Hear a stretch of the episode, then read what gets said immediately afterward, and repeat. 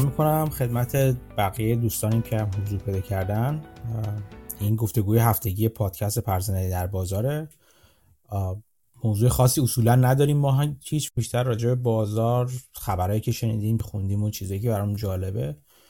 بعضی وقتا هم مثل حال امروز ممکنه یک یا دو نفر از بچه های خود من راجع به موضوعی که برامون جالب بوده در طول هفته خوندیم راجبش صحبت کنیم.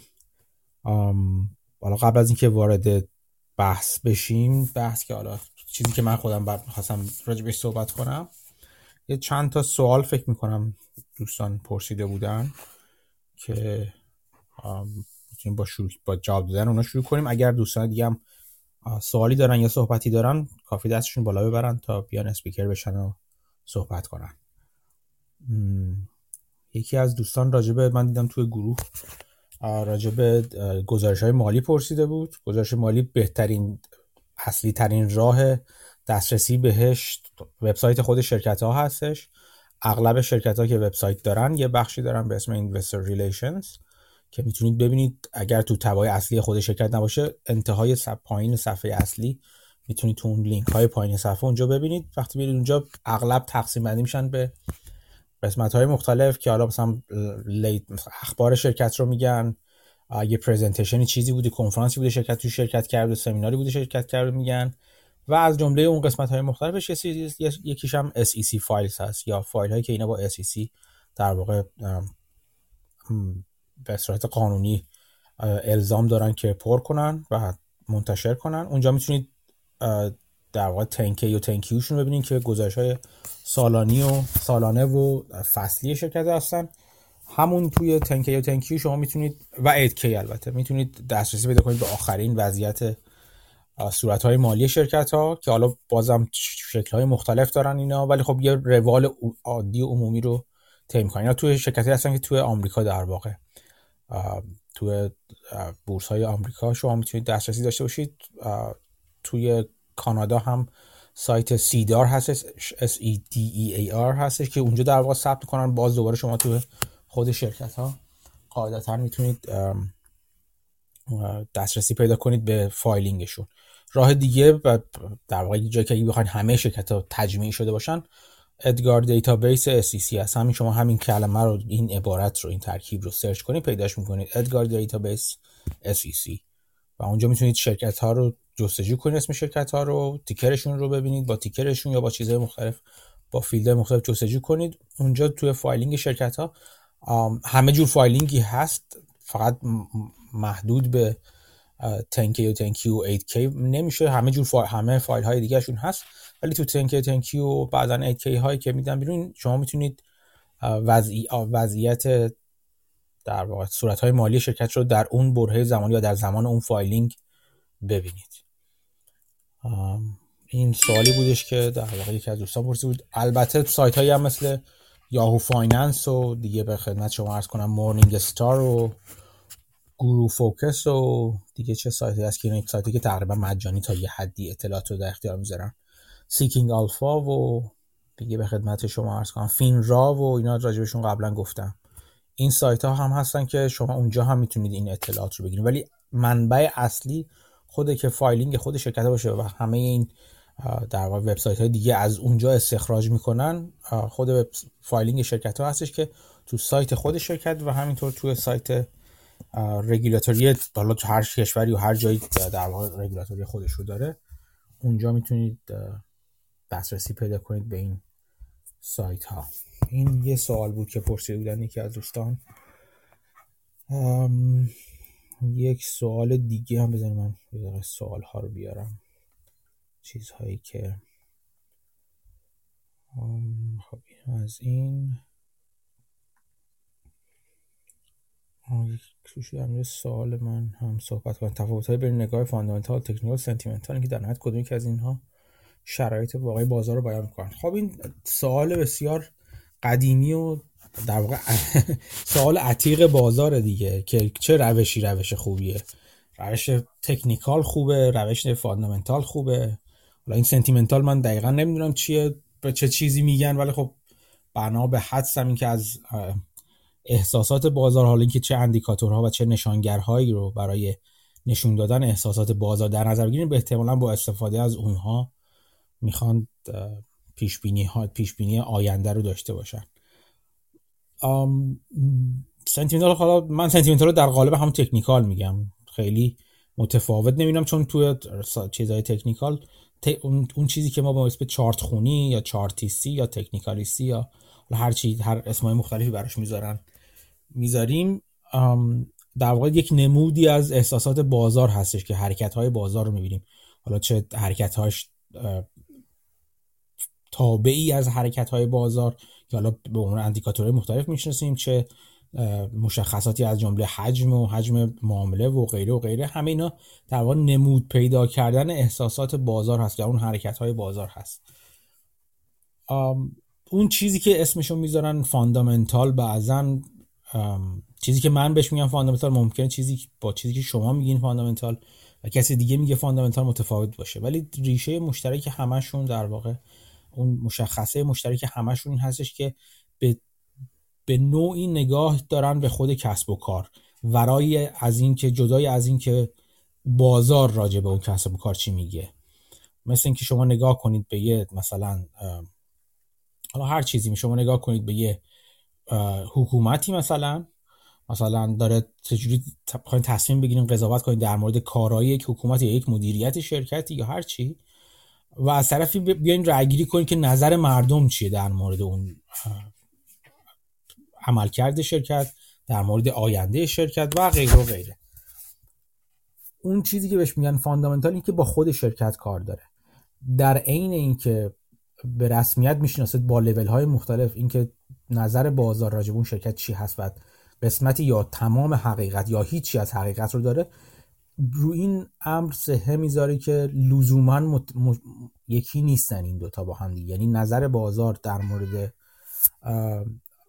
یک شرکت لزوما با اون چیزی که در خود شرکت میگذره یکی نیست. ممکنه بازار به دلایلی که دلایل درستی هم بعضی وقت باشن یا دلایل غلطی باشن خوشبین باشه یا بدبین باشه باشه در مورد شرکت.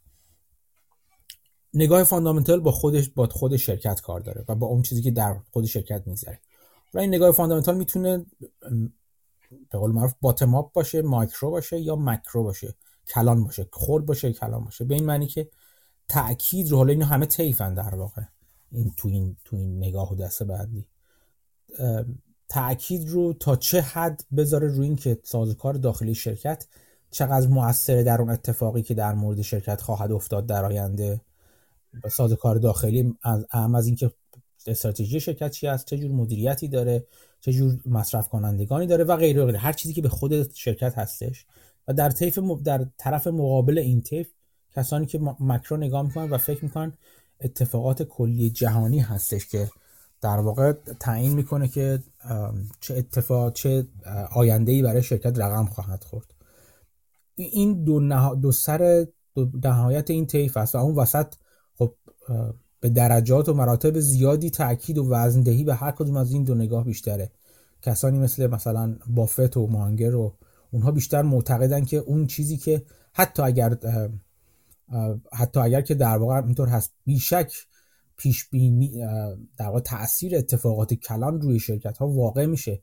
ولی اینکه یک سرمایه گذار چقدر می‌تونه اون رو اون اتفاقات احاطه داشته باشه نه از این نظر که کنترل داشته باشه بلکه چقدر درست تفسیر کنه و این تفسیر منجر به پیش بینی درست بشه در مورد اتفاقات مکرو و کلان اصولا عقیده دارن که اینطور نیست. یعنی میگن که بیشتر ما می‌تونیم در مورد خودشون اغلب صحبت کردن و گفتن که ما پیش های ماکرو و در مورد خود شرکتمون اصولا بهتر هستش تا پیش های مکرو و کلانمون در مورد شرکت در مورد اقتصاد. اینکه چه اتفاقی اونجا میفته که حالا چه تاثیر داشته باشه. اگر بدونیم چه اتفاقی در آینده میفته ما با توجه به شناختی که از سازوکار شرکت داریم البته می‌تونیم پیش بینی کنیم که شرکت چه جور عمل خواهد کرد. ولی مشکل اینجاست که ما پیش بینی مکرو خیلی قابل اعتمادی به قول بافت میگه نمی‌کنیم. میگه نمی‌تونیم بکنیم حالا یا نمی‌کنیم یا هرچی. یعنی تاکید رو می‌ذارن روی بخش مایکرو و باتم و اینکه تو خود شرکت چه اتفاقی میفته از اونجا بریم به سمت بیرون. و یه چیز دیگه هم که میگن این که از اونجایی که به cyclicality macro اعتقاد دارن از نظر مکرو چیزی که بافت بارها گفته اینه که ما حواسمون جمع می‌کنیم به بررسی macro macro خودش میگه که it will take care of itself. یعنی اون چون cyclical هستش و چون برمیگرده اون اون بالاخره در واقع اگر من شرکت درستی رو انتخاب کنم در بلند مدت اون cyclicality ها رو رد می‌کنه و شرکت اونجوری که من پیش بینی می‌کنم عمل خواهد کرد. همینجا مشخص میشه چرا بافت چند تا خصوصیت داره در واقع دیده. چرا بلند مدت فکر می‌کنه؟ یکی همینجا معلومه چون می‌خواد از اون cyclicality های مکرو دنیا و اقتصاد بگذره. ترجیحش این است که بگذره از اونا. یه دلیل دیگه یه چیز دیگه که اینجا دوباره مشخص میشه اینه که چه جور شرکتی رو انتخاب کنه که بتونه با اطمینان خوب نه با اطمینان 100 درصد البته چون همیشه آینده ناشناخته است. با اطمینان خوبی بگه که در واقع این شرکت می‌تونه از پس اون پسی و بلندی و بالا پایین رفتن های اون سیکل مکرو بر بیاد.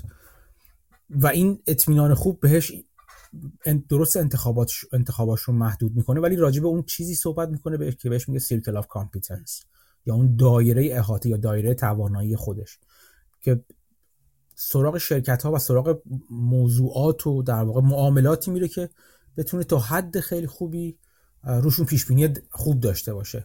و بدیهتا این تعداد معاملات معاملات کمی هستن. راجع به همه چی نمی‌تونه خوب پیش بینی کنه. ولی حرف بافت این است که اگه من تمرکزم رو بذارم رو محدوده خاص که توش احاطه دارم انتخاب های بهتری می‌کنم که بتونه از اون سیکلیکالیتی ها رد شه از اون عدم اطمینان ها تا حد زیادی کم کنه و همه اینا باعث بشه که من سرمایه گذاری خوبی داشته باشم.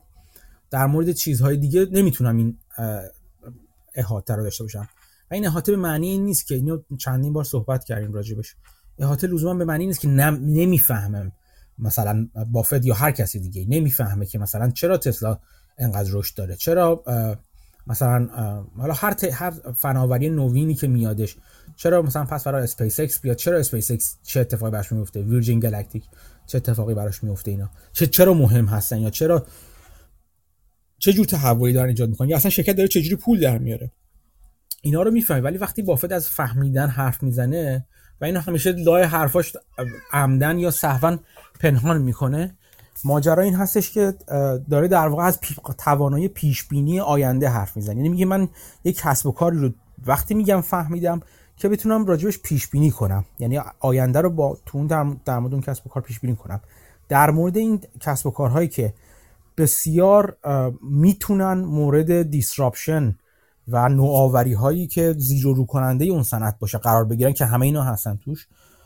در مورد اینا من توانایی پیش بینی این رو ندارم که چه اتفاقی در آینده از این نظر براشون میفته. چه چه رقبایی وارد میشن توش که ممکنه چه تغییراتی بدن. و من اون شرکتی که من مورد نظرم هستش رو عملا از بازار به بیرون هول بدن. وقتی از فهمیدن یا نفهمیدن حرف می‌زنه منظور بافت این هستش. همه اینا می‌خوام بگم که خودش رو محدود و محدود و محدودتر به نظر می‌رسه می‌کنه و انتخاب های شرکت, ها، شرکت هایی که می‌تونه روشون رو معاملاتش اثر بذاره بیشتر و بیشتر می‌کنه. ولی ماجرا اینجاست که دقت انتخاباتش انتخاباش رو بالا می‌بره و این بالا رفتن دقت انتخابات انتخابهاش باعث میشه که نتایج بهتری بگیره. هرچند شرط بندی های محدودتری می‌کنه. همه اینا تقریبا اگه همین حرف این روزه رو گوش داده باشیم می‌تونیم بفهمیم که من من هم با بافت هم عقیدم یعنی من این طرز فکر رو بیشتر میپسندم. و این پسندیدن من یک جورهایی اینجوری می‌تونم بگم که نتیجه این نبوده که مثلا من ندانسته و روش های دیگر رو امتحان نکرده سراغ این روش بیام. مطمئنا این روش به هیچ عنوان آسون ترین روش نیست و از اونجا که من یا هر کسی دیگه یک آدمی هستش که آدم هستیم ترجیحاً مثل اون تست هوش مصنوعی زاکربرگ رو اگه رد کرده باشیم که لکس فریدمن ازش می‌کرد تو مصاحبهش دنبال راه های ساده هستین دیگه. برای منم توی زندگیم اول دنبال راه های ساده بودم و اول سراغ روش هایی رفتم که کوت آن کود یعنی تو پرانتز تو تو گیومه و به اصطلاح متخصص شدن توش راحت تره. به اصطلاح متخصص شدن توی تکنیکال توی چارت خونی بسیار ساده است. اینو من با نیمچه موفقیتی که داشتم. یعنی موفقیت کاملا تصادفی که در طول زمان سه چهار سال مثلا عملا یه باری توی پادکست گفتم عملا من درآمدم رو درآمدم رو یک زمانی از همین روش کسب می‌کردم و الان معتقد هستم که کاملا اتفاقی بوده به شما میگم. یعنی میگم اون روش بسیار ساده است. چارت خونی اصلا کار سختی نیست. از این نظر که شما ببینید هر کسی که مثلا میاد میگه که چارت خونی به این معنی که این اینجوری این اندیکاتور این این اینو حساب می‌کنه این اینجوری باید نگاه کنین اینجوری trend رو پیدا کن این بسیار کار ساده ایه در مقایسه با تحلیل fundamental بسیار کار ساده ایه اون چیزی که شاید سخت باشه توش نه سخت تر سخت باشه توش مدیریت احساسی هستش و اینکه چطور بتونید خودتون رو لگام بزنید و به احساسات, خود... احساسات خودتون افسار بزنید که درگیر احساسی اون position ی که وارد میشین نشین. چجوری بتونید مدیریت position تون رو مدیریت بود در واقع سرمایه‌تون رو چجوری درست انجام بدین و غیره و غیره. این کار من فکر کنم اگر شانس آوردم شانس خودم رو با این کار بیشتر کردم چون این کار برای من آسون بود از اول. یعنی از نظر احساسی می‌تونستم به خودم غلبه کنم تو بازار نه در موارد دیگه لزوما. تو بازار واقعا من این این شانس رو دارم که یه مقدار disconnect مثلا از نظر احساسی به بازار. خیلی دردم نمیاد بعضی وقت بیشتر وقتا از بالا پایین رفتن های بازار. بنابراین می‌تونم ورای اون تصمیم بگیرم. این شاید شانس این شانس منو بیشتر کرده بودش. ولی ولی دارم یعنی بعد از همه این انتخاب کردن در واقع این گذروندن اینا به این نتیجه رسیدم که نگاه درست نگاه fundamental هست. نگاهی که بافت میگه نگاهی که هفته گذشته اتفاقا برای چندمین بار حرف زدیم. اون چیزی که اسارش توی فصل 8 و 20 کتاب اینتلیجنت اینوستر از بنگرهم اومده و همون نگاه بافت من دوباره نمی‌خوام میگم اگر دوستان علاقه من هستن می‌تونن برن دوباره اون اپیزود گفتگوی هفته پیش رو گوش کنن که اونجا مفصل صحبت کردیم راجبش. راجب مسیر هفته پیش و هفته قبلش بود فکر کنم. راجب مسیر یادگیری به بهانه مسیر یادگیری اونجا مفصل صحبت کردم. بعد حتی گفتگو یه هفته هم مثلا گفتگو راجب این دو فصل کتاب بود. به همه این دلایل اون نگاه رو بیشتر میپسندم با اینکه سختتر هست. و تو اون هم البته مدیریت احساسی بسیار مهم هست. اصولا تو بازار چون چون که حالا یکی از دلیل یک به یکی به دلیل از بسیاری از دلایل. چون با پول سر کار داره واکنش ها احساسی هستند و این واکنش ها رو شما باید بتونید کنترل کنید. چه, چه با هر نگاهی چه با نگاه fundamental برید چه با نگاه technical برین یا هر چیزی. به هر حال یعنی می‌خوام بگم که بینیازتون نمی‌کنه از اون مدیریت احساس وقتی با نگاه fundamental میرین. ولی تا حدی می‌تونه ابزارها رو بهتون بده که حداقل بفهمید پشت پرده چه خبره و چرا اون نگاه احساسی و اون در واقع کنترل احساسات مهم هستش. به علاوه اینکه ابزارهای کمکی هم کمکی زیادی آمدن چیزهایی مثل behavior finance یا در واقع علم مالی اگه بشه اسم مالی رفتاری اگه اقتصاد رفتاری هر چی که حالا اسمشو می‌خوایم بذاریم اون تا حد زیادی کمک می‌کنه. از این نظر که ما رو آشنا می‌کنه با اشتباهات عمده و در واقع پیش, پیش قضاوت های غلط و احتمالا غلطی که می‌تونیم در موقعیت احساسی مختلف انجام بدیم. و اون ابزارها رو باید حتما به کار بگیریم. خلاصه که نگاه من از این نظر به نگاه فاندامنتال با این دید با این نظری که گفتم با این نگاهی که گفتم نزدیکتره. البته این رو من کتمان نمی کنم که جدا از شوخی که حالا می‌کنم با همیشه می‌کنم و می‌کردم و خواهم کرد با چارتیستا چون بالاخره خودم هم از اون از اون قبیله میام. افراد زیادی ممکنه باشن که همونطور مثل من یا شانس آورده باشن یا واقعا به یک اساره دست پیدا کرده باشن که بتونن اونجا پول در بیارن. مهم در نهایت پول در آوردن دیگه. اینکه شما بتونید یک روشی رو پیدا کنید که موفق باشید تو بازار. کسانی که مثلا سرمایه گذاران بزرگی حالا مثلا مثل دراکر میلر و اینا اینا هیچ کدوم خودشون رو از حرکات در واقع چارت خونی بی نیاز ندونستن به دلیلی که حالا اگه امروز فرصت شد راجبش صحبت می‌کنم. به, به... به این دلیل کلی که حالا اگر بخوام بگیم و شما دیگه نباشید به این دلیل کلی که باید بدونن بازار چی میگه. که بعد تصمیم بگیرن آیا می‌خوان با بازار همراه بشن یا می‌خوان از بازار جدا بشن و مسیر متفاوتی رو در واقع انتخاب کنن. اون رو از این نظر می‌بینن که دوست دارن زبان بازار بازار باهاشون با اون زبان صحبت می‌کنه. جمع اون خرد جمعی بازار به زبان تکنیکال با, با ما صحبت می‌کنه. و این من قبول دارم. اون حرکات و خرد تکنیکال بازار به ما میگه که بازار اون لحظه چه احساسی داره. ولی اینکه در مورد اینکه اون احساس آیا احساس درستی هست یا نه باید جداگانه تصمیم گیری بشه و جداگانه راجبش حرف زده بشه.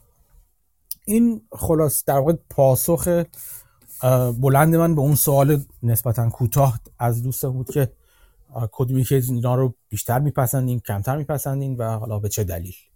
امیدوارم که پاسخ اون سوال رو هم داده باشم. این سوال من داشتم. اگه دوستان دیگه سوال دیگه من ندیدم یا می‌خوان مطرح بشه بگن که در واقع تو, تو چت هم می‌تونید اعلام کنید. الان من دیدم مسعود مسعود سلام مسعود اومد بالا. سلام بزنه. ولی سلام مسعود. چت هم باز هست دوستان. اگر راحت نیستین یا جایی نیستین که بتونید حرف بزنید می‌تونید سوال یا اگر مطلبی دارین تو چت هم بیان کنید. خوبی مسعود؟ مرسی متشکرم. من چند دقیقه اول از دست دادم. یکم ساعت ها جابجا شده. الان آره قدیما آره. به ساعت ما ساعت پنج بود الان ساعت چهار شروع شد جلسه. آها آها. آره من اون اون ور نوشته بودم که یه خورده یعنی در هفت و نیم به وقت ایران بود همیشه. من وقت شما رو نمی‌دونم. واسه من وقت ایران رو میگم. اونو درست کردم دیشب ولی حواسم نبود که بچه دیگه ممکنه ساعت دیگه باشن. من فکرم تو امروز اصلا ممکن نیاد که گفته بودی مثل مشغولی. آره یکم مشغول هستم ولی خب آره می‌دونستم احتمالا ساعت جابجا شده. چون بازارا دیدم زودتر باز میشه به ساعت ما. خب چه خبر خوبی؟ مرسی شما خوبی. این MBUU رو دنبال کردین؟ من اون خبرایی که می‌گفتین یکم دنبال کردم. یه سری خبراشو نه از بله. سایت های مالی اصلا از سایت های خبری که اصلا این. داستان حادثه که اتفاق افتاده چی بوده و چجوری خب. بوده؟ اینا ظاهرا من ببخشید من فقط قبلش قبلش مقدم میگم. هفته گذشته هفته پیش بودی مسعود این ام بی رو گفتی آره؟ آره آره. آره مسعود یه ایده رو مطرح کرد که راجبش خود با هم یه صحبت کردیم. شرکتی که شرکت قایق‌سازی یه مثلا یه خلاصه بگو چه شرکتی اسمش چیه و بگو الان راجبش چی صحبت کنیم که اصلا این جلسه بهمون افزوده شده. هم بتونم بفهمم چی بوده ماجرا. باشه باشه. هفته پیش من یه کمپانی رو آوردم مطرح کردم به اسم مالیبو اینک که تیکرش هست MBUU این مالیبو که تو کار ساخت قایقای تفریحی و ایناست عددهای خیلی جالبی داره. مثلا شما ببینین ارنینگ پرشرش تو 5 سال اخیر 6 سال اخیر مثلا 30 خورده درصد رشد کرده. بعد می‌بینیم مثلا اکویتیش با نرخ مثلا 40 خورده 48 درصد اگه اشتباه نکنم تو 5 6 سال اخیر رشد کرده سالیانه. و تعداد share اش از 18 میلیون شده 20 میلیون خیلی جابجا نشده تو این چند سال. و کلا عددهای خیلی جالبی داره در کنار این forward P/E ش هست 7 و P/E ش هست 10 یعنی خیلی ارزون به نظر می‌رسه. یه نگاه اینه که خب کمپانی مثلا ممکنه یکم business ش cyclical باشه و به خاطر این market بهش تخفیفی داده. یه نگاه دیگه اینه که supply chain issue ممکنه زیادتر بشن. مثلا خود میدی بحث مواد خامش مثل ریزن و مطرح ریزن و مطرح کرد که باش قایق می‌سازن. ولی اوورال به نظر می‌رسه که کمپانی ارزونیه یکی از داستان هایی که آخر جلسه راجبش حرف یه پرونده قضایی بود که اینا داشتن که ظاهرا سال 2014 اتفاقی افتاده و سال 2021 یا اول 2022 دادگاه تصمیم گرفته که اینها رو یه عددی شبیه 200 میلیون یا یکم کمتر میلیون دلار جریمه بکنن به خاطر اون حادثه. و الان من می‌خوام راجع اون حادثه حرف بزنم. بعد داستان اینه که اینها خب من یه قبلا مقدمه گفته بودم که اینا سال 2004 پرایوت میشه کمپانی بعد طرف های 2008 یه بانکراپسی هم داشتن بعد مدیریت عوض میشه بعد از بانکراپسی اینو در میان و بعدم آی پی او میشن سال 2016 یا 15 همچی چیزی. بعد اینها ظاهرا یه قایقی که داشتن که مال مدل سال 2000 بوده تو سال 2014 یه اتفاقی ایجاد می‌کنه. اون اتفاق این بوده که چند یه خانواده داشتن قایق سواری می‌کردن بعد یه نفرم بچه پشت سر قایق داشته مثلا حالت اسکی این قایق رو باید دنبال می‌کرده بعد این بچه دستش ول میشه یا هر چی قایق راننده قایق می‌خواد وایسه که برگرده مثلا اینو دوباره سوار بکنه و نوک قایق میره خیلی پایین و آب شروع می‌کنه بیاد داخل قایق. راننده برای اینکه آب از جلو قایق بیشتر وارد نشه و قایق غرق نشه دند عقب می‌گیره. ولی خب پروانه قایق پشت سرش بچه هم پشت سر تو آب بوده و این بچه میره تو این پروانه و خلاصه فوت می‌کنه این بچه. بچه فکر کنم 8 ساله یا همچین 10 ساله یه از سن کمی داشته. و خب یه دادگاه میرن و مشخص میشه این یارو که راننده بوده عموی بچه بوده یا داییش حالا میگه آنکل. این مس بوده ظاهرا و خب کارش هم کار اشتباهی بوده ولی خب در این حال کمپانی هم رو قایقش وارنینگ ننوشته بوده که همچین اتفاقی می‌تونه بیفته. و یه چند چند مدل جریمه داشتن. یه مدل جریمهش بوده که مثلا 80 میلیون اون اموه جریمه شده 40 میلیون کمپانی جریمه شده. یه 120 میلیون دیگه هم جریمه شده به خاطر نوشته بود پیونیتیو کلیمز حالا ترجمهش رو الان نمی‌دونم. چی, میشه آقا مهدی؟ شما می‌دونین منم می‌دونم نفسش می‌شد. من فکر کنم یه یا هزینه های قضایی دو طرفه مثلا وکیل های اون طرف یا اینکه حالا به جز اون مرگ طرف مثلا یه هزینه های اموشنالی یا هر چیزی بوده اونا رو می‌خواد ساپورت یکی از این دوتا احتمالا. حالا کلمه رو باید چک کنم. و خب یه همچین حکمی دادن. حالا خود کامپانی اعتراض کرده گفته که این حکم عادلانه نیست. و احتمالا خب این دوباره اپیل می‌کنن و همینجور جلو میره. ولی خب کمپانی ادعاش اینه که اولا اون مدل 2000 مال version قبلی این کمپانی بوده که bankrupt شده. اصلا اون liability های اون نباید carry بشه به این کمپانی جدید. چون اون bankrupt شده اصلا یه entity دیگه بوده. درست ما ادامه همونیم ولی از bankruptcy در اومدیم. این liability نباید شامل حال ما بشه. و یه چند تا چیز دیگه شبیه اون بحثی که می‌گفتم مثلا خود اون کسی که رانندش بوده مشکل داشته بعد ادامه کنی همچین وارنینگی نداره و یه سری دلایل میارن که اصلا اینا نباید همچین پولی بدن. حالا محکومیت اولیه اومده ولی خب نهایت کار اینه که دوباره محکوم میشن 200 میلیون کم میشه از بالانس شیت کمپانی. فرض مثلا 200 میلیون لایبیلیتیش بیشتر از چیزی که الان هست. ولی خب به نظر می‌رسه با این وجود هم همچنان ارزونه. این پینیتیو کلیم شده چیزی کیفری به این معنی که عمدن مثل اینکه یعنی کار یه چیز نگلیجنس بوده یک چیزی سهلنگاری بوده و این دارن اونو چیز می‌کنن اونو تنبیه می‌کنن. آها همین که مثلا یعنی, فقط خسارت نیست. آره خسارت نیستش. یک چیز کیفری هستش برای کارخون برای شرکت. آها از این چیزاییه که انگار مدعی العموم مثلا جریمه می‌کنه. آره ظاهرا اینجور که من می‌فهمم. بعد این حادثه ظاهرا اولین بار هم نبوده. یه حادثه مشابهی هم اتفاق افتاده به سال 2007 این حادثه که گفتم سال 2014 اتفاق یه حادثه مشابهی هم سال 2007 اتفاق افتاده که اونجا قایق دوباره نوکش میره پایین طرف دنده عقب می‌گیره یا به بچه میگه بپر تو آب مثلا که قایق غرق نشه وزنش سبک بشه هرچی دنده عقب می‌گیره بچه میره اون زیر و بچه رو پیدا نمی‌کنن بعد از مثلا چندین ساعت یه نفر به عقلش می‌رسه که بچه شاید رفته اون پشت پروانه گیر کرده و نگاه می‌کنن بچه اونجا مونده بوده.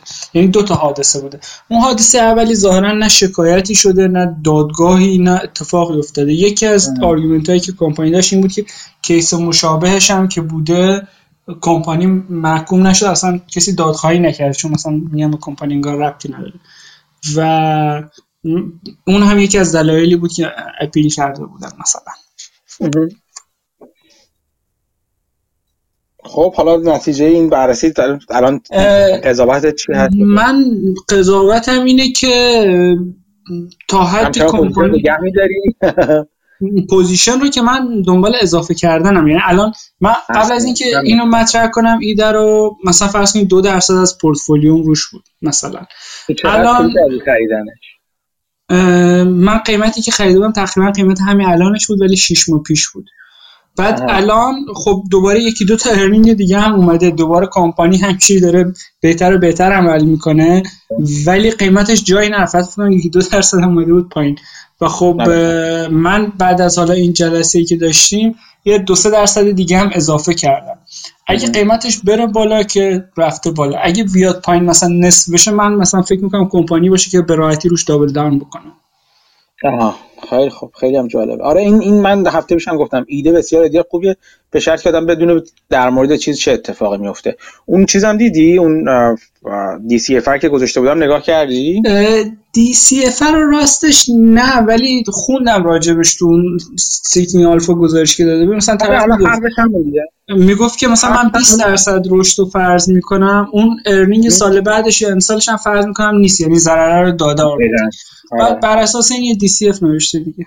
آره دقیقا. این ماجرا همینه دیگه. یعنی ماجرا اینه که اون چیز margin of safety ش همینه که بدترین بلاهایی که الان ممکنه سر این شرکت بیاد هم در واقع باز هم شرکت همچنان ارزونه و به نظر من هم شرکت ارزونه.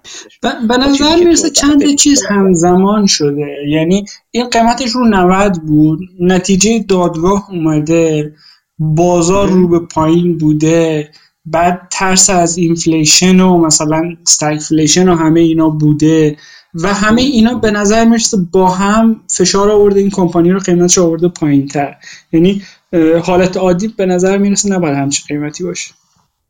من کاملا موافق هستم. یه خبر جالب دیگه هم حالا اگه این ادامه follow-up ی نداره داستان چینه که از عربستان داره نفت می‌خره به یوان ظاهرا. آره. یه پادکستی گذاشته این دیلی وال استریت جورنال راجع به این حرف می‌زنه که چجوری شد که اصلا رابطه آمریکا و عربستان شروع شد. چجوری شد که این رابطه سرد شده و الان با چین داره چه اتفاقاتی میفته؟ حالا اگه در حوصلتون هست من می‌تونم در حد 3 4 دقیقه بگم خلاصه. آره حتما حتما حتما. ظاهرا طرفای سال 1990 یا یکم کمتر یا بیشتر قبلش فکر کنم یکم شاید عربستان کشف می‌کنه که خب نفت. نفتای زیادی داره مخازن زیادی دارن و آمریکا خب اقتصادی بوده که به شدت داشته رشد می‌کرده و دنبال این بوده که نفتش رو سکیور بکنه و بتونه یه منبع نفت قابل اتکا داشته باشه تو همون زمان جناب صدام حسین حمله می‌کنه به کویت و کویت رو می‌گیره و خب اون مخازن نفتی عربستان هم خیلی نزدیک بودن به کویت و خب کویت هم ترسیده بوده برای همین پاد عربستان بود چون مغازه نفتیش نزدیک به کویت بوده. به خاطر همین پادشاه عربستان میاد یه دیداری می‌کنه با رئیس جمهور آمریکا و میگه که شما بیاین مثلا تو منطقه امنیت اون منطقه رو شما تامین کنین و بعد از اون شرکت های آمریکایی هم میان این چیزای نفتی رو گسترش میدن که تاسیسات آرامکو اگه اشتباه نکنم میشه در نهایت که خیلی بزرگم از بزرگترین شرکت نفتی دنیاست بکنم و خیلی از این پولای نفت رو عربستانی میدن به شرکت آمریکایی که بیان مثلا پل بسازن جاده بسازن اینفراستراکچر بسازن بیمارستان بسازن و اینا. و روابط آمریکا و عربستان شروع شد به گرم و گرمتر شدن. و خب به خیلی چیزای نظامی هم رسید. دیگه زمان ترامپ یه جوری به اوجش رسیده بود که عربستان به یمن حمله می‌کرد. آمریکا همچنان حمایت نظامی می‌کرد ادوات جنگی می‌داد اینتلیجنس بهشون می‌داد. و دادای سرویلنسشون همه اینها رو تا اینکه رسید به انتخابات. و تو انتخابات بایدن خب باید مقابل ترامپ باشه. وقتی ترامپ با عربستان خوبه خب بایدن باید بد باشه و خودشون متمایز کنه. و خب حالا البته به دلایل دیگه هم هست از بحث کم کردن وابستگی به نفت بگیریم تا بحث حقوق بشر مثل قضیه کشته شدن اون خبرنگار عربستانی تو سفارت ترکیه بگیریم و همه اینها. و بایدن خب حرفای ناخوشایندی در مورد عربستان زد. بعد بایدن نیومد مثل رئیس جمهور قبلی مثل ترامپ بیاد با محمد بن سلمان دیدار کنه گفت رئیس اون کشور پادشاه من مستقیم با پادشاه دیدار می‌کنم. یا آدمای لول پایینتر با هم من با بن سلمان کاری ندارم. و خب همه اینها به سردی روابط دامن زد و در مورد جنگ یمن هم آمریکا شروع کرد حمایت نکردن و کم کردن حمایت های نظامیش از عربستان چون جنگ هم خب خیلی کشته داد آدم عادی و خب بایدن می‌خواست وجهه آمریکا رو مثلا بهتر بکنه و همه اینا رفت باعث سردی روابط شد و عربستان کم کم شروع کرد بیشتر روی چین حساب کردن. تا اینکه الان نقطه عطفش هم همین هفته گذشته بود که بایدن می‌خواست برای اینکه قیمت نفت رو بیاره پایین تلاش می‌کرد یه صحبت تلفنی با بن سلمان داشته باشه که اون قبول نکرد که با بایدن حرف بزنه و از طرفی الان عربستان داره به چین نزدیک و نزدیکتر میشه و یه نقطه عطفیش الان اینه که شاید نفت رو به یوان بفروشه به چین و عملا دلار رو دور بزنن. اینجوری عربستان خب از یوانش استفاده می‌کنه از چین کالا و خدمات می‌خره و چین هم نفت رو می‌خره و لازم نیست از طریق دلار این معامله رو انجام بدن. و خب این جالب وصل میشه به چیزی که ری دالیو می‌گفت برای اون changing world order ی که راجبش کتاب نوشته و ویدیو گذاشته که می‌گفت که چین داره rise می‌کنه داره میره بالا آمریکا داره میره پایین و حالا از اینکه این اتفاقا با با یه جنگی چیزی ممکنه حل بشه و اون قدرت جدید جایگزین بشه خب یه بحثیه ولی خب یه بحث دیگهش بحث پول بود. گفت که دولتی که داره میره بالا معاملات تجاریش بیشتر میشه و وقتی معاملات تجاریش بیشتر بشه مردم از پول اون برای داد و ستد بیشتر استفاده می‌کنن و پول اون جایگزین میشه و میشه مثلا پول دنیا عملا. و خب به نظر میسه برای چین داره این اتفاقات پله پله جلو میره. حتی این تیکر ایدالیشو خودم اضافه کردم تو پادکست نبود.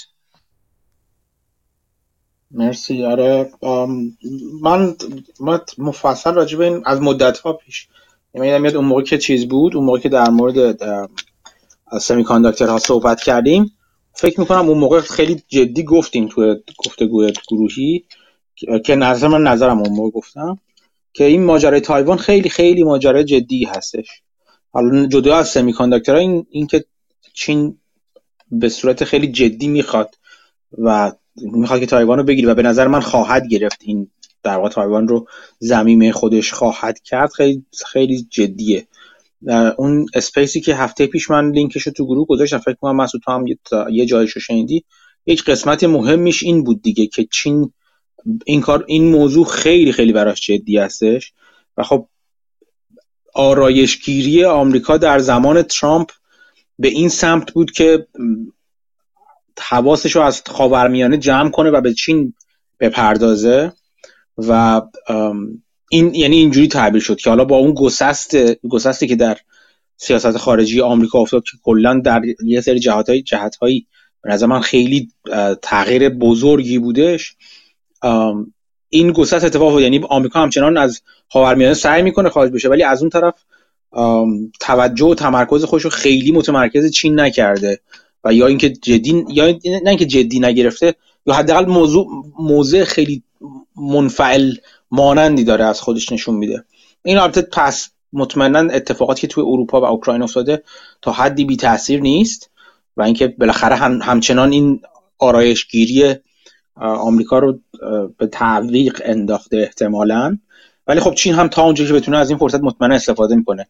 یعنی تمام این حرفایی که صحبتهایی که در اومد که مقامات اطلاعاتی آمریکایی گفته بودن که روسیه از چین درخواست کمک نظامی کرده بود و چین هم تا حدی نه که انجام داده باشه این کمک ها رو ولی تمایل نشون داده بوده و صحبت شده بود که این کمک نظامی بکنه کرده چین بعدا کلا تکذیب کرده. گفت اصلا اینطور نیست و این خط نشون کشیدن های چند روز اخیر آمریکا برای چین که اگر بخواد به روسیه کمک کنه با با عواقب سختی مواجه میشه و اینا همه از اون جهتی که چین بعدش نمیاد که بحران چیز بحران بحران اوکراین حالا دامنهدار و طولانی بشه تا اونجا که ممکنه. چون به هر حال منابع آمریکا رو تا حدی معطوف به اروپا نگه میداره در حالی که چین می‌خواد این کار انجام بده. تو عملا تو درست با شروع بحران اوکراین مقامات چینی شروع کردن سراحت بیشتری نشون دادن در اینکه تایوان بخشی از ماست. تایوان اصلا متعلق به ژاپنه و اصلا شروع کردن تامینات نظامی چسبازی انجام دادن. برای اینکه بتونن یعنی تامینات نظامی نظامی تهاجمیشون رو گسترش دادن. اینا خب اینا همه چیز دیگه. همه نشونه ها به این سمته که چین می‌خواد بگیره. از نظر من این کار خواهد یعنی حالا من که نه متخصص سیاست هستم نه چیز دیگه ولی به نظرم این کار رو خواهد کرد و خب این آمریکا رو تو موقعیت واقعا دشواری قرار میده از نظر چه نظامی چه اقتصادی چه اصلا اون هژمونی که داره تو دنیا که اینکه تصویری که وجود داره همیشه میگم قبل از اینکه ابرقدرت ها به فرو بپاشن یا قدرت های بزرگ فرو بپاشن اون تصویرشون فرو میریزه. و این تصویر خب به نظر من بازم که نظر خیلی مهمی هم نیست واقعا در حال فروپاشی هست و در حال, در حال تغییر هست حداقل در مورد آمریکا. ولی خب جالبه دیگه اینکه حالا در نهایت اینا چه تأثیری تو از نظر مالی می‌ذاره چه تأثیری روی بازارها می‌ذاره و حالا ارزشون هم که اصلا ابزار قدرت دولت ها هستن. اینکه اگر آمریکا به هر دلیلی خیلی بعیده این به این راحتی نیستش. به هر دلیلی یک زمانی نتونه در واقع بدهی صادر کنه با ارز خودش خیلی مهمه. من اتفاقا چند روز پیش بعد از مدت ها تاخیر دوباره داشتم صحبت های وارن بافت رو گوش می‌دادم تو مجمع. فکر کنم 2011 که راجب تورم و اینا صحبت میشن طبق معمول از یه دیدگاه جالبی که نگاه می‌کرد بافت بهش میگفتش که این اصولا بدهی صادر کردن چه شرکت ها چه دولت ها مهم است. در مورد کشورها خیلی مهم هست که بتونن بدهی رو به ارز خودشون صادر کنن. چون چون دست خودشون هستش قدرت اون ارز بنابراین باز پرداخت بدهی. با ارز خودشون خب دست دولت ها رو خیلی باز می‌ذاره. و آمریکا به دلیل مقبولیت ارزی که داره حالا که دلایلش مفصل و جداگانه میشه سر در موردش صحبت کرد بدهی رو همیشه با ارز خودش ثابت کرده. وارن گفت یادش نمیاد که آمریکا هیچ وقت بدهی مثلا به یورو صادر کرده باشه. در واقع اون 2011 اینا می‌گفت یا تا قبلش می‌گفت یادش نمیادش من بعدش چیزی ندارم دانشی ندارم. و یه ماجرایی رو به شوخی میگفتش می‌گفت ما یه سالی بودش که خواستیم یه بانکی رو بخریم بافت و مانگر می‌خواستن یک بانکی رو بخرن. و اون موقع می‌گفت کردیت خیلی سخت بود یعنی خیلی سخت پول در می‌شد یعنی وام می‌دادن. و میگفتش که سخت وقتی میگم خیلی سخت یعنی اصلا نمی‌دادن. نه اینکه مثلا الان بگن سخت یعنی با بهره بالا یا بهره این ور می‌گفت اصلا نمی‌شد بدهید پول گرفت از جای. یه زمان بحره زمانی خاصی بود. دقیقا میان چه سالی بودش. می‌گفت اون موقع یه شرکت یه بانک یک یک فرد یک مؤسسه کویتی حاضر شد بهشون وام بده اون وامی که می‌خواست رو بده. منتها اصرار می‌کردن که باید به دینار این پول رو دینار کویت میگفتش که حالا باید این پول رو این وام رو بدن و باز پرداختش هم با دینار کویت باشه. بعد می‌گفت بافت به خنده می‌گفت. می‌گفت اینجوری ما کاملا کت بسته در اختیار این یارو بودیم دیگه. چون پس برای می‌گفت دینار الان یه دینار مثلا دو دلار الان پس برای می‌گفت یه دینار ده دلاره. وقتی دست ما نیستش و کنترلی نداریم روش این ارزه می‌گفت به هم نگرفتیم دیگه چون عملا هیچ جوری نمی‌تونستیم پیش بینی کنیم که در مورد اون ارز چه اتفاقی میفته مخصوصا که در مورد چیزی که در مورد ارزی که مال کشور کشور باشه که خیلی روال دموکراتیک و روال درستابی نه کشور خلیفه نشین فلان باشه. و این رو به این عنوان میگفتش که نشون بده چقدر مهمه که کشورها بتونن بدهی صادر کنن با ارز خودشون که الان می‌بینید که چه بدهی عظیمی داره آمریکا چون با ارز خودشه. اصلا با همین تورم عملا می‌تونه آمریکا بدهی خودش رو بسابونه اصطلاحا مستحلک کنه. و خب این توانایی از ازش گرفته بشه یا کم بشه این توانایی اون موقع اون زمان زمان خیلی سرنوشت سازی خواهد بود. و اینا همه این چیزها رو با این نگاه هم نگاه کنید که چرا انقدر مهمه که برای آمریکا مهم خواهد بود چون مسئله حیاتیه دیگه برای آمریکا. که در واقع ارز خودش رو به اون ارز مقبول نگه داره. مرسی محسود خیلی خوبی بود. مرسی. این بحث روسیه و چین که شد من دو تا نکته جالب بگم این هفته اتفاق افتاد. یکی که روسیه دو روز پیش اگه اشتباه نکنم تونست یه bond payment ش که به دلار بود رو و داشت می‌گفت که به روبل شاید بدیم به روبل روسیه اینو به دلار پرداخت کرده. از طریق بانک جی پی مورگان پول transfer کرده. 200 خورده میلیون دلار بوده ظاهرا این interest اون bond ه یا هر چیزی. که تو حساب سیتی بانک بوده و این transaction رو جی پی مورگان انجام داده. وقتی که جی پی مورگان این رو انجام داده این قطعا در ارتباط بوده با بانک مرکزی و مثلا اون دولت آمریکا اون قسمت treasury ش و اینها و از اونا اجازه گرفته. و اینکه آمریکا همیشه اجازه ای داده که روسیه این پول رو transfer بکنه. البته خب creditor اش خب احتمالا خارجی هم و خب آمریکا شاید با اینش مشکل نداشته باشه. ولی اینکه اجازه داره این transfer انجام بشه جالبه. اینکه روسیه خواسته اصلا این ترانسفر رو انجام بده. چون پولش اونجا بلاک بوده. می‌تونه اصلا تقاضایی نده. اینکه خواسته این ترانسفر رو هم انجام بده دوباره نکته خیلی جالبیه. یه نکته سوم هم که روسیه بعد از اینکه تحریم شد تا حدی اومد شروع کرد تو اون قرارداد ایران و آمریکا موش و جلوش عملا گرفت. ولی ظاهرا دیروز پریروز با اون هم موافقت کرده و ظاهرا اون توافق هم داره جلو میره. و به نظر می‌رسه روسیه داره کوتاه میاد و تو مذاکرات هم با اوکراین به نظر می‌رسه جدیتر شده. همه اینها احتمالا ربط پیدا می‌کنه به اینکه تو جنگش با اوکراین خیلی موفق نبوده. آمریکایی‌ها دارن موشکای ضد تانک و ضد هواپیما جولین و استینگر میفرستن به اوکراین و ظاهرا این خیلی به اوکراینیا کمک کرد. روسا تا الان چندین هزار نفر ظاهرا کشته از خل اوکراین 14 هزار تا سرباز حداقل و این تغییرات جالبیه. بعد اینو وصل می‌کرد یه تحلیل گوش میدم تو بلومبرگ اینو وصل می‌کرد به چین که این وسط چین می‌تونه رو پوتین فشار بذاره ولی سیاست چین می‌گفت جالبه مثلا در مقابل کره شمالی یا بقیه. اینجوری که وقتی غرب و اینها بهشون فشار میارن که کشوری مثل کره شمالی رو تحریم بکنه یا بهش کمک نکنه چین قبول می‌کنه ولی بعد کم کم این تحریما رو آروم آروم شل می‌کنه. دوباره اگه بهش فشار بیارن دوباره عملا تحریما رو رعایت می‌کنه دوباره کم کم تحریما رو شل می‌کنه. ممکنه برای روسیه هم همچی کاری بکنه. یعنی در ظاهر بگه باشه من کمک نمی‌کنم. ولی اون پشت کم کم دوباره در گذر زمان اینها رو خودش بدونی که اعلام بکنه به کسی برداره عملا. موافق هستم. به نظر من میگم نفع, نفع چین نفع برایند نفع برای چین. حالا یه سری جاهاش ضر به ضرر چین یه جایش به سود چین هست. ولی برایندش به نظرم هم از نظر اقتصادی هم از نظر سیاسی فعلا در ادامه حالا حداقل کجدار و مریض بحران اوکراین هستش. حالا این در واقع همین incentive میگم مانگر میگه دیگه میگم میگم نشون بدین incentive کجاست تا من بگم نتیجه چی میشه. همینجوریه. چین مطمئنا وقتی چیزی در نفعش باشه تمایل واقعی نخواهد داشت در بر در جهت مخالف حرکت کنه. حالا اگر هم نخواد فعالانه در جهت اون تمایل حرکت کنه در جهت اون ضرر به درست در جهت منافع خودش حرکت کنه به دلیل فشارهایی که بهش میاد خیلی هم تمایلی نخواهد داشت که در خلاف جهتش حرکت کنه.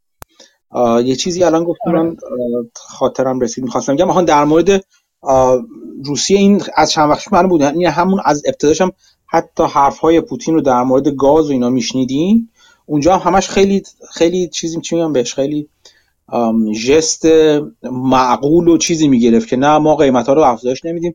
اروپا داره خودش رو اذیت می‌کنه ما تعهداتمون رو همچنان یعنی می‌خوام بگم خودش رو در این موقع که نه هیچی اتفاقی نیفتاده. و همه چیمون عادی هست یعنی می‌خواست تا اونجایی که ممکنه این تصویر رو بده که همه چی ما همه چی آرومه به قول معروف. و این چیز بحران ما فقط فقط فقط به دلیل خطری که برای چیز اون ایجاد شده می‌خوایم در واقع حلش کنیم به این روش.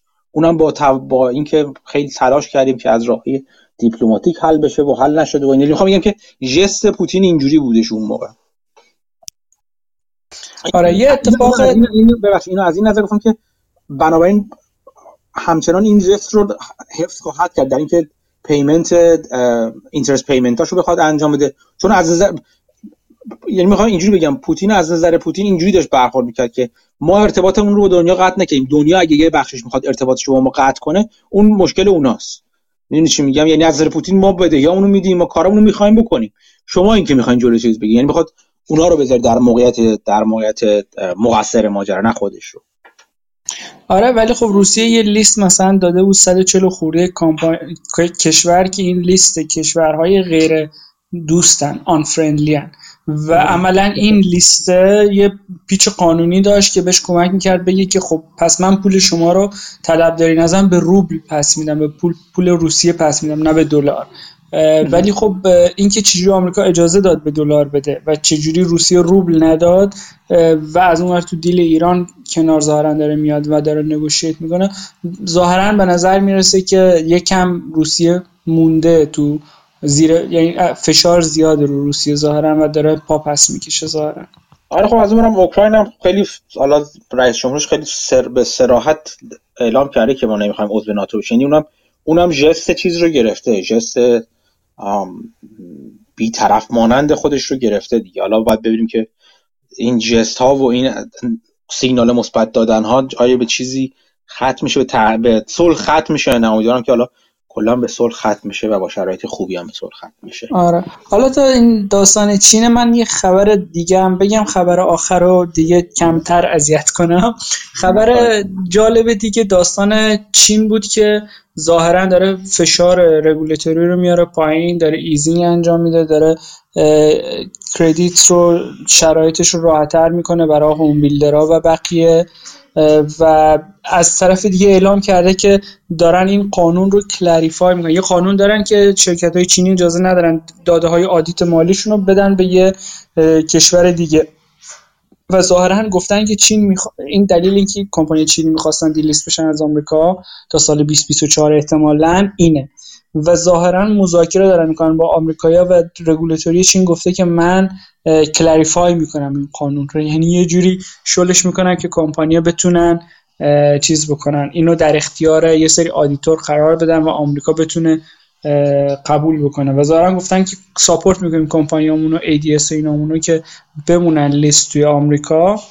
و خب این باعث این رلی شد که تو چند روز اتفاق افتاد که مثلا سهام علی بابا تا 60 70 دلار اومده بود پایین الان برگشت رو 110 دلار که حرکت خیلی بزرگی بود تو یکی روز و حالا کلا هر سهام چینی رو اگه دنبال بکنید یا ایندکس چین رو اصلا همچین حرکت هایی می‌دیدین که جالب بود. یه خبرم در همین رابطه می‌خونم که ظاهرا می‌گفت تا جون یا جولای خبرهای خوبی میاد راجع به این سهام های ADS ADR یعنی شاید ریسک delisting حداقل تا یه مدتی کنار بره. و خب این باعث میشه که این کمپانیایی که بدون توجه به ارزش fundamental شون معامله میشن یکم برگردن به قیمتایی که به fundamental ش با fundamental شون می‌خوره به منطقی تر.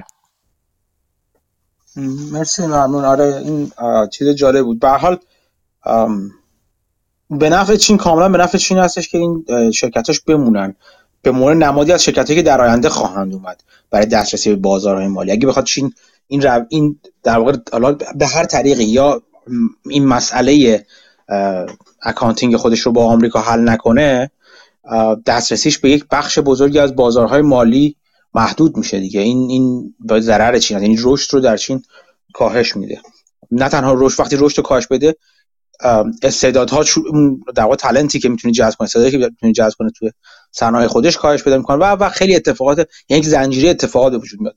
از قشنگ همون موقع که مانگر شرط بندی روی چیزو شروع کرد روی علی بابا رو شروع کرد مهمترین حرفی که زده می‌شد نه از طرف خود مانگر از تمام کسایی که نزدیک بودن به قضیه و اصلا از خیلی نزدیک دنبال می‌کردن کوچکترین حرکات چین و آمریکا رو در این زمینه می‌گفتن که عملا چین نمی‌تونه و نخواهد خواست که دسترسی خودش رو از بازارهای مالی به این واسطه قطع کنه. حالا یا راه دیگه پیدا می‌کنه یا واسطه پیدا می‌کنه. یک جوری با یک ابزاری باید این ماجرا رو حل کنه که دسترسی خودش رو همچنان به بازارهای مالی حفظ کنه که داره ظاهرا اتفاق در یه خورده علائم مثبتی ازش بیرون اومدی که جالب خیلی کلا چرت بندی جا این من هیچ من تا انتها هم خود من از طریق خودم یعنی هیچ هیچ شرط بندی روی چین نکردم.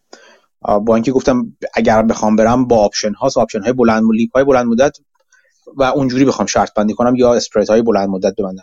ولی هیچ شرط بندی نکردم. ولی تماشاش بسیار بسیار جالب و جذاب بنظر و خیلی خیلی درس خواهد داشت برای کسانی که از نزدیک و با دقت دنبال می‌کنن اتفاقات چین رو در مورد ADS ها و ADR ها. من قبل از اینکه برم سراغ هادی یه سوالی توی چت پرسیده شده جواب بدم.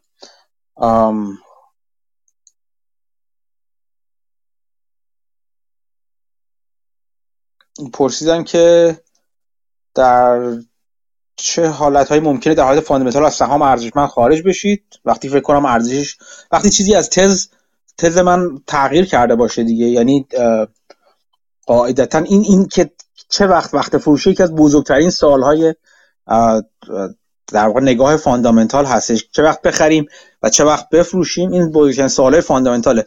من فعلا سعی بس می‌تونم اینجوری بگم. بذار جواب بالغانه تری نسبت به یک سال پیش خودم بدم.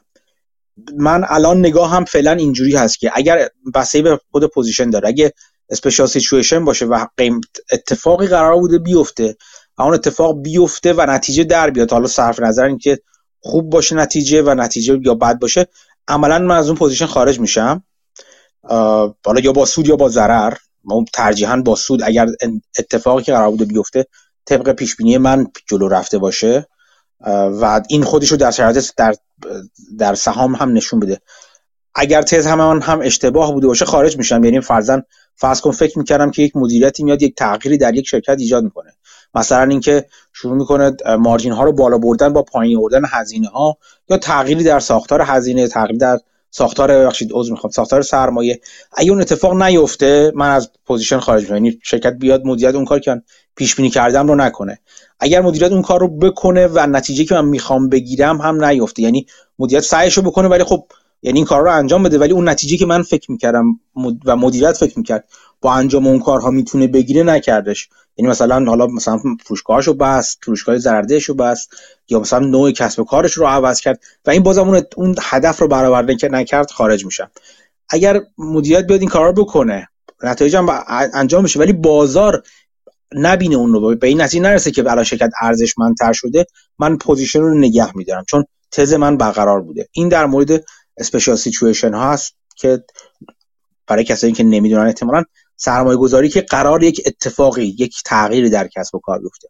در مورد شرکت هایی که اصطلاحا من بهشون اسمش می‌ذارم کامپاوندر ها شرکت هایی که رشد مرکب دارن در بلند مدت من سعی خواهم کرد که حتی اگر اوور بشن این شرکت ها نگه دارم. چون ممکنه فاندامنتال از یعنی بنیان های شرکت اون زیر شرکت کسب و کار زیر شرکت دوباره خودش رو برسونه به به بازار و ممکنه انقدر شرکت عزیز باشه و انقدر شرکت خوب باشه که اگه من خارج بشم دیگه فرصتی برای برگشتن تو شرکت به وجود نیاد. ولی همه اینها رو با توجه به اپورتونتی کاست نگاه خواهم کرد. یعنی هدف منی هست. یعنی چی؟ یعنی نگاه می‌کنم. سرمایه گذار با این پولی که دارم با این سرمایه که دارم یا می‌تونم آزاد کنم آیا موقعیت بهتری برای سرمایه گذاری دارم؟ آیا موقعیت بهتری دارم که سود انتظاریم از اون موقع سرمایه گذاری با توجه به ریسک ها و همه چی بیش از و بهتر از سودی باشه که با نگه داشتن پولم تو همین موقع سرمایه گذاری باشه یا نه. این تصمیم گیری رو انجام میدم و اون وقت تصمیم می‌گیرم آیا از اون کامپاندرها که شرکتی که مدام در حال رشد هستن حالا حتی قیمتشون بعضی وقت از میزان رشدشون جلو می‌زنه یا بعضی وقت عقب میمونه تو نگه دارم. کلا این توجه به اپورتونتی کاست یا به هزینه فرصت باید مهمترین عامل مشخصه باشه برای تصمیم گیری شما. اینکه ببینید با پولتون چه کارهایی می‌تونید بکنید. اگر اینجا نذارم کجاها بذارم می‌تونم بذارم که بهتر باشه؟ و معقول تر باشه. این تصمیم گیری که همیشه باید برای شما در واقع سرمایه گذاری و معاملات شما رو تعیین کنه. ولی باز هم این, این یه نفر ممکنه به درستی سوال بپرسه که خب اگه اینجوری باشه همیشه شما باید در هر لحظه اگر یا باید همه پولتون توی سرمایه گذاری باشه یا باید بکشین بیرون بزنین توی سرمایه گذاری دیگه. خب؟ چون مثلا فرض کنید که اگر چهار تا موقعیت دارین اولی 30 درصد سود دومی 20 درصد سومی مثلا 10 درصد سود چهارمی 0 درصد سود باشه. قاعدتا شما باید تو اون موقعیت که انتظار 30 درصد سود رو دارید بذارید همیشه. اگر یه موقعیت دیگه پیدا شد که اون شد 40 درصد همه پولتون رو باید در برین بزنید تو اون یکی. حتی اگر این مثلا خوب پیشرفته یا بعد پیشرفته یا هر چی. این حرف در تئوری درسته ولی توجه به این که همیشه چیزی هست که من نمی‌دونم همیشه من اشتباه ممکنه کرده باشم حق از هم ریزبین شده باشم و همیشه اتفاقاتی هم ممکنه بیفته که خارج از اصلا تصور من هستش خارج از قضاوت درست یا غلط من هست این باعث میشه که من همه تخم مرغامو تو یک دونه دقیقا لیترالی به قول به معنی دقیق کلمه یک دونه سبد نذارم. تو چند تا سبد پراکنده کنم ولی اینکه تو 100 تا سبد بذارم یا تو 10 تا سبد یا تو 5 تا سبد بسته به میزان دانش من از اون موقعیت های سرمایه گذاری داره و چقدر اینکه چقدر عمیق میشناسمشون. ولی به هر حال میزانی از تنوع متنوع سازی یا دایورسیفیکیشن رو من به هر حال خواهم داشت و تو سرمایه گذاری این امیدوارم که سوال شما رو جواب داده باشم. نظرتون در مورد ویدیو ادیب در توییتر؟ ادیب کی هستش نمی‌دونم من منظور این سوال چی هست. با این تحلیل من با شما صحبت کردم اون موقع جواب ندادید. چرا اون موقع رو مسخره من هم کی راجع کی حرف می‌زنید؟ حالا هر کی که هستش. خب اینم از این سوال های اون پشت بالا هادی می‌خواد سوال یا حرفی بزنه. سلام مهدی جان. آره من اتفاقا یه سوالی داشتم برمیگرده به اون داستانی که در مورد چین داشتیم صحبت می‌کردیم. حالا خوشحالم که علی رضا پور علی رضا پور امیرم اومدن این سوال هم از شما هم از دوستانی که هستن توی رو می‌خواستم بپرسم. یه سالی که همیشه حالا می‌دونم الان این داستان ویدیویی که ریدالیو داده بود خیلی پاپیلار شده و همه دیدن و الان سوال اینه که خب حالا ما کجای سایکل هستیم؟ ولی یه سوالی که من حالا همیشه از خودم می‌پرسم اینه که چقدر چین می‌خواد که اصلا جای حالا دلار رو بگیره؟ و یه جورایی پول خودش رو ریزرو کارنسی بکنه. چون اولین اتفاقی که باید بیفته اگه قرار باشه که پولشون رزرو کارنسی بشه اینه که خب دیگه کنترلشون رو باید رو پولشون کم بکنن. حالا چین همیشه متهم بوده که داره دیولیو می‌کنه پول خودش رو اگه این دیولیویشن رو یهو از رو پول خودش برداره چقدر ممکنه ارزشش بره بالا؟ و از بالا, بالا رفتن این ارزش چقدر مزیت رقابتیش توی بازار باقی میمونه؟ یه همچین چیزهایی و به اضافه اینکه اعتماد جهانی که نسبت به خود دولت چین هست همین اتفاقی که الان برای کمپانی چینی افتاد خب عملا نشون میده که شاید خود دولت خیلی استقبال نمی‌کنه از اینکه بیاین توی کمپانی من سرمایه گذاری بکنین. اینجا یه سیف به قول معروف هیچ وقت اتفاق خاص عجیب غریب آن برای یه اینوستور نخواهد افتاد. برای این یه سر من اینجا چیز می‌بینم تناقض می‌بینم. اینکه آیا اصلا خود استراتژی دولت چین این هست که دلار رو پس بزنه پول خودش رو جایگزین بخواد بکنه یا اینکه نه اصلا به نفعشه که الان یه دلاری باشه که دست یه کشور دیگه است اونا بتونن بازی خودشون رو بکنن. ولی اون کشور دیگه که الان امریکا هم هست وابستگیش انقدر شدید باشه به چین که خیلی هم نتونه فشار بذاره روشون و در واقع سیاست خودش رو اعمال بکنه. به این کشوری که خیلی یونیک الان تو دنیا وجود داره. این یه سوالیه که حقیقتش من خیلی جواب قرص و محکم واسش ندارم. میگم خیلی عدد و چارت و نمی‌دونم. از اینجور داستانا زیاده ولی در عمل به نظر می‌رسه که عمل کرد یه ذره متفاوته با چیزایی که تو چارت داریم می‌بینه حالا خوشحال میشم اگه خود شما یا امیر علی پور نظرتون دوست دارم بشنوم چون میگم خودم جواب قطعی واسش ندارم. مرسی. ممنون. سوال خوبی بود. حرفای خوبی هستش. خوبی بودش. منم نظری ندارم اصولا. اولا که اصلا اصلا نظری ندارم چون سوادش رو ندارم. ولی حرفایی که گفتی حرفای درستی هستش. به نظر من هم لزوما در همین لحظه در همین الان الان همین در همین برهه حساس کنی به نفع چین نیستش. به خاطر اینکه خیلی از از خیلی از لحاظ دستشو میبنده. به همون دلایلی که خودت گفتی. باز اتفاقا من ارجاع بدم به space ی که اون هفته در مورد چین بود. یکی از صحبت هایی که در مورد چین زده شد همین گفته شد همین بود. اون کارشناسی که حالا سرمایه گذاری که سالهاست در چین از در زمینه entertainment و اینا مخصوصا در مورد فیلم صنعت و صنعت فیلم سازی و غیره و غیره با چین سر کار داره. اون خیلی حرف جالب می‌زد. می‌گفت چین دوست داره کنترل قسمت هایی از دنیا رو به عهده بگیره به دست بگیره. کنترل منظور حالا ابرقدرتی بشه برای خودش. همونطور که آمریکا هست ولی اصلا نمی‌خواد کنترل همه دنیا رو به دست بگیره. اصلا نمی‌خواد جای آمریکا رو بگیره مثلا به این دید که بخواد رهبر مثلا چه چیز جهانی بشه و اینا. ولی یک جاهایی رو می‌خواد اون جاهایی که مخصوصا منابع دارن و به نفعشه مثلا مثل آفریقا که حالا این این کارشناسه توی چیز این سرمایه گذار حالا کارشناسگیم اشاره کرد بهش و من خیلی وقت شاید دو سال پیش بودش تقریبا یه رشته توییت گذاشتم که نشون دهنده سرمایه گذاری های بزرگ نظامی و اقتصادی بزرگتر اقتصادی ولی نظامی هم شده. چین توی آفریقا بودش. بیشک چین تو خیلی از قسمت های دنیا مثل آفریقا و شرق آسیا. دنبال این هژمونی هست دنبال این هستش که در واقع قطب خودش رو کاملا تشکیل بده اونجا.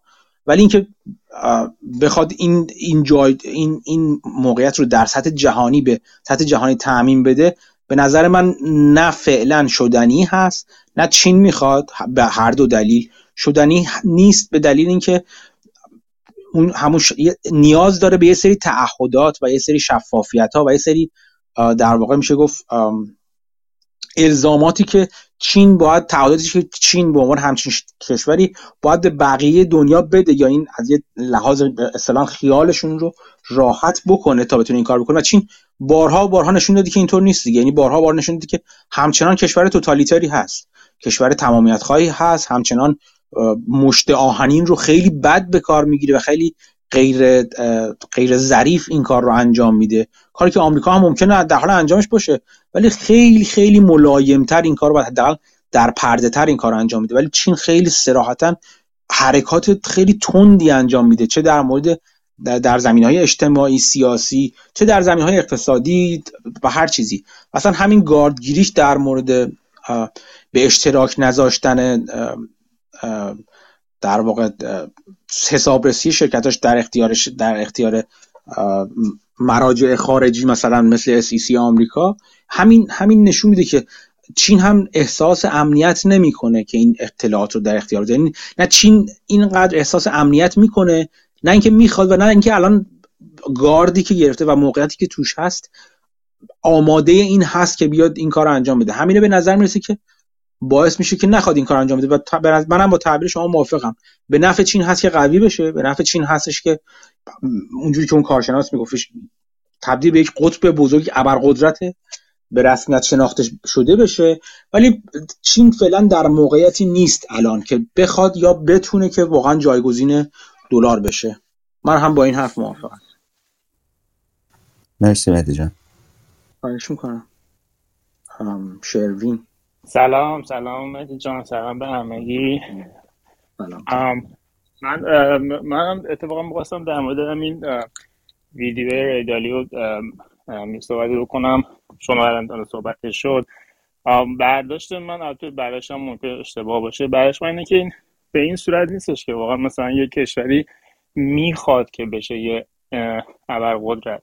یه پروسه که در ادامه به دست آوردن منابع بیشتر اتفاق میفته یعنی خب شما منابع بیشتری برای کشورت می‌خوای برای همین پول اونجا بیشتر داد ستد میشه و برای همین پول جایگزین پول غالب میشه. یعنی فکر نمی کنم که مثلا بخواد یه کشوری حتما بخواد بشه ابرقدرت. حالا نمی‌دونم. شاید مثلا درست نباشه. تا می‌خواستم یه مورد بگم. مرسی. مرسی. اشکال نداره مهدی جان من یه کامنت کوچیک بذارم. بگو بگو بگو. مرسی. شرمی جان من باید کاملا موافقم. یعنی خواستن نخواستن دقیقا به همون مفهومی که تو گفتی به نظر من خواستن چین نیست. من چیزی که دارم میگم اینه که به نظر می‌رسه که حتی چین نمی‌خواد. یعنی داره سیگنال میفرسته که آقا مثلا آقای اینوستور نه توی بابا یا دیدی یا کمپانی بزرگ چینی سرمایه‌گذاری نکن چون من ممکنه هر لحظه اینا رو بیام یه چیز بکنم یه پوکی بکنم بعد خب تو سرمایه یهو 50 درصد از بین میره. یا داستان دیوالویشنش رو خب میگه که خب من دارم این کارو می‌کنم. یا به قول مهدی انقدر قضیه رو سریح و روشن به همه داره نشون میده که حتی اگه اون تمایله وجود داره حالا از طرف عربستان از طرف خاورمیانه یا هر کسی دیگه که بره به سمت یوان بگه که خب حالا داری میای به سمت یوان ولی مواظب باش که جفت پا نپری تو این استخر چون من ممکنه که زیر پاتو خالی بکنم. یعنی سیگنالی که داره میده به نظر بیشتر سیگنال نخواستن تا داستان حالا اشکال نداره این اتفاق هم افتاد. من هر تموم شد. ممنون. مرسی. مرسی لطفا. مرسی. ممنون از هر خب دیگه دوستان؟ صحبتی؟ من یه چیزی اضافه کنم هاوارد مارکس هم راجع به این حرف زده. این مصاحبه اخیرشی که گذاشتم. یه تیکه کوچیکش البته نه همش. در مورد این چین حرف می‌زنه و میگه یکی از مهمترین سوالای قرنه. اینکه شما می‌خواین involve باشین تو بازار چین سرمایه گذاریش کردیتش و چیزهای مختلف یا نمی‌خواین. مثلا می‌گفت بعضی اینو اینجوری حل می‌کنن که میگن ما دو درصد مثلا global fund دو درصد exposure به چین می‌ذاریم.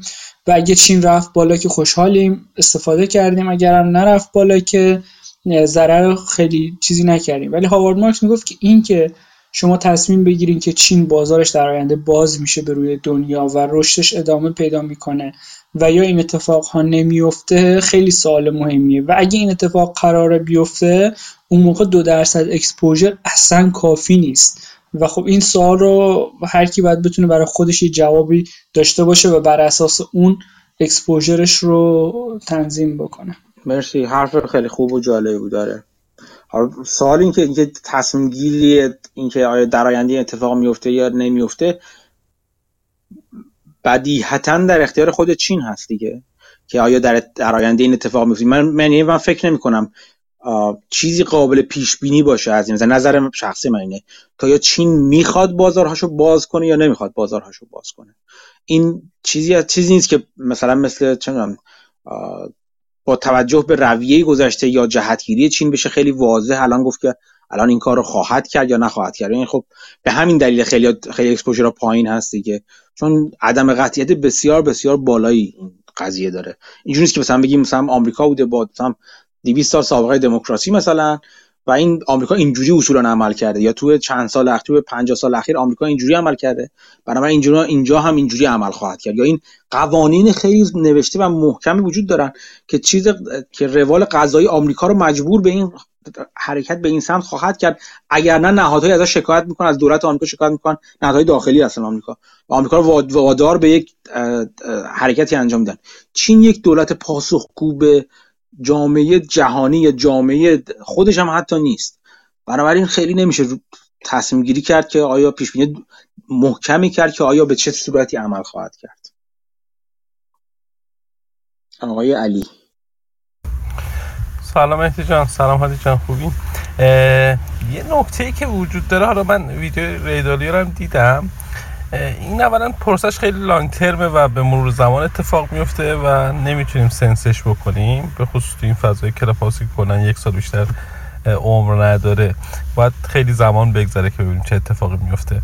نکته ای که وجود داره اینه که موقعی می‌تونه اقتصاد چین حالا بیاد توی اردر اول دنیا قرار بگیره یا پول یوان بتونه تغییر بکنه که اقتصاد چین وابسته به بقیه کشورها نباشه. حالا این نظر منه. مثلا اتفاقی که ترامپ افتاد و جنگ تجاری رو با اینا شروع کرد بیشتر خب می‌دونیم اقتصاد آمریکا 70 درصدش جی دی پیش بابت مصرفه اما توی چین 45 درصدشه بابت مصرفه. یه سری کارا کردن از سال 2005 6 به بعد که خدمات حالا تامین اجتماعی رو بالا ببرن که بتونن مردمشون امید داشته باشن به آینده و بیشتر از درآمدشون خ...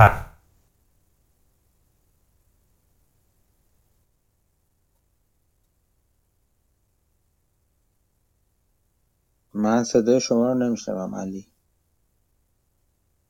بقیه دوستان میشنون صدایشون رو؟ نه من نمیشنم آره قطع شد صداشون.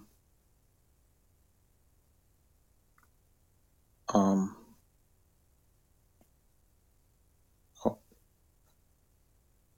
حالا امیدوارم که دوباره برگردنیشون حالا نمی‌دونم چی شد. حالا جایی هستن که صحبت نمی‌تونم بکنم. من ببخشید تلفنم تماس آره تماس که اینترنت هم پرید داره بعد من توی فضایی الان وارد شدیم به خصوص تو این چند ماه گذشته که محاسبات فدرال رزرو هم اشتباه از آب در اومد. یعنی خدای پاول گفت من فکر می‌کنم تورم کاهش پیدا می‌کنه کاهش پیدا نکرد. این موضوع دیگر دارم مطرح می‌کنم. و ما توی فضایی وجود داریم که قیمت کامودیتی قرار نیست بیاد پایین. این مسئله که تو ذهن خود منم ایجاد شده. یعنی ما قبلا قبل از کووید قیمت commodity ها با شرایط اقتصادی تو دنیا تغییر می‌کرد. مثلا اگه رشد اقتصادی بالا بود خب قیمت commodity ها رشد پیدا می‌کرد. اما الان قیمت commodity ها به خاطر مشکلات سمت عرضه باعث شده که رشد پیدا بکنن مثلا مثل قیمت ده سال گذشته است بهش. همه اکثر commodity ها به ده سال گذشته است همون 2011 ای که همه commodity all time high تقریبا زدن. تو اون محدوده باشن. می‌خوام یه reference بدم که توی فضایی قرار, قرار داریم که قیمت commodity ها بالاست. این بالا بودن قیمت commodity ها باعث میشه که چین نتونه ارز خودش رو دیگه devalue بکنه. و حتی اومده بیشتر ارزش ارز خودش رو بالا برده. به خصوص بعد از صحبت اورگرند و بقیه کمپانی های real estate شون و های صنعت ساخت و سازشون اتفاقا ارز یوان به شدت قوی شده. دلیلش اینه که اگر ارز یوان ضعیف باشه هزینه تولید برای کمپانی ها به شدت افزایش پیدا می‌کنه و با توجه به اینکه تراجع مثبت تراجعش مثبت هست نمی‌تونن اون مارجین کافی رو کمپانیشون داشته باشن. به نظر من اصلا الان یوان چین قدرت خواهد گرفت باز هم قدرت خواهد گرفت بر اساس سیاست هایی که به کار بردن. نکته دیگه که در مورد چین وجود داره درست نرخ بهره‌اش کاهش داده یک سری تسهیلات و easing رو به کار برده در قبل از این خبرهایی که دو این دو سه روز داریم. در خیلی از موارد با ایجاد کردن این سری red flag هایی که برای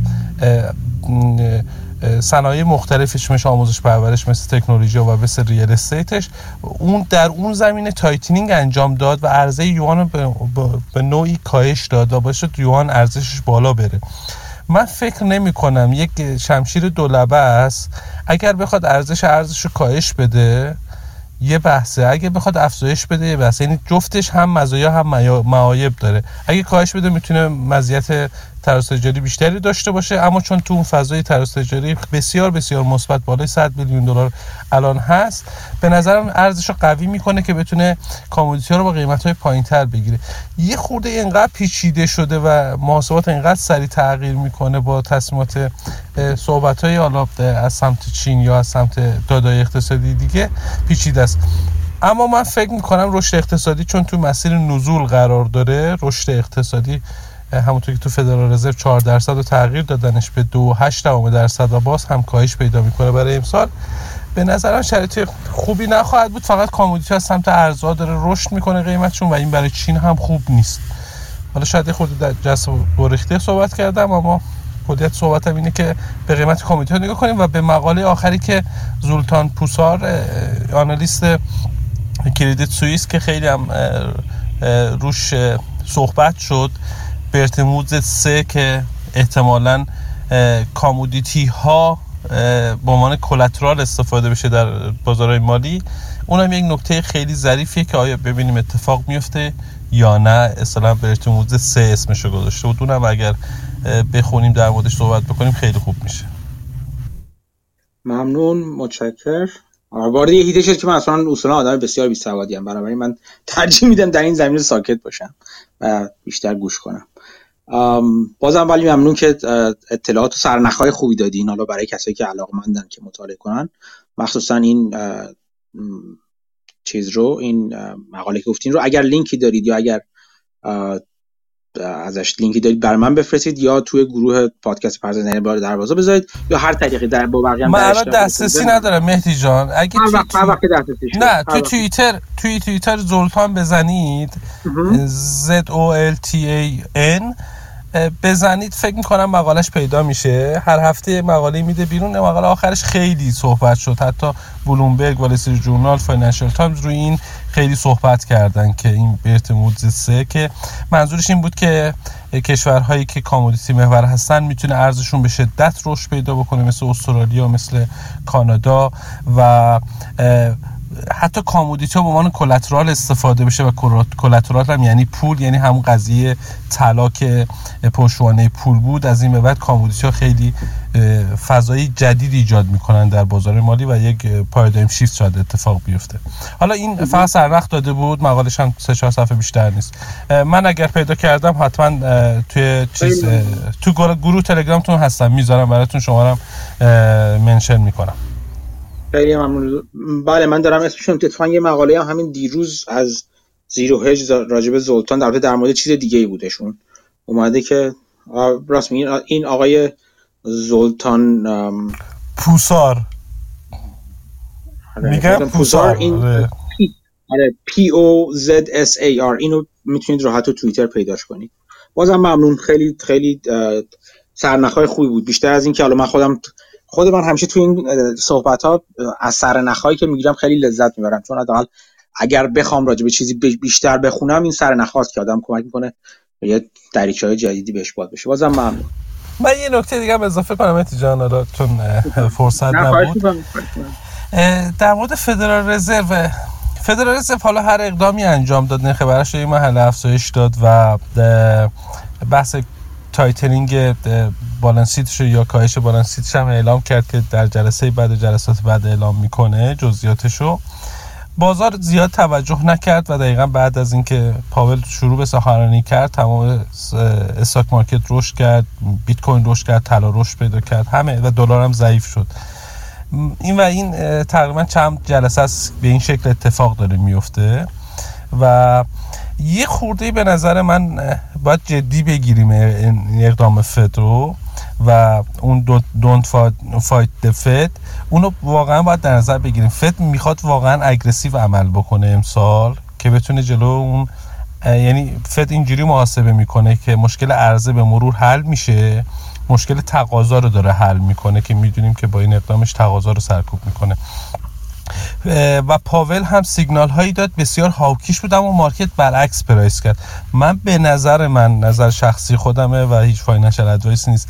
در هفته های پیش رو ما واقعا اون hawkish بودن و یا تو سخنانی های اعضای فد می‌بینیم یا توی سه 20 روز بعد که FOMC minutes شون جزئیات این جلسهشون میاد بیرون می‌بینیم که واقعا tightening هم می‌خوان انجام بدن و پاول هم اشاره کرد که این tightening به اندازه یک افزایش نرخ بهره است. حالا میزانش مشخص میشه.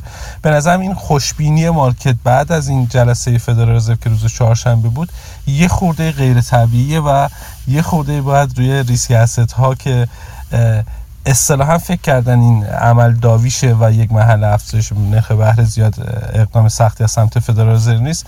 به نظر من اقدام سخت در پیشه و دیتاهاش هم از جاهای دیگه می‌تونیم مقایسه بکنیم مثل فلت شدن منحنی بازده و این اینها. یه خورده به نظرمون رو مورد توجه قرار بدیم. فکر می‌کنم در هفته دیگه با سخنانی اعضای فد کم کم که میاد بیرون سیگنال hawkish خیلی شدیدی از سمت فد می‌بینیم که برای ریسک های بازار سهام بازار commodity ها اینا هم می‌تونه خوب نباشه. همین فقط. ممنون مرسی. من لینک چیز رو توی گروه تلگرام گذاشتم. که یکی دو تا لینکی که پیدا کردم گذاشتم راجب بحران commodity که وجود داره.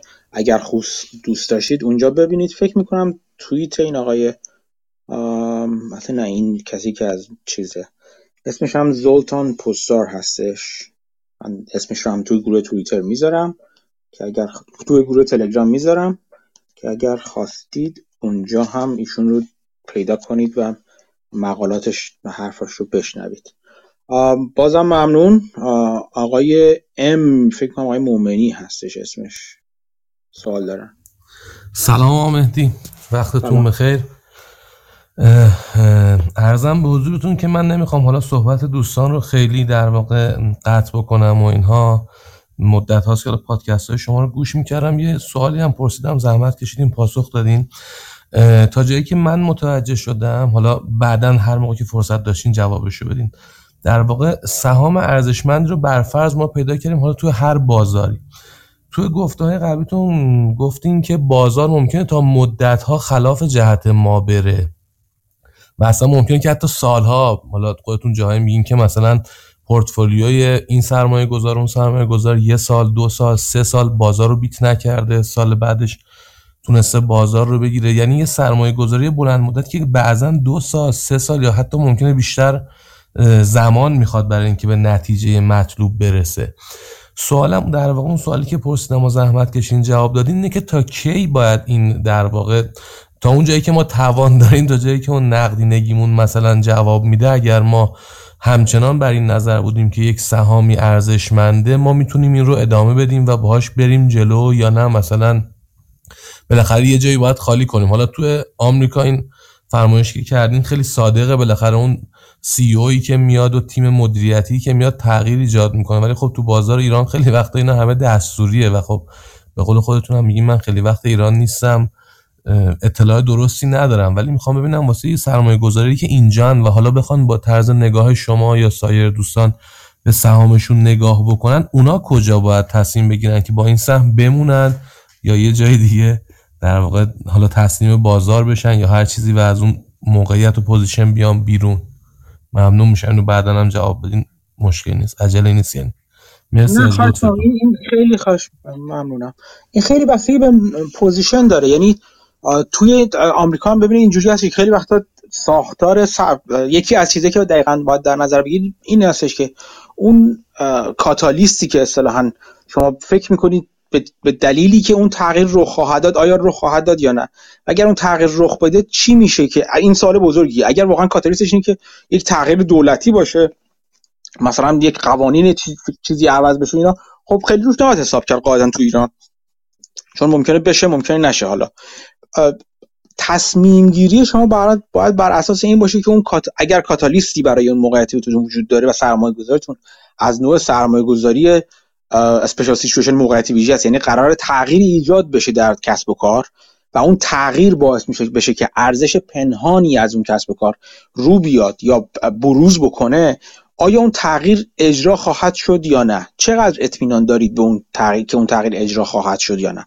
این اولین مهمترین تصمیم تصمیمگیریتون قضاوت در مورد این باشه. یعنی صرف اینکه شما مثلا بگین که مثلا میگم شما فرض کنید یه شرکتی پیدا می‌کنید که مثلا کلی مثلا زمین داره زمینه که داره که مثلا فرض کنید مثلا چه حالا موقع که مثلا فرض کنید توی تهران مثلا شرکتی باشه در یک منطقه خیلی مناسبی یه یه عالم زمین داشته باشه. زمین مثلا که می‌تونیم مثلا به مسکن سازی کنه یا هر کاری اگر بفروشه تغییر کار برش بده یا اصلا اون مجوز هم داشته باشه اون کاری که قرار انجام بشه رو انجام بده این ارزش میاد رو. خب؟ پس اینجا میشه کاتالیست میشه که این شرکت در مورد این تص... زمین هاش تصمیم بگیره. که آیا می‌خواد این کار بکنه یا نکنه. خب؟ این قضاوت شما در مورد که سهام این شرکت رو بخرید چون بازار نمی‌بینه یا نمی‌خواد ببینه یا بر این باور هستش که این شرکت با این زمین هاش کاری نمی‌کنه هر کدوم از این سه حالت باید بر مبنای همین باشه که آیا شرکت این کار خواهد کرد یا نخواهد کرد. از کجا می‌تونیم بفهمیم شرکت این خواهد، کار خواهد کرد یا نخواهد کرد؟ یکی از راش این یه مثال فرضیه. اینکه آیا مدیریت مشوقی داره برای این کار یا نه؟ اگر مدیریت نشسته کنار مثلا داره مثلا چم میلیون میلیون مثلا حالا هر چقدر حقوق می‌گیره مدیر شرکت مدیر عامل هیئت مدیره و اینا هیچ ساعت هیچ براش هیچ چیزی براشون نداره هیچ نفعی نداره هیچ فشاری هم روشون نمیشه وارد کنن. بالا به, به دلیل نوع سرمایه سهامداران اون شرکت ترکیب سهامداران شرکت و هیچ نفعی براشون نداره هیچ مشوقی براشون وجود نداره که این تغییر رو این تحول رو اعمال کنن. شما می‌تونید تا حد زیادی مطمئن باشین تغییر اعمال نخواهد شد. چون اگه این تغییر اعمال نشه در شرکت عادی یا باید سهامدارا فشار بیارن به اون شرکت که این آقا این پول ماست دیگه. این این الان مثلا زمینی که الان مثلا چه می‌دونم یه میلیارد قیمتش روی توی بالانس شیته اگه این زمین رو بسازیش مثلا میشه 100 میلیارد. چرا نمی‌سازی این زمین رو مثلا؟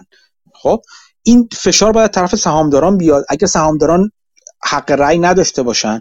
اگر قسمت سهامداران حق رأی چندگانه داشته باشن اگر مدیریت سهامدار عمده باشه اگر دولت سهامدار عمده باشه هر چیزی که باعث بشه این تغییر نتونه بیفته یا دلیلی نداشته باشه اینجوری بگیم دلیلی وجود براش نداشته باشه که این تغییر اتفاق بیفته. سرمایه‌گذار اون شرکت مثل این هست شما برین یه صندوقچه پرپولی رو بگیرین ولی کلیدشو نداشته باشین.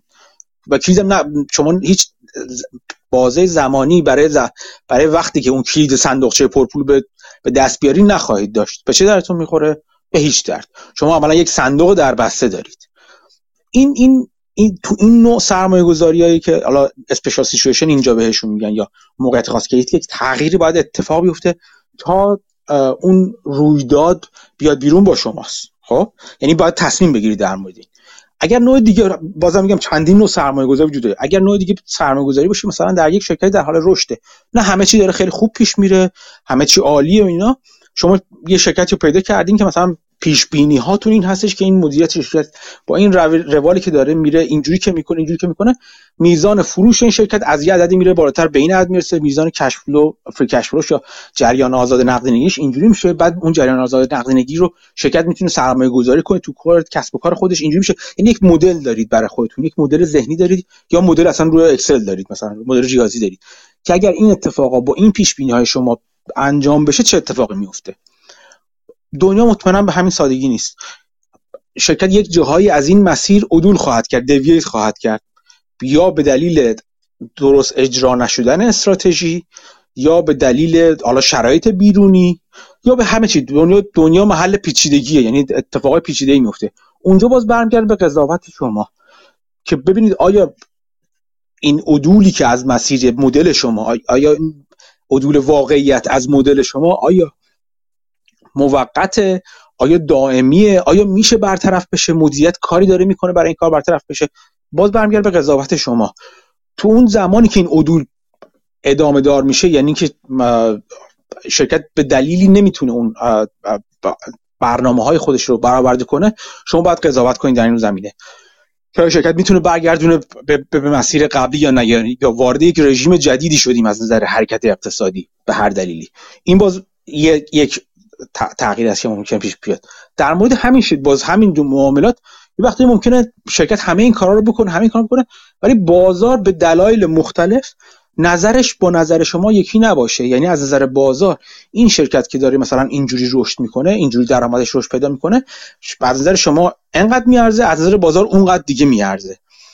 اینجاست که یک نوع دیگه ای باید شما تصمیم گیری کنید و قضاوت داشته باشید. اینکه چرا داره بازار اون کارو می... اون دید متفاوت رو داره؟ آیا نگرانی از چیزی داره؟ آیا چیزی رو می‌بینی که شما نمی‌بینید؟ اونجاست که فهمیدن منطق پشت نظر بازار مهم هستش. و همیشه اینو در نظر بگیرید که حتی در زمینه در این زمینه که همه چی گل و بلبل یعنی فضای اقتصادی خوب قانونمند باشه اصلا همه چی. سهامداران همه سهامداران منافع سهامداران با منافع مدیران شرکت کاملا همخط و همراستا باشه و همه می‌خوان همه اتفاق خوب بیفته. اینکه بازار در مورد چیزی تصمیمی متفاوت از تصمیم شما داره به نظر من اول از همه شما باید فکر کنید که شما کجا اشتباه کردید. بازار چه چیزی رو داره می‌بینی که شما نمیبینیش نه برعکس. نه اینکه من میارم یه چیزی رو می‌بینم که بازار نمیبیندش. نه. شما باید فرض رو اول بر این بذارید که بازار داره درست نظر میده. اگر بعد اون فرض رو اگر بتونید یکی یکی رد کنید یا تایید کنید. اگر فرض رو بر این بذارید و حرکت از سمت درست بودن حرکت بازار درست بودن قضاوت بازار باشه به سمت اینکه آیا بازار درست میگه نه اون وقت شانس بهتری دارین که قضاوت پخته تری رو بکنید. باز نمی‌دونم امروز می‌رسیم راجع به این چیزی که می‌خوام صحبت کنم صحبت کنم یا یه چیزش همین هست اینکه چطوری ما نظر با چه وقت با نظر بازار باید همراستا بکنیم خودمون رو؟ و بیفتیم روی ترند اصطلاحا و چه وقت باید خلاف ترند عمل کنیم و اون به قول معروف میگن wisdom of crowd یا عقل جمع رو در واقع عقل جمعی رو قبول نداشته باشیم و مخالف شرکت کنیم. این سوال سوال فقط شما سوال خیلی بزرگ و مهمی هست ولی بگم تصمیم گیری در زمینه این که تا کی من بر تصمیم خودم در زمینه این در قضاوت خودم پایدار بمونم خیلی بستگی به این داره که شما چه جور سرمایه گذاری دارین انجام میدین. خیلی به این بستگی داره که آیا تمام این چک ها رو انجام دادین یا نه؟ آیا تمام این آزمایش های ذهنی رو در مورد تصمیم گیریتون انجام دادید یا نه؟ یا اینکه فقط داریم میگین که من یه چیزی رو می‌بینم که بازار نمی‌بینه و خیلی در واقع مغرورانه دارین نگاه می‌کنین. میگن که یه گفته ای از ست کلارمن یه سرمایه‌گذار معروف گذاشتم من توی گروه چند روز پیش که سرمایه گذاری یک چیز یک دوگانه بین این دو بین فروتنی و خضوع و قد بودن و یک دندگی. چون شما باید بدونید که اغلب اوقات بازار بهتر از شما میده. یعنی فروتنی رو داشته باشید که بدونید که اون عقل جمعی اون روند جمعی بهتر از شما داره می‌تونه تصمیم گیری کنه و بهتر از شما می‌تونه قضاوت کنه. ولی در ضمن این یک دندگی رو هم داشته باشید. اگر به دلایلی در موارد خاص به این نتیجه رسیدید که شما دارید درست میگید و نه عقل جمعی جرأت و جسارت این رو داشته باشید که خلاف اون عقل جمعی حرکت کنید. چون سود با اون حرکت خواهد بود در در در آینده. باز دوباره ارجاع میدم به صحبت های قبلی خودم در مورد پریمیچوال بیدینگ یا پریمیچوال بتینگ مثل شرط بندی روی اسباب و غیره که هر قدر تعداد کمتری آدم روی بخش درست سرمایه شرط بندی کرده باشن بازدهی یا سود اون آدم ها بیشتر خواهد بود. و هر قدر همه بازار روی تعداد زیادی از افراد روی انتخاب درست شرط بندی کرده باشن بازده تک تک اون آدم هایی که روی تو اون قسم تو اون جرگ قرار می‌گیرن کمتر خواهد یعنی تنها بودن سودمند خواهد بود یه جاهایی توی بازار. ولی باید بدونید چه جاهایی و این و این هستش که کار رو سخت می‌کنه. اصولش همونطور که بارها صد بار فکر کنم گفتم من بخاطر همین دلیل که میگن سرمایه گذاری کار آسون کار ساده ایه یعنی اصول پیچیده ای نداره. همین چیزای ساده است. یعنی هیچ ریاضیات عجیب و غریبی نمی‌خواد برخلاف حالا این چیزی که کوانتوم یعنی برای اینکه سرمایه گذار موفقی بشید لازم نیست خیلی پیچیده فکر خیلی سخت مطالب سختی رو بفهمید. ولی فهمیدن و قضاوت کردنتون روال پیچیده ای هستش. و این ساده در عین حال سخت. این هستش که اون در واقع ماجرای سرمایه گذاری رو تشکیل میده. ممنونم مهدی جان. زحمت کشیدیم. لطف کردیم واقعا. خواهش می‌کنم.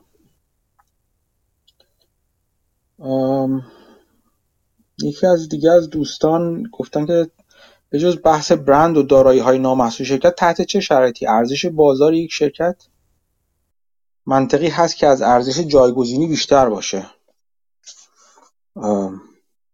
خیلی از موارد هر هر جا که موتی وجود داشته باشه دارایی نا دارایی نامشهود ممکنه باشه. شما فرض کنید که توی شهری که مثلا یه جا یه شهری که مثلا فرض کنید یه شهرک صنعتی باشه یا یه قسمت صنعتی شهر فرض کنید یه کسب و کار زدین کسب و کار بازیافت آهن قرازه ها؟ خیلی ساده. یه دونه کسب و کار وجود داره و این داره کار می‌کنه. و تمام مثلا آهنگ فروشای اون دور و همه اون افراد اون دور و می‌تونن می‌تونین که در واقع آهن قرازش میدن به این شرکت. این شرکت سالها پیش فرض کنید تاسیس شده. خب؟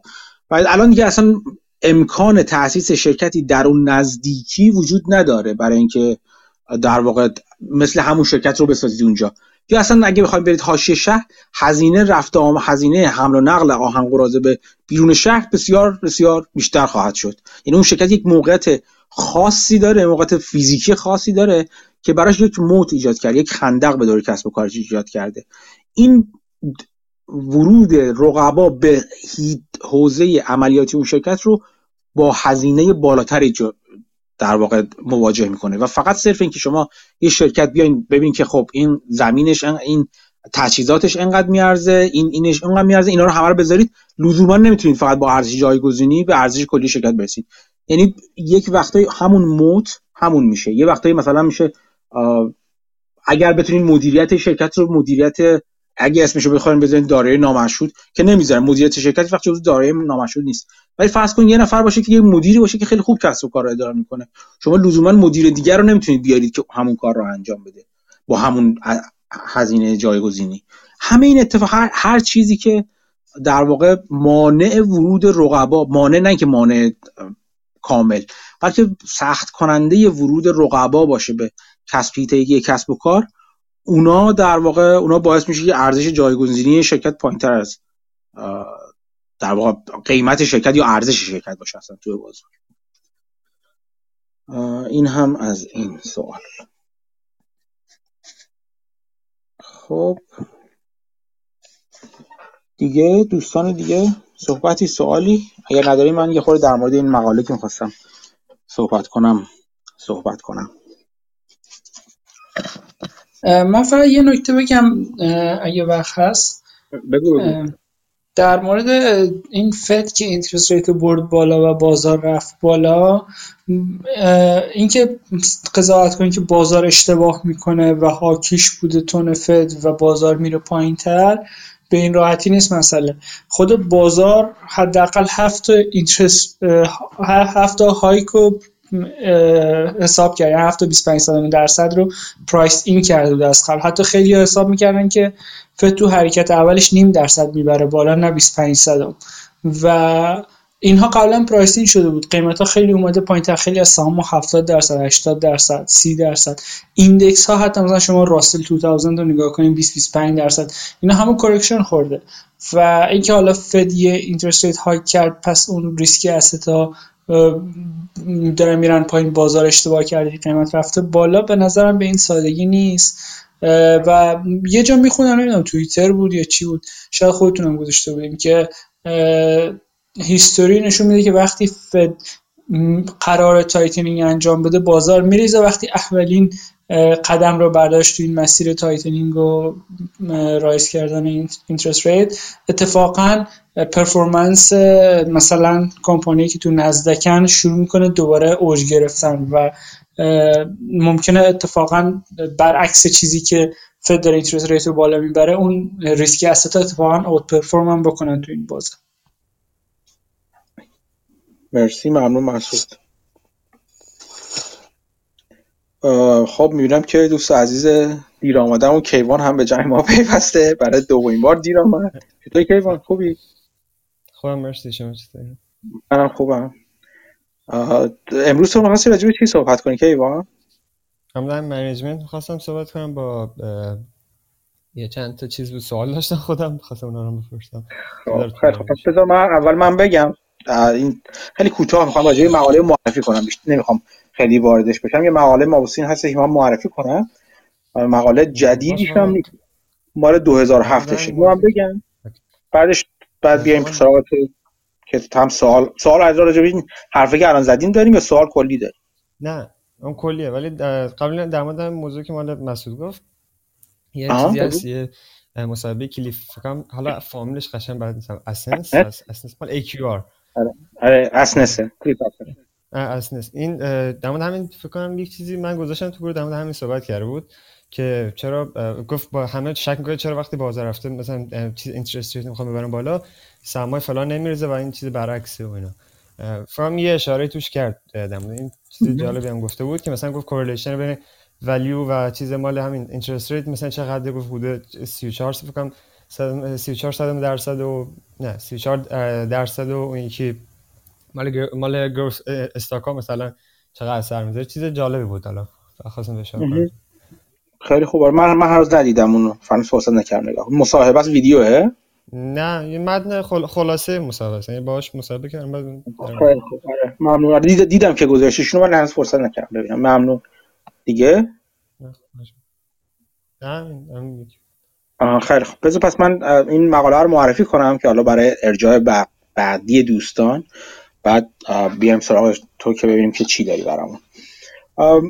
من می‌خوام یه مقاله معرفی کنم از آقای مابوسین که می‌دونی که چقدر علاقه دارم به ایشون و چندین بار به مقاله های مختلفش ارجاع دادم به کتابش به خیلی چیزهای مختلف. خیلی جالب. این استاد دانشگاه کلمبیا است اصلا من مقاله که گذاشتم اونجا می‌تونید در واقع بخونید و ببینید.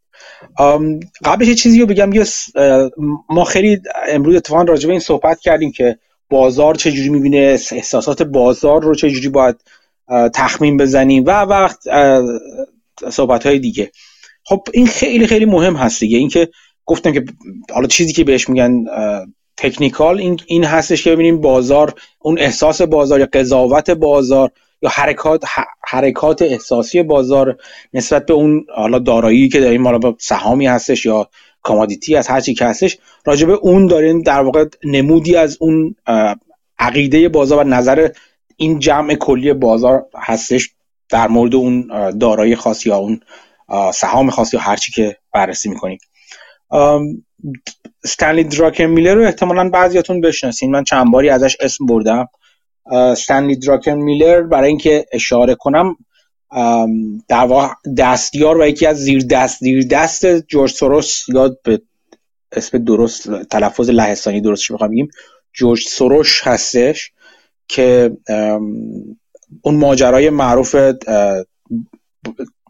در واقع مواجهش با بانک انگلیس رو من صحبت کردم قبلا راجبش ایده اون ماجرا ایده اون شورت کردن پوند و اینا ایدهش از همین آقای دراکن میلر اومده بودش. و دراکن میلر خیلی خیلی آدم بسیار بسیار آدم جالبیه. تریدریه تریدر با نگاه مکرو هست که از این نظر خب من خیلی باهاش کاری ندارم خیلی به به کار من نمیاد. ولی خب خیلی بسیار بسیار آدم جالبی اولا توی بازه سی ساله مدت پیش در واقع سرمایه ها رو برگردونده به سرمایه گذاران خودش و الان دیگه fund ش رو بسته مدت هاست ولی مدت ها پیش یعنی مدت ها پیش که این کارو کرده تو همون مدت توی بازه سی ساله این آدم فکر می‌کنم میانگین سی درصد یه هم چیزی. رشد مرکب fund ش بوده یعنی سود سوددهی fund ش بوده. بعد از چیز فکر می‌کنم فکر می‌کنم آره بعد از کم کردن فی و فی سرمایه گذاری و غیره. و این سی سال اون موقع حتی از چیز وارن بافت هم بیشتر بود از بازه وارن بافت بازه طولانی وارن بافت هم بیشتر بود تو اون زمان خاص. و نکته جالبی که سودش هم بیشتر سود مرکبش هم بیشتر بود. و بازم نکته جالبتر این هستش که تو اون بازه دانیر نداشت یعنی سالی ضرر نکرده بود. خب خیلی آدم جالبی هست از این نظر. ولی خب سبک سرمایه گذاریش به من هیچ وقت نمیخورده چون هم دید مکرو داره هم بیشتر تریدر هست. یعنی خیلی معاملات خیلی سریعی بعضا انجام میده. میاد داخل و میره بیرون. ولی حرفای جالبی زده این آدم جزو آدمایی که من همیشه سعی می‌کنم چیزاشو گوش کنم. صحبت هایی که می‌کنن رو گوش کنم. خود من ازش درس زیاد یاد گرفتم در, در موارد دیگه. این آقای دراکن میلر یه بذارید من اسم طرفش اسم اون آقا رو یه استادی داشته. یعنی در واقع قبل از که با سروش کار کنه با یک کس دیگه ای کار می‌کرده. که اسم اون آدم رو من الان برای شما میگم که اسپروس اسپروس چی بودش؟ یادم نیست. اسپروس درلس. این آدم بوده. و در واقع mentor و استاد استاد اگه بشه اسمش mentor دراکن میلر بوده. خود دراکن میلر این آدم رو به عنوان mentor خودش در واقع معرفی کرده. خودش میگه سرش خیلی چیزا یاد گرفته. مهمترین چیزی که از جورج را گرفته یاد گرفته بوده این بوده که چجوری position رو سایز بده و چجوری وقتی مطمئنه که یک position درست هست و سود می‌گیره چجوری قسمت بزرگی از سرمایه روش بذاره. ولی از عمده چیزهایی که خودش گفته بود عمده چیزهایی که یاد گرفته از همین منتور قبلیش اسپرسترلس بوده. و یه خودش میگه یک مثال خیلی معروفی یک حرف معروفی میزدش این آقای اسپرسترلس که بهش می‌گفت که 6 میلیون فرنچمن can't be wrong. و به این معنی هم می‌گفت که این همه بازار دید بازار امکان نداره غلط باشه. یعنی وقتی بازار روی چیزی جهتگیری می‌کنه این خلاف جهت بازار رفتن غلطه. این این لایه اول این حرف این آقا هستش. و همیشه این سوال پیش میاره که خب پس ما همیشه رو ترند ها بیفتیم. این کسی که ترند فالوور هستن یا ترند اینوستر هستن یا هر که ترند تریدر هستن هر اسمی که براشون می‌ذارین آیا روششون درست است؟ ما باید همیشه ببینیم که جهت کدوموری هستش و جهت رو اونوری تشخیص بدیم. خود دراکن میلر میگه که من اولین چیزی که یاد گرفتم از این آدم و از این حرفش خیلی برام مهم بود که بفهم بتونم جهتگیری های بازار رو تفسیر کنم و ترجمه, ترجمه کنم. بفهمم از همین حرکت های بازار چه ترند ها و چه روند های وجود داره و بازار داره کدوم وری میره. ببینید اینا رو همه رو دارم با این با این حرف با این دید می‌زنم که هیچ حرفی راجع به فاندامنتال نمی‌زنه. میگه فقط راجع به این نظر میده که بازار چی داره میگه؟ و برای این عقیده است که بازار اغلب اوقات بهتر از من می‌تونه بفهمه و دید بازار دید بهتری هستش. بعد میگه ولی برای من مهم هستش من می‌دونم که یک وقتی این ترند برخواهد گشت و عوض خواهد شد. برای من خیلی وقت مهمه که درست قبل از این ترند برگرده یا اوایل برگشتنش خودم از اون trend بیارم بیرون. باید بفهمم که که این trend کی خشک میشه اصلا یا کی شل میشه. یا اگر زیادی داره بالا میره اگه درست بفهمم که زیادی بالا رفته و به زودی کاملا معکوس خواهد شد یه وقتی چون یه trend ی هست که میره جلو مثلا فرض کن قیمت قیمت commodity میره بالا شروع می‌کنه بالا رفتن یه secular growth پیدا می‌کنه و بعد متوقف میشه چون رشدش متوقف میشه. تا قبل از اینکه متوقف بشه شما بهتره برید بیرون. ولی وقتی هستش انقدر زیاد بالا میره که شروع می‌کنه برگشتن. من نمودار قیمت نفت رو گذاشتم چند روز پیش که چجوری رفت رسید به 130 و مثلا 7 دلار نزدیک 140 دلار رسید و چند روز بعدش سریعا افتاد تا زیر حتی 100 دلار هم اومد پایین. دراکن میگه که من تو این جور وقتا برام مهم است که بتونم اگر بتونم بفهمم که کی قرار انقدر شدید داره بالا میره که به زودی کاملا معکوس خواهد شد. و اون موقع من اگر بتونم اینو بفهمم خلاف جهت بازار شرط بندی می‌کنم.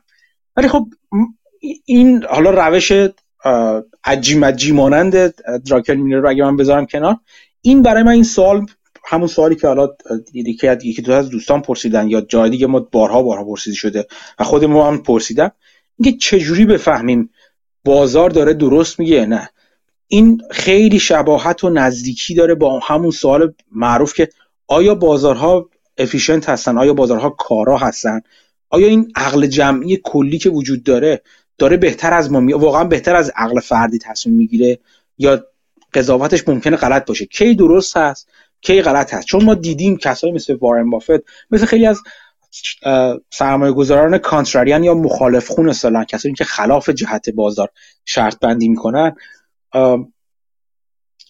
موفق موفقیت های بزرگشون اتفاقا در زمینه هایی بوده که درست خلاف جهت بازار بودن. خلاف اون چیزی که از عقل جمعی ظاهرا می‌گفته شرط بندی کردن. از طرفی سرمایه گذاری هم داریم مثل همین آقای دراکر میلر که با سوار شدن روی نظر بازار سودهای بزرگی می‌گرفتن. برای این به نظر می‌رسه که ما مهمه که این این سوال سوال مهمیه که ما چطور بفهمیم این انبوه نظراتی که داره در مکانیزم بازار به عنوان برایند بازار و حرکت قیمت در مورد هر چیزی حالا می‌بینیم آیا نظر درستی هست یا نظر غلطی هستش. از اینجا گریز بذارم به یه مقاله مشهور که سال 2007 همین آقای مایکل مابوسین در واقع مقاله رو داده. اسمش هستش Explaining the Wisdom of Crowd. اینو اگر جستجو کنین همین عبارت رو جستجو کنین تو توییتر به راحتی پیدا می‌کنید. ولی من مقاله رو می‌ذارم در گروه تلگرام. و اونجا می‌تونید ببینید. کسایی که گروه تلگرام ندارن می‌تونن احتمالاً اگه برن تو پروفایل من از اونجا می‌تونن لینک گروه تلگرام رو پیدا کنن. لینک لینک کلی همه جور چیزی وجود داره چه تلگرام چه توییتر و غیره و غیره. ولی این مقاله خیلی جالبی از این نظر و میاد من خیلی وارد جزئیات مقاله نمی‌خوام بشم. فقط در واقع این دعوتی خواهد بود برای خوندن دقیقتر این مقاله. و این حرف خیلی جالب می‌زنه. میگه خیلی وقتا این اصلا مثلا یه تجربه رو از در واقع ذکر می‌کنه. میگه که یه ریاضیدان یا آماردان فرانسوی بوده که سال 1800 خورده ای بوده. توی چیزی شرکت کرده بودن توی اینو توی مقاله میاد توی کتاب دیگه اومده که راجع به همین موضوع هستش در واقع. که یه یه کارناوالی بود یه جشنی بودی که 800 نفر آدم توش بودن. بعد میان میان که اونجا یه گاو خیلی بزرگی میارن و مثلا گاو خیلی عظیمی بوده. بعد میگن که می‌خوایم چیز کنیم می‌خوایم ببینیم که این گاو چند کیلوه بدون که وزنش کنیم. و مردم شروع می‌کنن نظر دادن اونجا مثلا اون 800 نفر شروع می‌کنن نظر دادن. اون آقای گالتون فکر کنم فرانسیس گالتون اونجا اونجا میگه که وقتی همه نظرات رو جمع کردن و میانگین و اوریج اون نظرات رو گرفتن مثلا شد 1917 پوند مثلا. چون فقط 1000 کیلو مثلا من 800 کیلو مثلا فرض کن گاوه بوده. و از طرفی وزن واقعی گاوه مثلا بوده 1915 تا. یعنی بسیار بسیار نزدیک بوده. میانگین و برایند نظرات اون جمع بزرگ به واقعیت اون چیزی که اتفاق واقعا وجود داشته باشه. و این خب این این شد مبنای خیلی از مقالات خیلی از رویکردهای سیاسی رویکردهای مدیریتی همین رو همین بیس گرفتن و رفتن جلو که به همین دلیله که یک جمع نظر بهتری داره بهتر از تک تک اون افراد اون جمع داره. ما بزنیم راجع به این حرف می‌زنه راجع به این نکته حرف می‌زنه که کی چه وقتی هستش که آیا این همیشه برقرار هست یا همیشه برقرار نیست؟ چه وقتی هست؟ چه چه مکانیزمی باید برقرار باشه؟ آیا همیشه یه جمع جمع کنیم رأی گیری کنیم نظر اینا به واقعیت بیشتر نز... نزدیک تا اینکه منی که مثلا فرض متخصص اونم هستم که میرم تو اون در واقع نظر میدم. این این سوال خیلی بزرگی است. توش به یه کتابی اشاره می‌کنه که آقای اسکات پیج نوشته کتاب خیلی معروفی. من نخوندم خودم کتابو ولی تعریفش رو چند چند نفر شنیدم. کتابی هست به اسم Difference و اونجا میگه سوال اصلی که تو در واقع اون کتاب مطرح می‌کنه همین هستش که چه وقت نظر جمع درست یعنی. و این میاد یک نگاهی به اون در واقع کتاب میندازه و چند تا آزمایش توی در واقع خود کلاس در واقع security analysis که تو مدرسه business کلمبیا مثل کسب و کار کلمبیا داشته دانشگاه کلمبیا داشته اونجا یه سری از این در واقع این نظ... در واقع نظریات رو تست می‌کنه. یه دید کلی اگه بخوام شما بدم در واقع میاد اینجوری میگه که یک حرف جالبی که می‌زنه میگه که کلیت این مقاله این اشاره رو داره.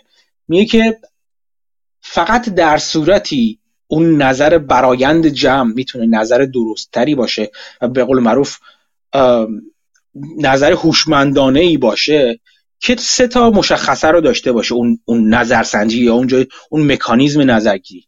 یکی اینکه این ستا رو به این اسم می‌ذاره. میگه که diversity aggregation incentives.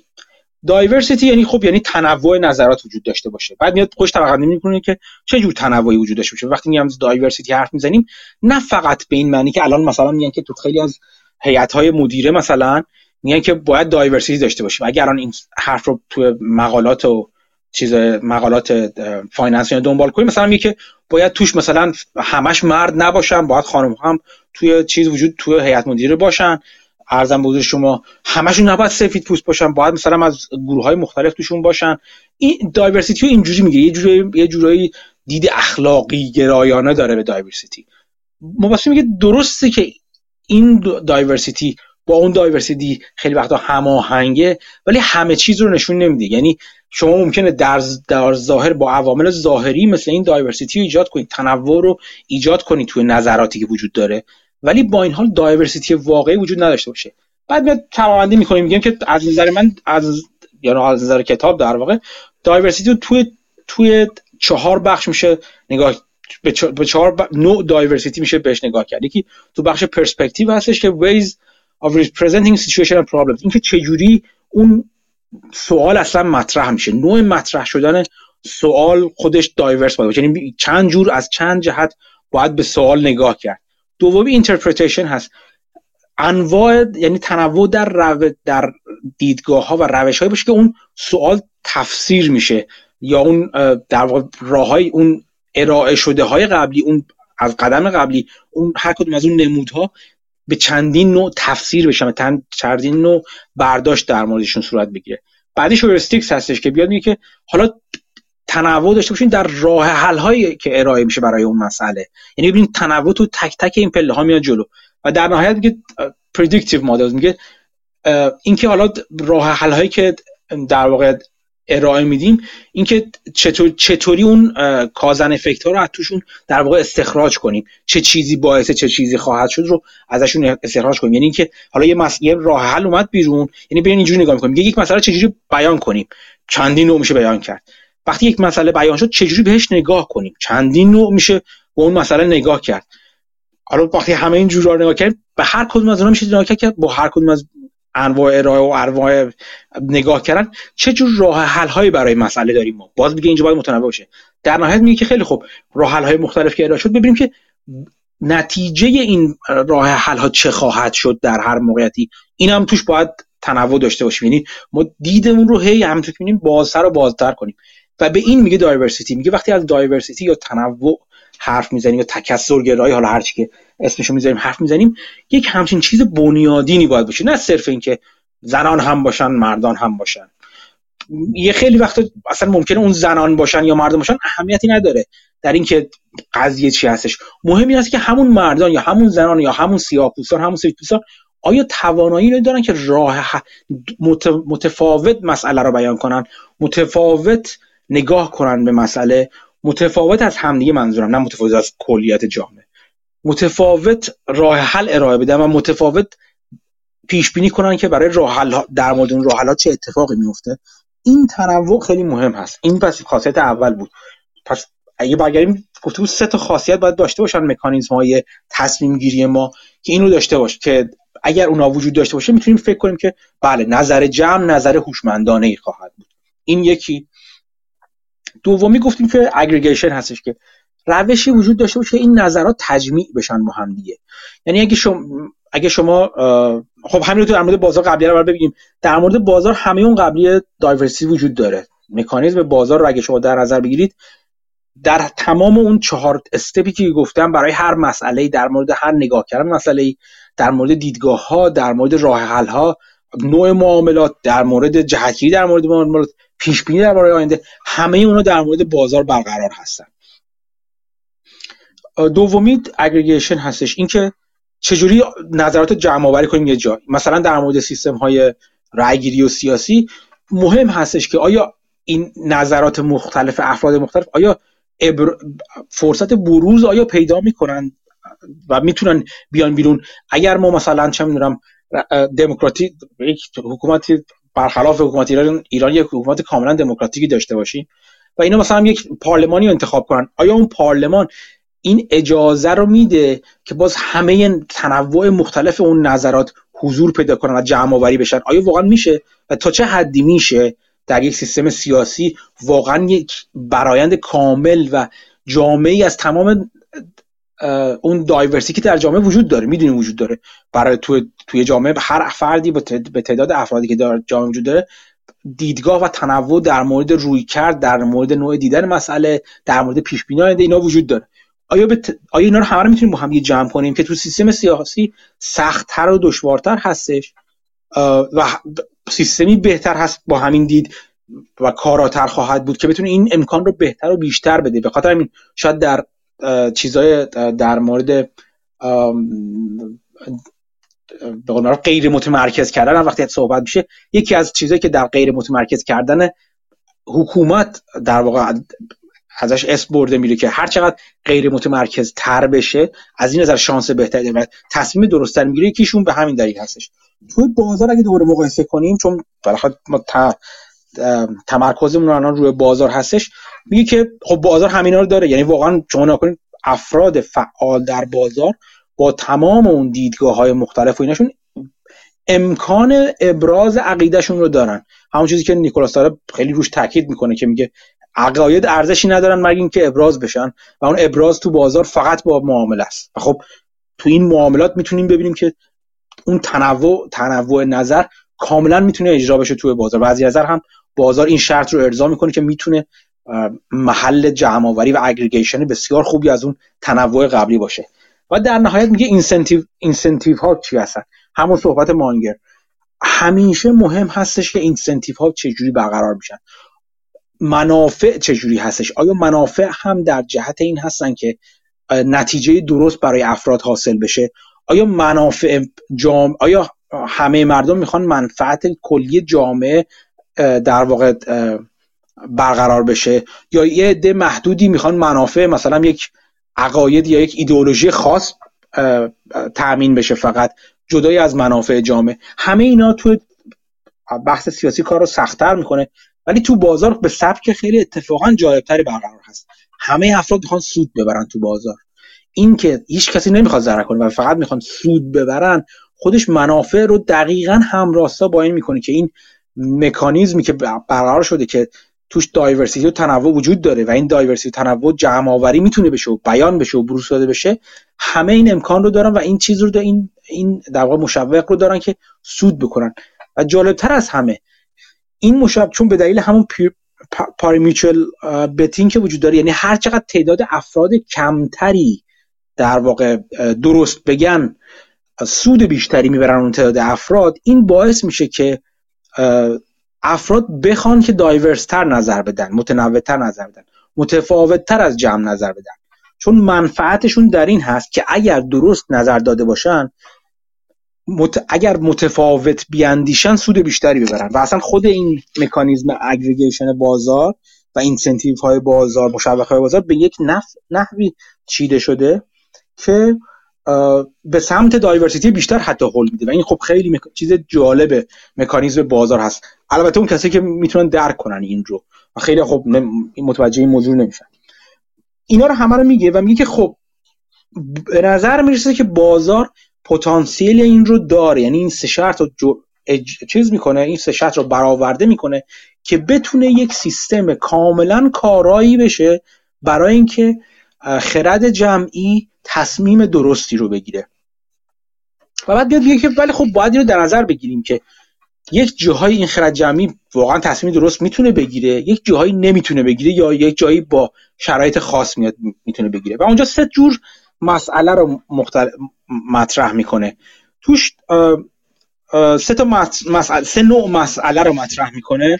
خب این البته بعد میام که خب قرار که به سراغ می‌خوام سه تا مسئله میان میگه که چرا با باید برای این مسا این خرد جمعی مهم باشه که من فکر می‌کنم به الان مقدمه چینی کردیم و می‌دونیم چرا فهمیدن این خرد جمعی مهم هست. چون باید چون ما داریم تو بازار داریم کار می‌کنیم دقیقا داریم با همین مسئله هر روز سر کله می‌زنیم. آیا این معامله که من دارم می‌کنم و آیا, آیا باید روی ترند بپرم که بره بالا یا باید خلاف جهت ترند شرط بندی کنم؟ آیا معامله که دارم می‌کنم آیا دارم خلاف نظر بازار دارم نظر میدم یا موافق نظر بازار دارم نظر میدم؟ سوار موج دارم میشم.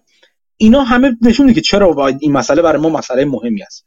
بعد میاد مطرح می‌کنه که خیلی خوب. حالا ما سه جور مسئله رو در واقع سه شکل مسئله داریم که بسته به نوع این مسائل این مکانیزم با پتانسیل بالای تصمیم گیری جمعی توش می‌تونه خوب عمل کنه بهتر عمل کنه یا خوب عمل نکنه مثلا. من خیلی سریع از روی این مسائل میگذرم. در واقع این چند جور مسائل رو مسئله رو مطرح می‌کنم. یکیش یکی از این مسائل اسمشو می‌ذاره Who wants to be a millionaire و بعد توش میگه که این مسئله این هستش که می‌تونیم اسمش بزنیم پیدا کردن. سوزن روی کاهدون اسمشو می‌ذاره. که یک جوابی برای این مسئله وجود داره و بعضی از افراد اون جمع اون جمعیتی که دارن می‌خوان نظر سنجی کنن اینا جواب اون رو می‌دونن. خب؟ بعد میاد یک مثال می‌زنه. مثل این یه از یک مسابقه تلویزیونی اسم برای به اسم Who Wants to be a Millionaire. یه مسابقه خیلی معروف بود نمی‌دونم شاید هنوزم اجرا میشه تو آمریکا یا نه. تو مثلا شبای وسط هفته هم اجرا می‌شد. که یه جمعی جمع میشه مثل این مسابقه هفته اینا احتمالاً مشابهش تو ایران هم باید ساخته باشن قاعدتا. من خیلی شاید 20 سال تلویزیون نگاه نکردم. ولی قاعدتا باید همچین چیزی ساخته ساخته شده باشه. که میان یه سوالی مطرح می‌کنن بعد اینجوری سوال مثلا که یه سوال مثلا تخصصی می‌پرسن. مثلا که مثلا خود مثالی که آورده مثلا سوالی که لزوما همه افراد نمیدن ولی احتمالا افرادی می‌دونن جوابش رو تو اونجا. مثلا سوال اینجوری هستش. آیا مثلا فلان گروه موسیقی پاپی که وجود داشته مثلا فرض کن یه گروه موسیقی خیلی نامعروف مثلا میگه اسمش گوشه مانکیز. نه اینکه مثلا بیتل و اینا که همه میشناسنش مثلا. یه گروه مانکیز میگم که چهار تا اسم میگیم. بعد تصمیم بگیریم که اونجا از این چهار اسم کدوم یکی از اینا عضو این گروه موسیقی دهه 1960 مثلا نبوده. چهار تا اسمو میگه.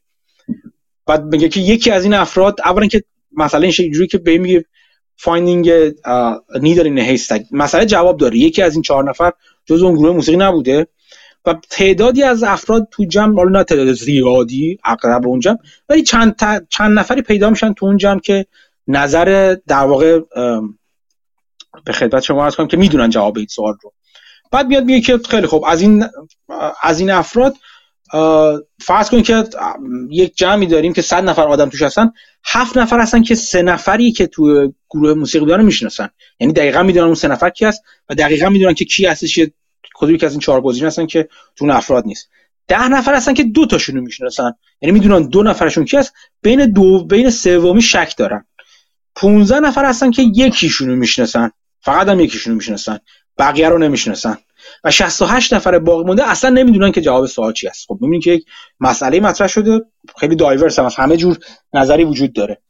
بعد میگه نکته جالب اینجاست که تو همچین مسئله ای یک آمار رو میده. بذار این آمار رو بگم خیلی آمار جالبی بوده من این من highlight هم نکردم که بگم ولی آها.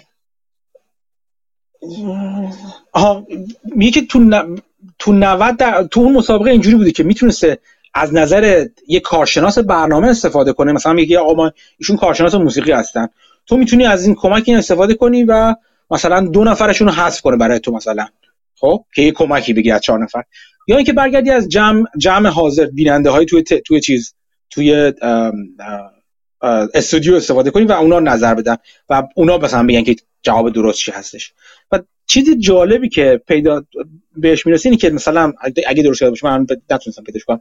تا من یادمه کارشناس برنامه کارشناس موسیقی نه کارشناس خدا که همه چی رو بدونه. ولی خب کارشناس بعدی نبوده. تو دو سوم از تقریبا مثلا 66 درصد از موارد درست می‌گفته. جواب یعنی در اون توصیه‌ای که می‌کرده جواب درستی بوده که خیلی خوب است یعنی از یک فردی که اصلا اطلاع نداره بهتر اطلاع داره. نه خیلی ولی خب تا حد مقبولی بهتر می‌تونه جواب بده. تو دو سوم از موارد درست می‌گفته ولی جالب اینجاست که اون جمع توی جمع اون نظر برایند جمع تو 90 درصد موارد درست بوده. یعنی اون نظر جمع از نظر کارشناسه بهتر بوده. براینده شدی در نظر بگیری. بعد اینو از نظر ریاضی بررسی می‌کنه و میگه که این خیلی اتفاقا چیز واضحی هست. تو همون مثالی که گفتیم میگه اون هفت نفر اول میاد میگه خیلی خوب فرض کنید که می‌خوام نظر جمع و در مورد همون گروه چهار نفره بگیریم. بعد اون هفت نفری که گفتیم که دقیقا می‌دونن کیه که به اون نفر درست رأی میدن. پس هفت تا رأی درست میاد از اینجا بیرون. اون ده نفری که دو تاشو می‌دونن دو تاشو نمی‌دونن فرض کن که اون پنج نفرشون درست میگن پنج نفرشون غلط میگن. پس پنج تا رأی درست هم از اونجا میاد بیرون از توش. اون پنج نفری که فقط یکیشون هم اون 15 نفری که فقط یکی از سه, سه, سه, سه نفر گروه موسیقی می‌دونستن از اون 15 نفر چون یک سومشون نیستن یک سومشون یعنی 5 نفرشون نظر درست میدن. 10 نفرشون نظر غلط میدن. پس 5 تا نظر درست از اونجا میاد بیرون. یعنی 7 و 5 و دوباره 5 تا تا اینجا. یعنی 17 نفر تا اینجا در اومدن. بعد دوباره میگه از اون از اون 68 نفر باقی مونده هم که هیچ نظری نداشتن یک چهارمشون یا همون 17 نفر نظر درست میدن. یعنی 17 با اون 17 قبلی 34 نفر بقیه هم 17 17 17 پخش شدن دیگه. یعنی باز می‌بینیم که اینجا به راحتی اون نفر درست رأی رو از توی آدمای متخصص بیرون می‌کشه و از آدمایی که جوابو می‌دونن نه متخصصا بیرون می‌کشه و انتخاب درست انجام میشه. یعنی 34 تا رأی میاره در مقابل مثلا 22 تا رأی چیزی که 22 تا رأیی که هر کدوم از اون نفرات دیگه میارن. اون باقیشون من جمع نکرده بودم. پس 34 به 22 انتخاب درست. از تو نظر میانگین جمع میاد بیرون. نظر جمعی که توشون چند نفر می‌دونن جواب رو به حدی. بعضیا کامل کامل می‌دونن بعضیا یه ذره می‌دونن بعضیا خیلی کم خیلی مثلا رابط متوسط یه چیزی می‌دونن. من میگم همین تو همین مثال ریاضی خیلی این مثال بسیار قشنگ بود من به نظر من. میاد میگه ولی خب نکته جالب اینجاست که چرا جمع نتونه 100 درصد حذف بزنه؟ اینکه این مهمه که بفهم بفهمیم که بازم تو 90 درصد مواقع این کارو این جواب درست از برایند جمع میاد بیرون. ولی سوال اینجا پیش خب چرا مثل همین مثالی که اینجا زدیم ما دقیقا جواب درست از 100 درصد موارد بیرون نمیاد؟ چی میشه که موارد یه در یک مواردی جواب درست از برایند جمع بیرون نمیاد؟ بعد میگم که خب خیلی خیلی چیزای واضحی داره. هر چقدر تعداد افرادی که می‌دونن جواب رو نسبت به تعداد کل افراد کمتر بشه تاثیر دونستن اونها تو رای کمتر و کمتر میشه. هر قدر جمع نویز داشته باشه. یعنی ما اینجا خیلی بدون نویز گفتیم وقتی یه نفر مثلا 68 نفر هیچ عقیده ای ندارن راجع به اینکه جواب سوال چی هستش فرض کردیم به صورت مساوی اینا رای میدن. یعنی به اون چهار گزینه یک چهارم به اولی رای میدن یک چهارم به دومی یک چهارم سومی یک چهارم به چهارمی. در که یعنی نویزی نداره اصلا تو میانگین ما. در که تو جمع های مختلف این نویز وجود داره. یعنی ممکنه 20 نفر به اولی رای بدن 16 نفر به دومی رای بدن. 10 نفر به سومی رای بدن. اینجوری یعنی مساوی تقسیم بندی نمیشه. حتی اون رای random ی که داده میشه. و هر چقدر این random ی از random بودن واقعی بیفته و با تعداد با تعداد رفتن بالا بازم همچنان نویز داشته باشه باز جواب ما نویزی خواهد بود. پس این یک این یک جور مسئله هستش. این این از این.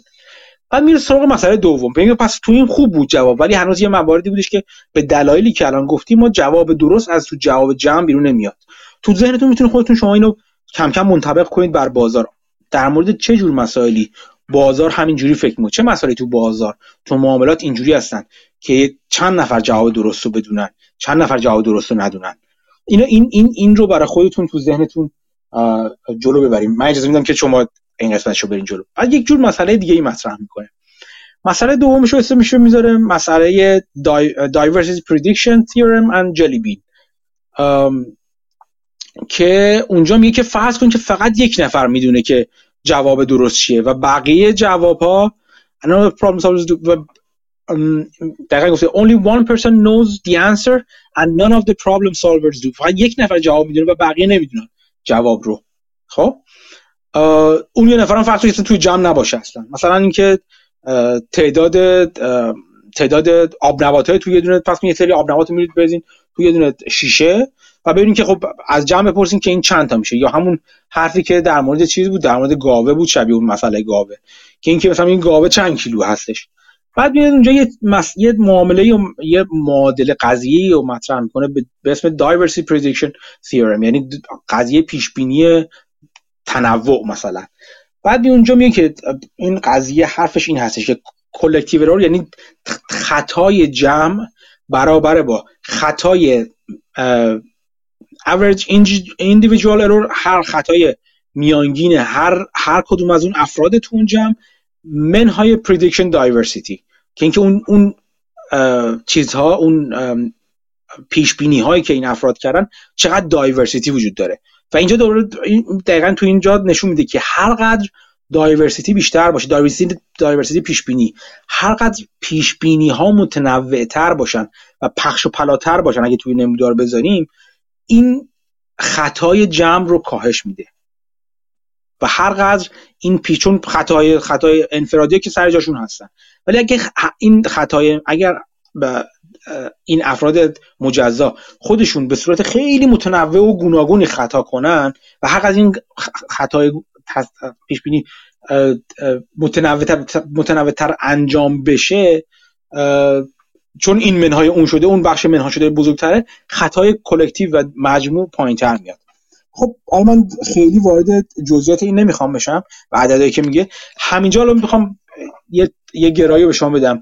هر تو بازار ببینید که هم نواتر شدن نظرات. یعنی کلیت بازار به این عقیده بیشتر و بیشتر می‌رسه که اینترست بالا خواهد رفت. کلیت بازار بیشتر و بیشتر بین عقیده می‌رسه که مثلا شما فرض کنید چه می‌دونم اگه interest rate بالا بره مثلا سهام tech خواهد افتاد. یا فکر کنید که هر چقدر متخصصینی که دارن, دارن بازار رو هل میدن چون اینا خودشون حرف کسی میان تو تلویزیون مثلا حرف می‌زنن یا مثلا طرف مثلا تو بازار bond و اوراق قرضه برای خودش وزنه حساب میشه وقتی حرف می‌زنه خیلی از نظرها رو به خودش هماهنگ می‌کنه. اینا رو رو در نظر بگیرید هر قدر نظرات هماهنگتر بشه و diversity نظرات از بین بره اون prediction diversity میاد پایین و بخش کوچکتری از average individual diversity کم میشه و این همه با هم باعث میشه که collective error یا خطای جمع بالاتر بشه بره. همه ما با همه اون جمع با همدیگه اشتباه کنن. این خیلی نکته مهمیه. حالا شاید به این دوره برگردیم. و بعد دوره برمیگرده توی مسئله سومی رو مطرح می‌کنه که مسئله پیشبینی مثلا چیز بوده. مسئله پیشبینی برندگان اسکار بوده. تو مسئله میگه که جواب ناشناخته است و فقط در آینده جواب مشخص میشه. مثل اینکه یه در جمع کنی که در مورد چیزی از پیش بینی آینده بخوان جواب بدن نه چیزی که همین الان وجود داره. و در مورد اون پیش بینی آینده فقط آینده می‌تونه تصمیم گیری کنه. یعنی چی؟ مثلا اینجا مثال اینو می‌زنه که اسکار توی دوازده تو دوازده رشته اسکار داده میشه. و ما بیایم مثل این که از, از افراد نظرسنجی کنیم که به نظر شما تو هر کدوم از این دوازده شاخه کی برنده اسکار خواهد شد. این افراد می‌تونن خطا کنن می‌تونن دایورس باشن همین متفاوت هستش. ولی تو اینجور مسائل مسائل هست که در مورد آینده هستش. و این کلا یه چیزی که جوابش در آینده مشخص میشه. و اونجا میاد بیه که دیگه نمی‌تونیم اینجا خیلی از چیز قبلی حرف بزنیم که کلکتیو ارور رو این حرف بزنیم اینجا کلا ماجرا متفاوت میشه. من اجازه میدم این قسمت مغازه رو شما خیلی خیلی جذاب هستش. بیشتر من اون بخش قسمت مسئله دوم رو مد نظرم بود. بعد در نهایت اولا در تو appendix ش دو تا مثال می‌زنه که دعوت می‌کنم بخونید اونا رو. دقیقا این مسائل رو شبیه سازی کرده تو کلاس خودش و اجرا کرد و نمونه آماری رو گرفته و اعداد رو گذاشته اونجا برای کسانی که علاقمند به بخش آماریش هستن بسیار جذاب هستش. بعد چند تا نتیجه گیری می‌کنه. این نتیجه گیری برای من مهم هستش. یکی که در مورد market efficiency هستش. یعنی داره میگه که ما نشون دادیم تو این گفتگومون دیدیم که بازار کاملا می‌تونه شرایطی رو ایجاد کنه مکانیزمی باشه که مکانیزم کارایی باشه. به همین دلیل هستش که سرمایه گذارانی مثل وارن بافت مثل خیلی دیگه اون فرضیه قوی شده یا قوی strong hypothesis اون فرضیه قوی کارای بازار رو رد می‌کنن به هیچ عنوان فرضیه ضعیفش رو رد نمی‌کنن. یعنی میگن که بازار در اغلب اوقات در اغلب موارد کارا هست. ما اینو نشون دادیم. چون دیدیم که دقیقا اون سه خصوصیت رو تو خودش داشت. خصوصیت diversity خصوصیت aggregation و incentives رو تو خودش داشت. برای بازار به همین دلیل که این خصوصیت رو داره می‌تونه در خیلی از موارد کارا باشه. می‌تونه در خیلی از موارد و در خیلی از مواقع کارا باشه.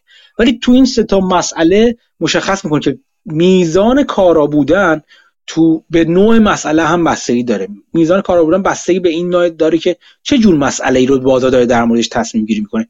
در مورد چیزی که جواب کسایی هستن که جواب رو می‌دونن مثلا فرض کنید یک مرجر آربیتراژ داره انجام میشه یه مرجر قرار انجام شه. کسانی می‌دونن که اون شرکت چه آیا اتفاق خواهد افتاد یا نخواهد افتاد؟ یا مواردی هستش که تعداد کمی می‌دونن چقدر نویز تو بازار هستش؟ به خدمت شما عرض کنم که آیا هیچ کس نمی‌دونه جواب آیا جواب در آینده اصلا مشخص خواهد شد؟ و هیچ کس نمی‌تونه الان بدونه جواب چی خواهد شد؟ بسته به نوع این موارد بازار می‌تونه کاملا کارا بشه کمی کارا بشه اصلا از کارایی بیفته. این نکته مهمی است. نکته بعدی که بهش اشاره کردیم راجع به همون. cognitive diversity هست یا اون تنوع شناختی. ما انواع مختلفش رو گفتیم و اونجا اشاره کردش تو مقاله.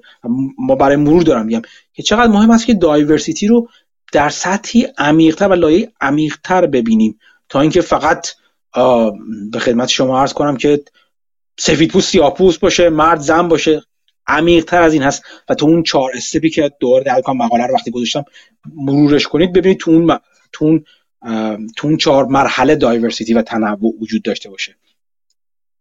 نکته بعدی هستی که همون حرفی که الان زدیم دوباره به بیان دیگه گفتیم که there are no answers in the market. تو بازار تو اغلب موارد یا بسیاری از موارد جوابی وجود نداره. جواب در آینده رخ خواهد داد. چون ما در, در مورد آینده شرکت ها پیش بینی می‌کنیم و این امکان و شانس این رو ایجاد خواهد کرد که بازار مدام وارد ناکارایی بشه. مدام تو ناکارایی بمونه اصلا خیلی وقتا چون جوابی براش وجود نداره.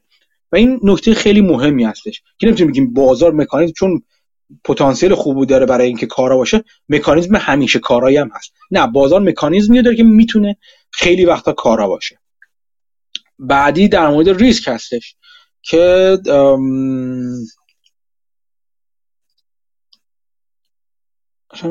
که در مورد ریسکش هم صحبت کردیم که چه, چه, چه جاهایی می‌تونه در واقع این ریسک وارد قضیه بشه. تو در واقع ریسک ریوارد بلند مدت قضیه که چه می‌تونه چه وقتایی می‌تونه وارد بشه و اینکه این این رابطه با به صورت غیر خطی با در واقع ریسک در اینجوری که جملهش جمله خوبیه. For the diversity reductions have a non-linear impact on the system they operate adding to the analytical challenge. این این همین در واقع اینکه دایورسیتی بره بالا می‌تونه خودشون خود خود دایورسیتی زیاد خیلی وقتا باعث ریسک بشه باعث تلاطم های بزرگ بشه و همونطور که از بخاطر یکی از دلایلی که در واقع وارن بافت اینو میگن تلاطم در بازار دوست سرمایه گذار ارزش مبنا هست همین هستش. چون این دایورسیتی اتفاقا می‌تونه مواقعی وارد بشه که بازار از کارایی بیفته یه جایی اگر اینقدر شدید بشه. بعد اشاره می‌کنه به behavioral finance میگه همینا رو گفتیم در مورد سیستمی حرف می‌زدیم که وقتی از incentive حرف می‌زدیم در مورد سیستمی حرف می‌زدیم که بازیگرانش یا agent ها و عوامل اون بازار عوامل اون مکانیزم بزرگ و پیچیده همه خیلی rational خیلی منطقی رفتار کنن. ولی دقیقا behavioral finance یا این اصولا بخش finance رفتاری دقیقا تاکیدش رو همینه که خیلی از وقتا ما رفتاری به صورت رفتاری منطقی رفتار نمی کنیم افراد اون چیزی که منطقی هست و باید قاعدتا یک موجود منطقی در موردش اونجوری ببینه قضیه رو قضیه رو اونجوری نمی‌بینه. و همین bias های ما همین جوگیری های ما این رفتار گله‌ای ما همه اینو باعث میشه که خیلی وقتا اون بخش incentive از بازار درست وجود داره. ولی می‌تونه misguide بشه یا misled بشه یا به عبارتی به گمراهی کشیده بشه اون incentive ها یا درست اون incentive ها و مشوق ها مورد توجه قرار نگیرن. اونجاست که این بازار یکی از شرایط مهم به خودش رو از دست میده و در واقع همه گل... حرکت های گله‌ای به وجود میاد و در واقع اون diversity لنگش هوا میشه خلاصه. این یه نکته مهمی بودش. بعد در مورد divergence of opinion از پراکسی میگه که حالا جالبه و humility در نهایت اینو میگه که همه اینا به این نتیجه میرسونه که شما بدونید با یک سیستمی اگر دارین تو باز تو بازار سرمایه گذاری می‌کنید و می‌خواین خلاف جهت بازار برید. یعنی چون کسی که index می‌خرن index fund ها رو می‌خرن ETF های کلی بازار رو می‌خرن یا سهام شاخص رو می‌خرن اینا دارن روی همون عقل جمعی نظر میدن. میگن که در نهایت اون بهتر از من داره در تصمیم می‌گیره از تک تک این افراد دست می‌گیره. و ما دیدیم که واقعا همینطور هست. از متخصصین هم حتی تو اگه یادتون مسابقه از متخصصین هم بهتر می‌تونه نظر بدن. بسته به مسئلهش البته. بسته به مسئلهش. ولی اگه نخوایم این کارو بکنیم یعنی نخوایم نظر بازار رو دنبال کنیم یا حداقل اگر دنبال می‌کنیم در بعضی موارد چون هم یک سرمایه گذاری هستش. شما ممکنه همیشه تو index در حال سرمایه گذاری باشین ولی یک موقعیت هایی براتون رخ بده که ببینید که index داره اشتباه داره می‌کنه. ببینید که با همه این توانایی که اینجا گفتم به این نتیجه برسید که بازار من می‌دونم که داره اشتباه می‌کنه. می‌دونم به این دلیل زیادی داره چیز یک زیادی یک نواخت شده. اون diversity از بین رفته. مثلا همه دارن رفتار گله‌ای از خودشون نشون میدن. دیگه اینسنتیو رو کار ندارن یا مثلا اگریگیشن درست انجام داره نمیشه یا مثلا چه می‌دونم هر کدوم چیزی که گفتیم در واقع درست انجام نمیشه اینسنتیوا نادیده گرفتیم. چون اینسنتیوا غلط گذاشته دارن میشن اصلا. مشوق ها به سمتی هستن که به, به سمتی هستن که مثلا رفتار قمارگونه رو چیز می‌کنن تشویق می‌کنن. اون زمانی که مثلا چک های دولت آمریکا بعد از سال 2000 بعد از مارچ 2020 چک های 1000 دلاری هم 1200 دلار دست مردم فرستاد برای کمک هزینه خیلی از افراد به پول هایی رسیدن خیلی از نوجوان و اینا پولی دستشون اومد که باختنشون براش براشون مهم نبود. یا اهمیتی براشون نداشت یا بعضیشون اصلا وارد این رفتن تو جو و فاز مبارزه از نظر خودشون براشون که ما الان می‌خوایم مثلا hedge fund های حریص و بدنام و بد اسم می‌خوایم کله پا کنیم. برای که مثلا سر گیم استاپ سر چیز آوردن سر Melvin Capital آوردن مثلا. اونجا دیگه incentive های جای دیگه است. دیگه هر کس به نفع خودش فقط فکر نمی‌کنه به نفع مالی خودش حداقل با تعریف عمومی فکر نمی‌کنه. اونجاست که شما ممکن بگین اینجاست که بازار اون خاصیت مکانیزم aggregator بودن خوب خودش رو از دست داده و الان اون زمانی که نه تنها می‌تونه اشتباه کنه که من دارم می‌بینم که داره اشتباه می‌کنه بازار. به دلایلی که دارم می‌بینم. اونجاست که شما تصمیم می‌گیرید که خلاف حرکت بازار حرکت کنید یا تصمیمی متفاوت از حرکت بازار بگیرید. ولی در این حال باید این فروتنی رو داشته باشید که یادتون نره در این مورد خاصه که شما فکر می‌کنید تاکید می‌کنم فکر می‌کنید دارید به درستی خلاف جهت بازار شرط بندی می‌کنید.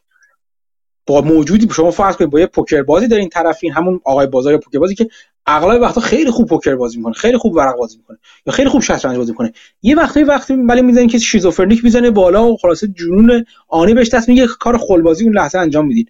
شما باید بفهمید آیا الان داره واقعا خلبازی انجام میده خب جنون آنیه زده بیرون یا نه؟ اون شطرنج این بخش از استراتژی بازار که شما متوجهش نمیشید. این همون دایلما همون سوال همیشگی که سرمایه گذار باش حریف هست و من فکر نمی‌کنم هیچ وقت واقعا به جواب برسه. ولی یادآوری این یعنی مکانی طبقه بندی کردن و کلاس بندی کردن مکانیزم های تصمیم گیری یه, یه بقالاتی شبیه این در واقع کمک می‌کنه به ما برای اینکه مدام خودمون رو چک کنیم. اگر داریم متفاوت از بازار نظر میدیم چک کنیم با این چیزا مثل چک لیست مانند میمونه. که مکانیزم بازار فعلا منحل شده فعلا مختل شده مکانیزم خوب بازار. یا نه چیزی است که من نمی‌بینم. و این که آدم مدام به خودش شک کنه چیزی که تو بازار خیلی به درد می‌خوره. خیلی خیلی به درد می‌خوره. ایده اصلی این چیزی که حالا ما دو جلسه مطرح کردیم با صحبتام با مثلا در مورد ایده هایی که یکی داشت مسعود آوردش ایده اصلی همینه اصلا.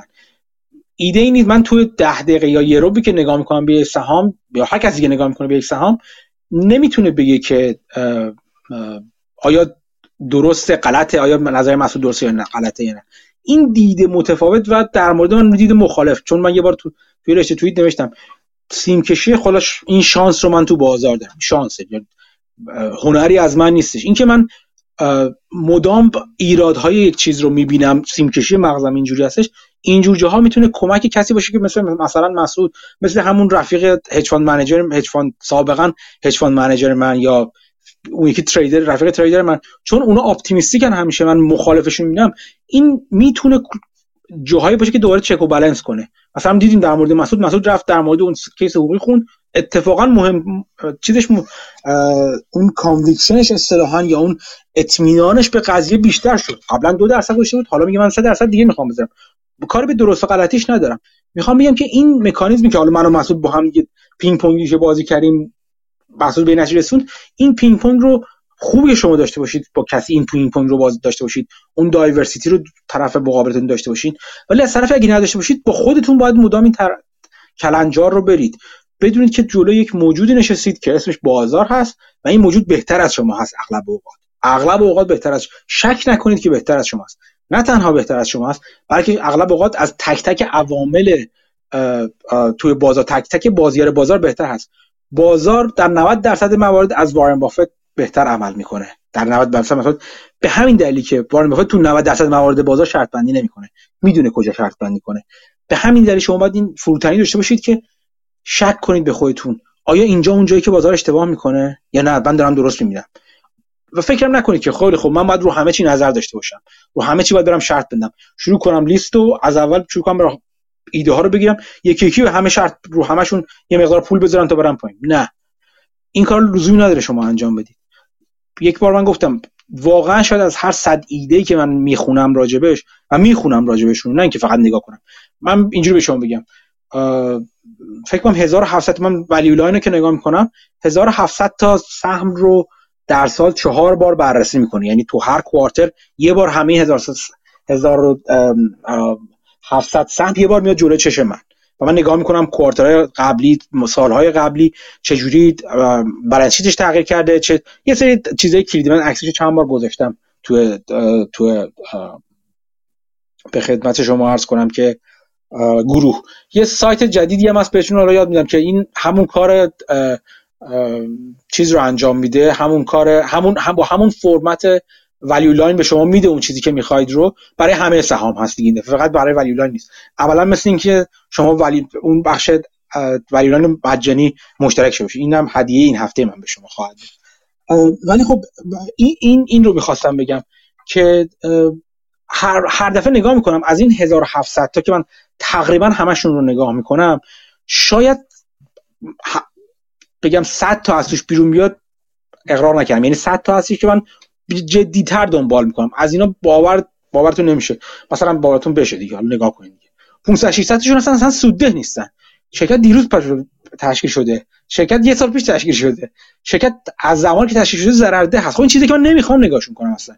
ضررده که میگم یعنی نه اینکه اصلا فروش هم ندارن بعضیشون خیلیشون cash flow درست حسابی حتی operating loss دارن. چه برسه به اینکه حالا بخوام بگیم income loss داشته اونش مهم نیستش. اصلا از همون بالا operating loss دارن و اصلا دارن همینجوری کش میسوزونن. خب خیلیشون راحت میرن خیلیشون سختتر. از اون 100 تا که مثل اون 100 تا رو من ریزتر نگاه می‌کنم. و از اون 100 تا شاید یکی دو تا سه تاشون در بیاد بیرون که من بگم که نه. اینا چیزاییه که من میخوامشون واقعا. یا شرکت خوبه همه چی خوبه قیمت رو دوست ندارم من. میذارمش کنار برای بعد انتخاب کنم این نگفتن و توانایی نگفتن چیزی که شاید ما یه جلسه راجبش مفصلتر صحبت کنیم. چیزی که باید در خودتون کاملا تقویت کنید و در واقع کلید هست. کلید موفقیت شما می‌تونه بشه چقدر راحت رد کنین یه چیزایی رو. به اینکه سخت از اون ور به قول مانگر می‌تونید فلیپش کنید به معکوسش کنید. به اینکه سخت آره بگین راحت نه بگید. بهانه بهانه های خوبی پیدا کنید. بهانه نه علکی خوبی پیدا کنید که به پیشنهاد سهم های مختلف نه بگید. این رو اگه در خودتون تقویت کنید و اون دیده دائما خود منتقد رو در مقابل بازار رعایت کنید می‌تونه خیلی مفید باشه. برگردم دوباره به همون داستان آقای دراکمینر و بحث صحبت همون ببندم. یه بقدرم طولانی شدش عذر می‌خوام. دراکمینر دقیقا همین رو می‌گفت. می‌گفت من هر وقت ببینم بازار یک نواخت شده بازار همشون دارن به یه سمت میرن و دیگه در به صورت غریزی و کلاس بندی نشده داشت همین حرف Mauboussin رو می‌زد. هر وقت یکی از اون قسمت های بازار به هم بخوره که یا diversity نداشته باشن یا درست aggregate نشه یا درست incentivize نشده باشن یا طبق incentive شون درست رفتار نکنن بازار اون وقت است که من یا از trend خارج میشم یا اگه ببینم خیلی شدید شده این امر یه وقتی وقتی مختل مثلا اینجوری شده که بازار خیلی خوب نتیجه گیری نمی‌کنه. شما هم میرین بیرون یعنی ترنده به نظرتون ترند درستی نیست میرین بیرون. حتی که ادامه پیدا کنه. چون اگر ادامه پیدا کنه و قوی ادامه پیدا کنه شما می‌تونید مطمئن بشید که یکی از اون لیگ هایی که دیدین که یکی از اون عواملی که شکسته خیلی بد شکسته. اگه ببینید که در واقع یکی از بازار خیلی بد مختل شده اون مواردی که دراکر میلر میگه که من حتی شروع می‌کنم شورت کردم و خلاف اون ترند نظر در واقع شرط بندی کردن. این مقاله رو من می‌ذارم. خیلی مقاله خوبیه. به نظرم جا داره که هر چند وقت یه بار از اون مقالاتی که مقال... از یکی از مقالات عالی مابوسین است مابوسین می‌تونم بگم 80 درصد مقالاتش واقعا عالی هستن. یکی از اونایی که به نظرم هر چند وقت یه بار بد نیست که مرور بشه. یه بار دیگه من راجع به مقاله دیگه به عنوان کانتریان اینوستینگ صحبت کردم. اونم از جمله مقالات خیلی خوبی بود که یه بار مدام باید به نظرم مرور بشه. و خب خیلی چیز خوبی هستش. اینو من براتون می‌ذارم. اون سایت هم یادم بندازین که بهتون بگم. سایت خوبه که گفتم شبیه ولیو لاین بهتون قیافه میده. سایت اسمش roic.io roic.ai آره آفرین. آره آره. این سایت بسیار من اینو چند وقت پیش یه شرکت همین مال چیز همین که خودتون گفته بودین هافتون اسمش دقیقا یادم نمیاد. من رفتم دارم که مثلا فری کش اینا چطوری دیدم یه چند تا دیتاش این غلطه. یعنی مثلا مس... بیدار مثبت زده بود فکر کنم برعکس منفی زده بود فری کش رو بعد مثلا مثبت بود و اینا چیزش برعکس بود. یعنی آره پروژه بتا تیم داره چیز می‌کنه. اونجا اگه بهشون چیز کنین درستش می‌کنن. ولی خب ریخت به شما میده. یعنی شما اگه نگاهش کنید می‌تونم بگم چیزی که چشمتون رو می‌گیره رو می‌تونید برید جای دیگه بهتر نگاه کنید. یعنی دقیق تر بشید. اینا فقط ایده است اینا مثل اینکه شما خطای انسانی از این جور جاها میاد بیرون. تنها چیزی که میشه بهش اطمینان کرد واقعا اسیسی فایل اسیسی یعنی در نهایت فقط شما وقتی باید پول بذارید که واقعا تنکه خونده باشید یعنی صورت مالی آدیت شده رو خونده باشین و طبق اون تصمیم بگیرید. ولی خب این برای اینکه ویژوالی جلوی شما بذاره و مجانی باشه به نظرم سایت خیلی خوبی هستش. چیز QuickFS هم هست من خیلی برای خوبیه QuickFS پولیه. آره خب ده ساله که می‌ذاره مثلا اینا فکر کنم 10 ساله می‌ذاره. هم مورد 10 ساله فکر می‌کنم. QuickFS خوبه. من خودم TIKR رو دارم TIKR TIKR اسمش هست. T I T I K R هستش. اونو من خیلی دوست دارم. اونو من خاطر پولیشو عضوم خودم. چون خیلی استفاده دیگه هم می‌کنم ازش. بزنش چی آره. app.tikr.com اونم هستش. که خوبه خیلی چیزای خوبی جمع کرد. اینا چیزای مجانی من سعی می‌کنم چیزای من اونی که مجانی هستن رو بگم. ولی خب بگم هر وقت چیزی مجانی هست همونطور که کیوانم گفت. باید بدونید که ممکن اشتباه داشته باشه. این در نهایت تصمیم گیری شما باید بر اساس دسترسی به اصل و سرچشمه قضیه باشه نه پراکسی های دیگه اینم از خب سوالی چیزی راجع به حرفای من داری؟ اگر حرفی صحبتی سوالی؟ مرسی خیلی مقاله جالبی بود. یه جورایی انگار parallel بود با اون کتاب Success Equation ش که سعی می‌کرد همچی المانایی رو دربیاره که چیا شانس چیا شانس نیست و چجوری خیلی جالب بود. فقط در همین موردی که گفتین یه موقع های اون diversity وجود نداره مثلا مثال GameStop و اینها کلا ظاهرا diversity اصلا از یه نظر وجود نداره این و اون نظر اینه که خیلیا شورت نمی‌کنن سهام رو. یعنی شما وقتی یه نظری موافق با سهم دارین خب میرین میخرینش. فکر می‌کنین ارزون میخرینش. اگه فکر می‌کنین خب گرون شد. اگه داشته باشینش می‌تونین بفروشینش قیمت رو میاره پایین یکم. ولی از طرف دیگه یه دستن که این سهام رو ندارن و فکر می‌کنن گرونه. اونها باید بیان شورت کنن دیگه. اینجوری باید نظرشون رو اعمال بکنن تو بازار که diversity ایجاد بشه. ولی خب اولا شورت کردن رو خیلی انجام نمیدن. دوما برای بعضی سهاما که کوچیکن float پایین دارن یا هزینه قرض کردنشون خیلی بالاست های مثل put و غیره رو ندارن که روشون خریداری بشه. خب این diversity عملا اتفاق نمیفته و مثلا یه بازی زیادی اتفاق مثل GameStop یا AMC میفته دیگه درسته؟ بسیار بسیار مشاهده درست و دقیقیه. دقیقا همین میگم پیدا کردن اینکه کجا هر کدوم از اون سه تا چه diversity چه aggregation چه incentive برقرار یعنی کجاها بازار کاراییش رو اصلا نمی‌تونه داشته باشه عملا. چون جدا از اینکه حالا جلوتر آیا مسئله مسئله هستی که بازار با مکانیزم کارا بتونه درست و چقدر درست به جواب بده پیدا کردن جایی که خود بازار از کارایی به صورت ساختاری و بنیادی خارج میشه بسیار جالب هست و بسیار مهم هست. این یکی یکی از اوناست. حالا اینم من بهش اضافه کنم اتفاقا تو ما تو مقاله موسی یه اسم من خیلی بگم وارد جزئیات نشدم به این دلیل که دوست دارم خودتون بخونید حتما مقاله رو اتفاقا اینم میگم میگه جدا از اینکه حالا نمی‌خرن شما اینم در نظر بگیرید که اون کسانی که می‌خرن چون دوست دارن سهامو خیلی بیشتر رو شرط میمندن و هولش میدن با قیمت بالاتر. یعنی اصلا از اون بر یه سری که چرت نمی‌کنن میرن کنار. اونایی که میمونن هی هولش میدن بالاتر و بالاتر. یعنی بازار رو به اکستریم می‌بره و این دایورسیتی رو همونجا هم حتی کمتر می‌کنه. انگار که به یه عده از افراد توی اون جامعهمون حق رأی بالاتری داده باشیم. چون اینا هی هولش میدن می‌برن بالاتر و بالاتر. انگار بلنگو بدیم دست بعضی از چیزا. توی سیستم دموکراتیک فرض کنید که تو اون چیز تو اون مسابقه کی می‌خواد میلیونر باشه هو وانس تو بی میلیونر دست بعضی از تماشاچیای توی استودیو بلنگو بدی داد بزنه یارو. اینجوری میشن دیگه. یه سری ساکتن حرف نمی‌زنن اصلا. یعنی نظرش رو چیز دیگه هم اعمال نمی‌کنه. یه سری هستش که اصلا یه سری هستش که داد می‌زنه بلنگو گرفته هستش داد می‌زنه. اینا همه چیزی هست که دایورسیتی رو به خطر میندازه و خرابتر می‌کنه. این که تشخیص بدید آیا بازار واقعا در مورد اون سهام که شما دارین بررسی می‌کنید دایورسیتی رو حفظ داره می‌کنه یا نمی‌کنه؟ دقیقا یکی از نکات کلیدی هست که باید باز پیش شما آیا بخواید وارد معامله بشید یا نشید. پیام. سلام. من یه سوالی داشتم که در رابطه با شاید همین خرد جمعی باشه. شاید هم قبلا صحبت کرده باشین در توش من نمی‌دونم. خیلی از اپیزودا گوش نکردم. سوالی که این یعنی شاید یکی دو هفته اخیر من دارم فکر می‌کنم اینه که من سهام مثلا کمپانی Rivian رو دوست دارم. به دلایلی که حالا اگر که لازم باشه میگم اگر وقت داریش باشین. ولی الان سوال مشخصم اینه که واقعا براش نتونستم یه جوابی پیدا کنم. و اون اینه که واقعا مثلا بازار یا اون خرد جمعی چه چیزی در یه کمپانی مثل Rivian یا حالا Lucid داره می‌بینه که حاضره با یه market cap ی بزرگتر از هوندا یا تویوتا یا نمی‌دونم یا حالا مارکت از تویوتا پایینتر.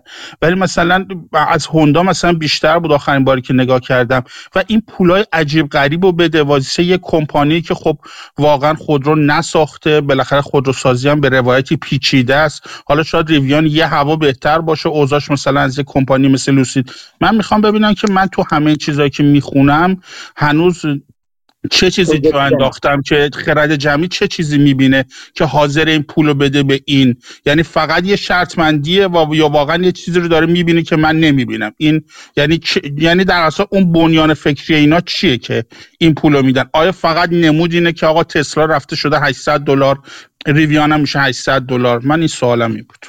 projection یک تمام projection. این که آینده رو دارم اونجوری پیش بینی کنن شما اون چیزو Excel sheet ی که ARK Invest در واقع fund خانم کتی وود گذاشت برای ارزش گذاری تسلا رو اگه بخونید و نگاه کنید چون در اختیار همه گذاشتن و روی تسلا قیمت هدف 3000 دلاری گذاشته بود.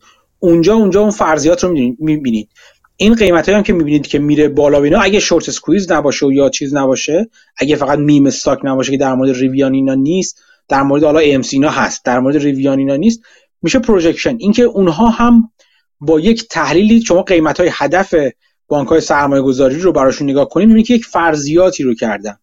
این فرضیات مثلا که شما که در این سال انقدر خودرو تولید می‌کنید در این سال margin ا انقدر میشن در سال انقدر سال بعد اینجوری میشه. یک آینده رو تعیین می‌کنن که بعضا با بافت به خنده همیشه با شو باشون شوخی می‌کنه میگه ده سال آینده رو همچین project کرده که یه چیزی جالب دیگه هم که بافت میگه این هستش میگه شما این projection های چیزو اگه ببینین این باز توی همین سال گذشته بود که داشتم گوش میدم خیلی جالب بود. الان نمود پیدا می‌کنه. میگه این یه چیزی میدم بیرون یه از research research ی میدن بیرون research article یا research حالا bundle ی میدن بیرون هر کدوم از این بانک های سرمایه گذاری توش project می‌کنن. یعنی که اینجوری اتفاق میفته اتفاق میفته اینجوری.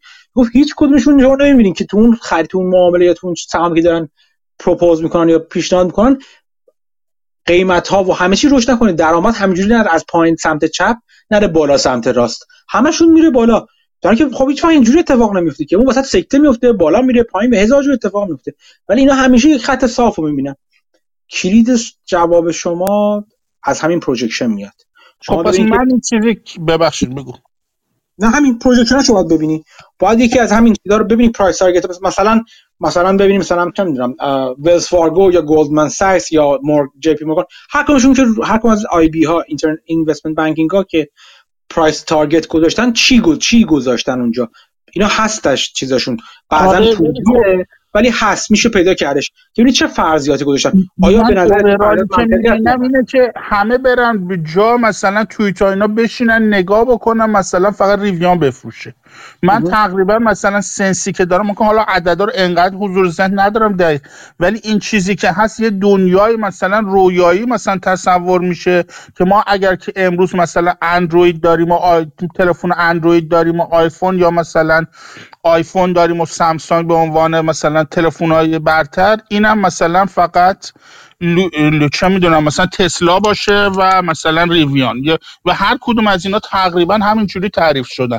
و من می‌خوام ببینم خب آقا پس این مثلا کمپانی دیگه چی؟ یعنی مثلا اینا با چه عقلی مثلا میگن همه اینا دیگه نمی‌تونن compete کنن؟ من سوالم اونجاست. با, با همون عقلی که الان فقط آیفون و سامسونگ مثلا 4 تا 5 تا برند با همون عقلی که نوکیا دیگه نیست. اریکسون دیگه نیست. سونی دیگه نیست. اینا برند گوشی که دیگه نیستن. زیمنس دیگه نیست. اینا اینا فرضیاتشون برای اساس همونه. اینکه آیا واقعا شرایط خودروسازی منطبق و یا مشابه شرایط موبایل سازی هستش این قضاوت با شماست. ولی اونا دارن همین رو می‌بینن دیگه. میگن که بازیگران جدیدی اومدن که اینا دیسراپتر هستن. تکنولوژی رو حرفشون این هست. من قبول ندارم خودم. دیسراپت می‌کنن. در یه زمان در یه زمینه قبول دارم ولی در این زمینه که بقیه عقب میمونن قبول ندارم و انقدر مطمئن نیستم برای من رو هیچ کدوم شرط نمیبندم. نه شورتش می‌کنم نه چیزی که میشینم کنار. ولی اینا همین دیگه سرمایه گذاری یه pattern recognition بازی pattern recognition است. شناسایی الگو هست. اینا میگن ببین اونجا اینجوری شد الان هم همون برقراره. بعد شروع می‌کنن یکی یکی منطبق کردن و project کردن و انداختن هم شرایط الان رو شرایط یه شرایط مشابه قبلی. میگن پس حالا هم همون نتیجه گرفته میشه.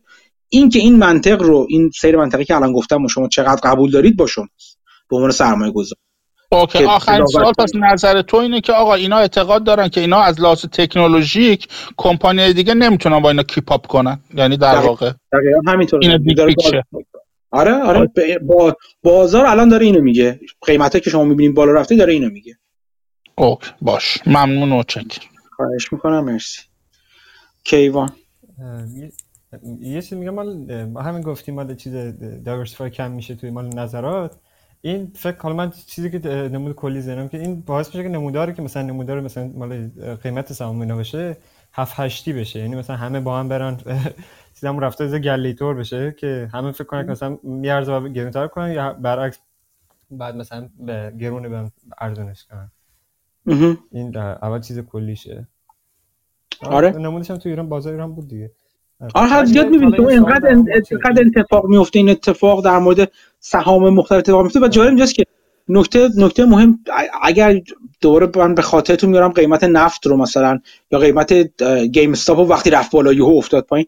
اتفاقا وقتی شرایط اکستریم و خیلی حدی میشه و خیلی زیاده از حد یه طرف میشه دایورسیتی به شدت از بین میره توی یه سهام در مورد یک معامله خاص انتظار اینم هم باید داشته باشین که اگر برگرده به دلیل همون چیزای رفتاری همون رفتار گله شدیدن هم برگرده. یعنی شما این تکانه های بزرگ که یهو میفته حالا درسته که در طول زمان این جو گیم استاپ مونده و گیم استاپ رو بالا نسبت به مقادیر تاریخی خودش نگه داشته البته. یا در مورد AMC مثلا یا هر کدوم از شرکتایی که می‌بینید که بالا نگه داشته ولی اونا که میم استاک اصطلاحا بهشون میگن ولی ماجرا که اون اون حرکات دفعی که یهو برمیگرده پایین اگر شما اونجاها باشین خب کاملا می‌تونه از هستی ساقط کنه یه نفر رو. تمام دید همین هست که شما یا دراکمیرر همین میگه. حتی کسی مثل دراکمیرر وقتی از یه ترند میره بیرون خودش میگه میگه من اصلا پیش بینی نمی‌کنم که این ترند الان برمی من که رفتم بیرون برمیگردم. من قرار نیست سقف بگیرم یا کف بگیرم. من فقط درست قراره که تو ترند درست باشم. این حرف دراکمیرره من من تکنیکال کار نیستم من ماکرو کار هم نیستم. ولی این حرف دراکمیرر میگه بعد ولی وقتی ببینم شدید شد انتظار اینو دارم که شدید هم برگرده. یه نکته جالب دیگه هم که در مورد حالا دراکن خواستم بگم. الان همین از تو ذهنم بود که فکر کنم از ذهنم پرید. الان از ذهنم پرید. حالا یه خاطرم اومد میگم دوباره. من تو می‌خواستی راجع چیزی صحبت کنی؟ آره آره اون میگم. این اون کوتاه ایزا کوتاه شده. کوتاهش کردم. خوب خوب اتفاقا. خیلی وقت نداریم. باشه حالا اینو من بپرسم. بالا indexing گفتی اثرش می‌ذاره مال کارهای بازار سرمایه‌گذاری می‌کنن. فکر کنم اون مقاله ارز مدیران که من مال چند اپیزود قبل گفتم اون اولش دقیقا همین رو همین موضوع بود که وقتی active investing که مثلا زیاد میشه بعد کارهای بازار بیشتر میشه بعد برعکسش دقیقا همین passive investing یه که همون diversity دیگه. دقیقاً. آره بعد این نموده خب بعد حالا این که مثلا نموده مثلا چیزه که خبرات توی بازار نمود نمی‌کنه. و این مال وقتی که مثلا یک مثلا چیزی میریزه همین که مثلا یک شرکتی می‌خواد مثلا یو در یک روز بیشتر مثلا 10 درصد مثلا میاد پایین. این توی مال index حالا چیزی که من شنیدم حالا نمی‌دونم مطمئن نیستم. وقتی که خب این وزنش کمتر میشه تو کل index بعد index میفروشش بعد که چیز بعد همینطوری میاد پایین. مثلا یه چه یه چرخه نامتناهی که همینطوری بیاد پایین میفروشه نامتناهی نیستش البته. من اینطوری شنیده بودم. خواستم همین نه یه لوپ تکرار ببین یه وقتی می‌رسه که انقدر جز حالا میاد ممکنه بیاد پایین. مطمئنا از ارزش خوشم میاد پایینتر. اگه این اتفاق بیفته و لوپ تکرار شونده و خود تقویت کننده باشه اونقدر میاد پایین که خریداران دوباره برمیگردن تو دیگه. میگن انقدر اون داره ارزون شده که دیگه میارزه دیگه.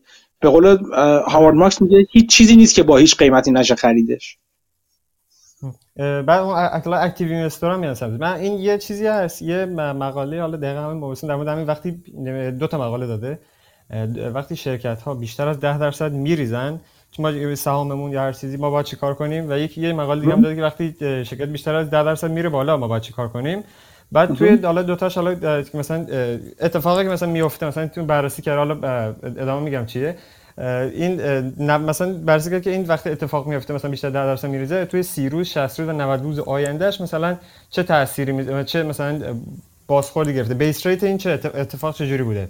آها خب خیلی اون ریزشه مثلا ریزشه رو چارت بندی کردن توی دو فاکتور. یک مال earning event بوده مال چیز همین مال گزارش همین گزارش بوده یا نه؟ مال اصلا اخبار و فلان که جدا earning event بوده. بعد اون رو دوباره توی سه تا فاکتور دیگه مثلا چیزش کرده چینش کرده مرتب کرده که توی momentum و valuation و quality کل مثلا شرکت حالا momentumش شاید یه ذره گنگتر باشه تو خود مقاله مثلا توضیح داده. اون momentumش خواهد سه تا جزئیات دیگه داره خیلی پیچیده و وزنی هم داره.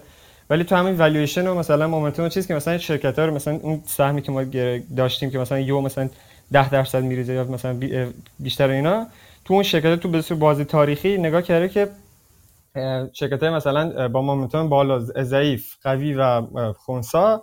مثلا اون قویه. تو قویه تو سه تا حالت ارزون گرون و خونسا. مثلا چه اتفاقی براش میفته بعد دوباره رفته توی مثلا همون گرونه. مومنتوم با بالای گرونه مثلا. گرونه بعد با کوالیتی مثلا بالا توی اونم چه فاکت کوالیتی بالا و متوسط و مثلا خونسا چه شکلی میشه. این شماتیک کلی رو مثلا اینطوری بررسی کرده. ولی من همین من چیز مال indexing که مثلا وقتی زیاد بشه خب این میفروشه دیگه. من همین می‌خوام این اثرش توی مثلا باز بازه مثلا 30 روز یا 60 روز اینا مثلا با بذاره دیگه. باعث میشه که کم سم مثلا نره بالا. یعنی اگه مثلا ارزون بشه به سختی بره بالا. یعنی اون حالت مثلا کف کف شکل تشکیل بشه. این نظر بمونه. مقاله رو بفرست. برای من من اولا شدم بخونم جفتشون رو لطفا بفرست تو گروه. بعد از اینکه خوندم می‌تونیم با هم راجبش حرف بزنیم. من نمی‌دونم چی بگم نه نه بخونم. اون چیزه. من اون حالا کلی ایده چیز کلیشه. من فقط حرفم در که وقتی مثلا یه سهم مثلا میریزه مثلا قیمتش مثلا 10 درصد 15 درصد میریزه وقتی index خب. مثلا بفروشه حالا مثلا وقتی 15 درصد ریخته بعد همه میگن active ا مثلا میگن جذاب و فلان اینا ولی index میفروشش برای مثلا قیمت مثلا کندتر یه جای کند میشه. مثلا همون زمانی که مثلا تو علی بابا مثلا می‌گفتن 160 مثلا تیکه مثلا جذابی مثلا فلان بوده اینا. کن پیش میره اون منطقه بعدش بعد دوباره تون میشه. یعنی تا وقتی در مورد رفتن. میشه. در مورد کدوم حرکت کند میشه؟ پایین اومدن یا بالا رفتن؟ اون... نه اون یه منطقه هست که قبل پا... میاد پایین وای میسه بعد میره بالا. اون منطقه که وای میسه کن میشه که همین ایندکس میفروشه و این اکتی... اکتیوا می‌خرن. خب من من اصلا سوال نمی‌دونم چیه؟ خب متوجه سوالت نشدم. شاید من بد نه مطمئنم من بد فهمیدم ولی ما خیلی متوجه نمیشم سوال چی هست. سوال اینه که من همین وقتی هستم میگم تو میفروشه. خب می‌خواد بفروشه مثلا وقتی فیسبوک مثلا یو میریزه 20 درصد میریزه اومد فیسبوک رو بفروشه. حالا 20 درصد ریخته بفروشه منظور منظور بده یه قدم یه قدم. بفروشه منظور ایندکس بفروشدش؟ آره index بفروشش. خب، بعد خب index رو خب. آره. بعد وقتی خب فیسبوک مثلا همه فکر می‌کنن خب مثلا active ا فکر می‌کنن که فیسبوک مثلا میارزه و فلان اینا. بعد active ها می‌خوام بخرن بعد اون چیز index میفروشه و خب بالا تا مثلا تا یه جای مثلا زور index میچربه بعد قیمت فیسبوک مثلا زیاد تکون نمی‌خوره تلاطم خیلی کمی داره بعدش که مثلا دیگه index نمیفروشه بعد میره بالا. یعنی اون چیز کندتر می‌کنه عمل چیز آروم آروم هر چقدر پایینتر بره کندتر هم میشه احتمالاً. به خاطر اینکه از خریداران جدیدی وارد میشن. هی بیشتر و بیشتر همین, همین میگم آره. وقتی یه جایی خب. می‌رسه که مثلا دیگه خریدارا مثلا زورشون به index میچربه. یعنی تا یه جایی index مثلا باید اینو اینو باید داشته باشی که کلا index بخش بزرگتری از بازار توی index ه یعنی یک اون مثالی که کریس کول می‌زنه میگه که قبل مثل اینکه یه آدم مستی رو بخوایم ببریم اون مستی رو که تو کوچه می‌خواین حرکت می‌کنه میشه index دیگه. حرکت random می‌کنه و این برابر میره. خب؟ بعد این آدم مثلا گنده شده خیلی. چندین تریلیون دلار شده. تو شاخص های مختلف. خب این حرکتش هم بیشتر طول می‌کشه تا بتونن چهار تا آدم جغل بغلی active ی که دور برش هستن بیان بیان جذبش بیان تو چیزش کنن بیان نگهش دارن یا برش گردونن به مسیر قبلی خودش. یا متوقفش کنن. سختتر میشه. همین دیگه با همین با همین دلیل درست نه با همین دلیل کریس کول و حالا مایکل گرین و اینا میگن که هر چی میریم جلوتر و index ها بزرگتر میشن وارد بازاری میشیم که اگه به تلاطم بیفته تلاطم های بزرگتری خواهد بود در آینده نسبت به گذشته. نوسانش بیشتر میشه. آره دیگه چون اون اون index انقدر گنده شده active ا باید خیلی زور داشته باشن یا زور بزنن تا برگردوننش به مسیر قبلی. هی میره دیگه. این تلاطم‌ها شدیدتر و شدیدتر. این مال مقالش رو من حالا این یه خلاصه گفتم که چیکار کردن. مقاله بیشتر بی... مال base rate. حالا من ادامه توضیح. مال base rate که مثلا به صورت واقع تاریخی این اتفاقا که مثلا اگه بیفته یو یه earning مال چیز earning ها مثلا بیاد و اون که مثلا سهامش مثلا 10 درصد بیشتر بریزه. توی میانگین مثلا تا نگاه کردن که این چه جوری بوده و مثلا چه بعد از سی روز بعد از این اتفاق چه بازدهی داشته و مثلا 60 روز داشته که اگه مثلا وقتی ریخت همه وقتی یا مثلا بیشتر 10 درصد میزه همه سعی می‌کنن که مثلا میترسن و می‌خوان بفروشن و یه چیزی در مورد همینه بیس ریت و کاملا دیدگاه آماریه. یعنی دقیقاً به خاطر همین که دیگه آماری هم دوست دارم. از توی میشه اینو کوانت استراتژی هم- خوب بفرستش لطفا. از این یه چیز یه جالبی که. داشت. آره. یه چیز جالبی که داشت حالا من یادداشتش کردم این چیزشو. قبل قبل جلسه خواستم در موردش یه بار صحبت کنم. توی مال همین که شرکت وقتی بیشتر 10 درصد میریزن توی اون مومنتوم ضعیفش اون اون دسته خوبن موفق بودن که مومنتوم ضعیفی همشون وقتی ریختن بیشتر درصد بعد یه 30 روز 60 روز 90 روز اکثرا مثبت بودن. یعنی چیزایی که خیلی یوم میریزن دیدگاه بازار کاملا اشتباه بوده و اکثرا بعد از اون جمعش کردن دوباره. یعنی برگشته به همون چیزش دیدگاهش درست‌تر شده. بله. توی اون اه، نگاه کرد که مثلا یه من پیداش که توی سه تا فاکتورش بهترین دسته توی اونه که تو ریزش شدید اون مومنتوم پایین بوده که یعنی بعدش با سهام گرون با کوالیتی بالا بوده چیزی که خیلی مثلا ده و بعدش هم مومنتوم پایین و ارزون با کوالیتی خونسا. این دو دسته توی اون چیزش بالا توی بالاترین مثلا با برگشت رو داشتن. وقتی ریزش داشته باشه بر- بر- برگشت داشته یعنی حتی چیزم نبوده. اون مال ارزونا هم نبوده. گرونا بوده باز. یعنی چیز جالبیه. آره میگم این از quant دیگه. استراتژی خوب می‌تونید در بیاد منتها ماجرا که تو همچین چیزایی شما نباید روی یه دونه سهم این کارو بکنید. یا دو تا سهم آره این این کار میانگین کله. باید آره دیگه باید یه تعداد زیادی سهام داشته باشید که این اتفاقات بیفته و استراتژی کوتاه مدت خوبی می‌تونه باشه آره میشه تستش کرد. توی زمان earning ها دیگه چون بالاخره تو زمان ارنینگ ها مطمئنا از اینا که میافتن خواهیم داشت.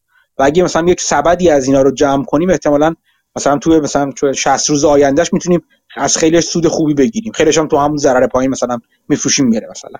باید ببینیم یه بار یه بک انجام بشه بشه ببینیم چه چقدر خوب انجام میشه. چقدر خوب جواب میده این استراتژی.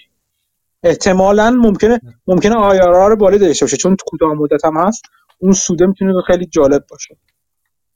می‌تونه اینا همش یه. س- آره. اه، یه سال هم بپرسم ببخشید. این درصد اونایی که میرن بالا رو اگه بذاریم کنار فرض کنیم شما ایونلی مثلا سرمایه گذاری می‌کنین رو همه این کیسایی که اون فاکتور خوب رو دارن ریترنش چقدره؟ چون این خیلی مهمه. چون مثلا فرض کنید شما از 10 تا که سرمایه گذاری می‌کنین ممکنه 9 تاش مثلا 10 20 درصد سود کنین.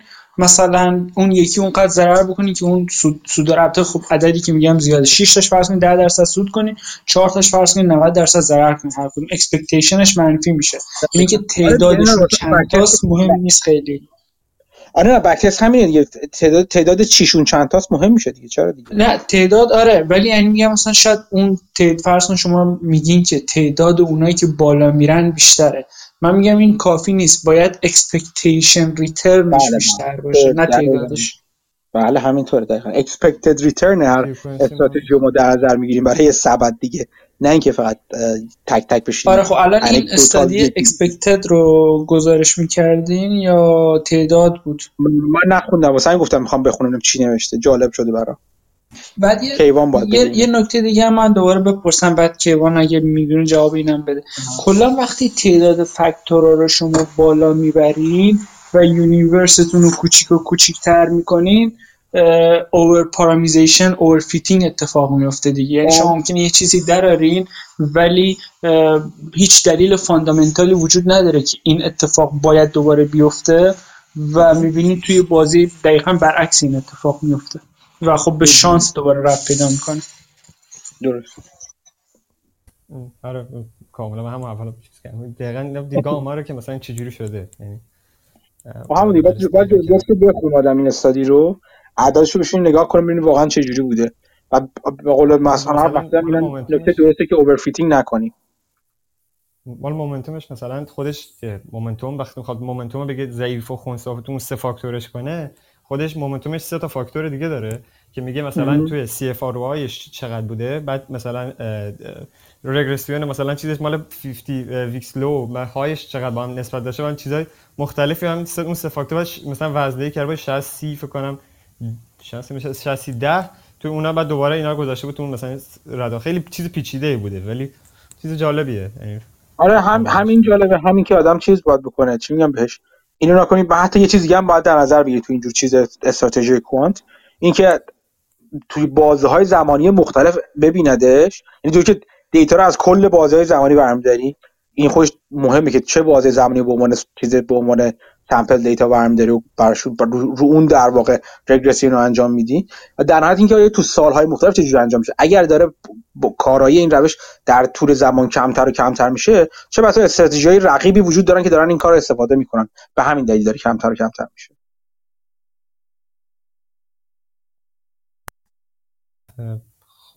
این چیز تمام من یه چیزی مالا قبل مال جلسه من یه دونه در مورد ورد فکر ناول اینوستور نوشته ناول اینوستور نوشته بود در مورد والتر شلاس. وایز ورز فرام والتر شلاس کنم یه چیز اینطوری بود. یه والتر شلاس یه چیزی میگه یکی از جملاتش حالا تو چند تا موضوع دی ولیو میستیک و مثلا پورتفول کانستراکشن و چیزا اینطوری. یکیش در مورد مال سلینگ میگه که اینش برام جالب بود یه ذره. میگه که به, به میگه به نظر من به نظر خودم والتر میگه این خیلی ساده تره که تشخیص بدیم چه چیزی ارزونه نسبت به اینکه کی بفروشیم. حالا شاید مثلا ربطی نداشته باشه به هم ولی خب چرا یه ذره ربط داره. مثلا تفاوت چرا مثلا میگیم خب نه مثلا کی کی گرونه رو بگیم ولی نه کی بفروشیم میگه خیلی راحت تره برای میگه پیشنهاد خود والتر اشتاس این بود که به جای که تشخیص سعی کنیم که مثلا خب مثلا سهم رو گرون شد بفروشیم یا مثلا جای رفت بفروشیم ما بیشتر دنبال این ایده باشیم که مثلا عوض کنیم. یعنی ما تا یه ایده جدید پیدا نکنیم ایده قبلی رو نفروشیم. حالا نمی‌دونم والتر اشتاس فکر نکنم مدل چیزش سبکش به این حرکت بخوره ولی این چیز این, این بیس کلیه اتفاقا. این بیس بیس کامل کاملی که گنون استفاده می‌کرد همینه. توی اون آره، چیزی که وقتی یک ساعت فقط وقت داریم. چی؟ یا اپورتونیتی کاست رو میگه نگاه کنیم دیگه. پولم اگه این تو ندارم کجا دارم نه این دقیقا اینطوری اینطوری میگه که من وقتی که یه ایده جدید دارم بفروشم بخوام بخرم یک اون جدید رو بخرم. نه که وقتی اصلا ایده هم ندارم و گرونه و می‌دونم گرونه بفروشم. فقط من باید ایده باشه عوض کنم. به چیز فکر نکنم به زمان فروش فکر نکنم. این کاملا اینطوری میگه که چیز توجه بیشتر اونه. حالا گنون توی یه چیزی داره مقاله در دمون حتی اگر حتی اگر return هم منفی باشه من فکر نمی‌کنم گنون این کار کنه. من با خودش حرف زدم این کار نکنه. در مورد همین هم حرف زدم. این, این بذار منظورم بذار منظورم دقیق بگم. اگر فکر کنم expected return من منفی باشه من سهم رو نگه نمیدارم اگر ایده دیگه نداشته باشم. می‌دونی چی میگم؟ یعنی چی؟ یه, یه مثلا در مورد S&P 500 مثلا چیزی که میگن مثلا اصلا همون چیزی گران. یاد بیار. گران حرفش چی از حرفش این است چارچوب نگاهش اینجوری است که میگه که cash flow yield به علاوه growth درسته؟ خب. میگه این دوتا باید از کلیت بازار بهتر باشه. بعد میخرمش. خب. حالا اگر به جایی برسه که cash flow yield من به علاوه گروث من از بازار خیلی پایین تر باشه این یعنی expected return من از بازار عقبتر خواهد بود. گران این کار نمی‌کنه که نگه داره حتما. میفروشه. نه حالا این چیزی که گال میگم توی مقاله چی بود توی مقاله میگه که شما وقتی برای کس... اسمش اینه. کسایی که وقتی وقتی فقط یک ساعت وقت داریم برای سرمایه‌گذاری چی کار کنیم؟ چه چه عملی انجام بدیم؟ که من یه ترجمه سخیفی روی زدم. اون دفعه چی؟ ترجمه خوب بود خوبه. کار بسیار ارزشمندی. خب. مرسی مرسی. این چیز حالا مقاله حالا اون مقاله واقعا خوبه برای فکر کردم در مورد همین که چیز.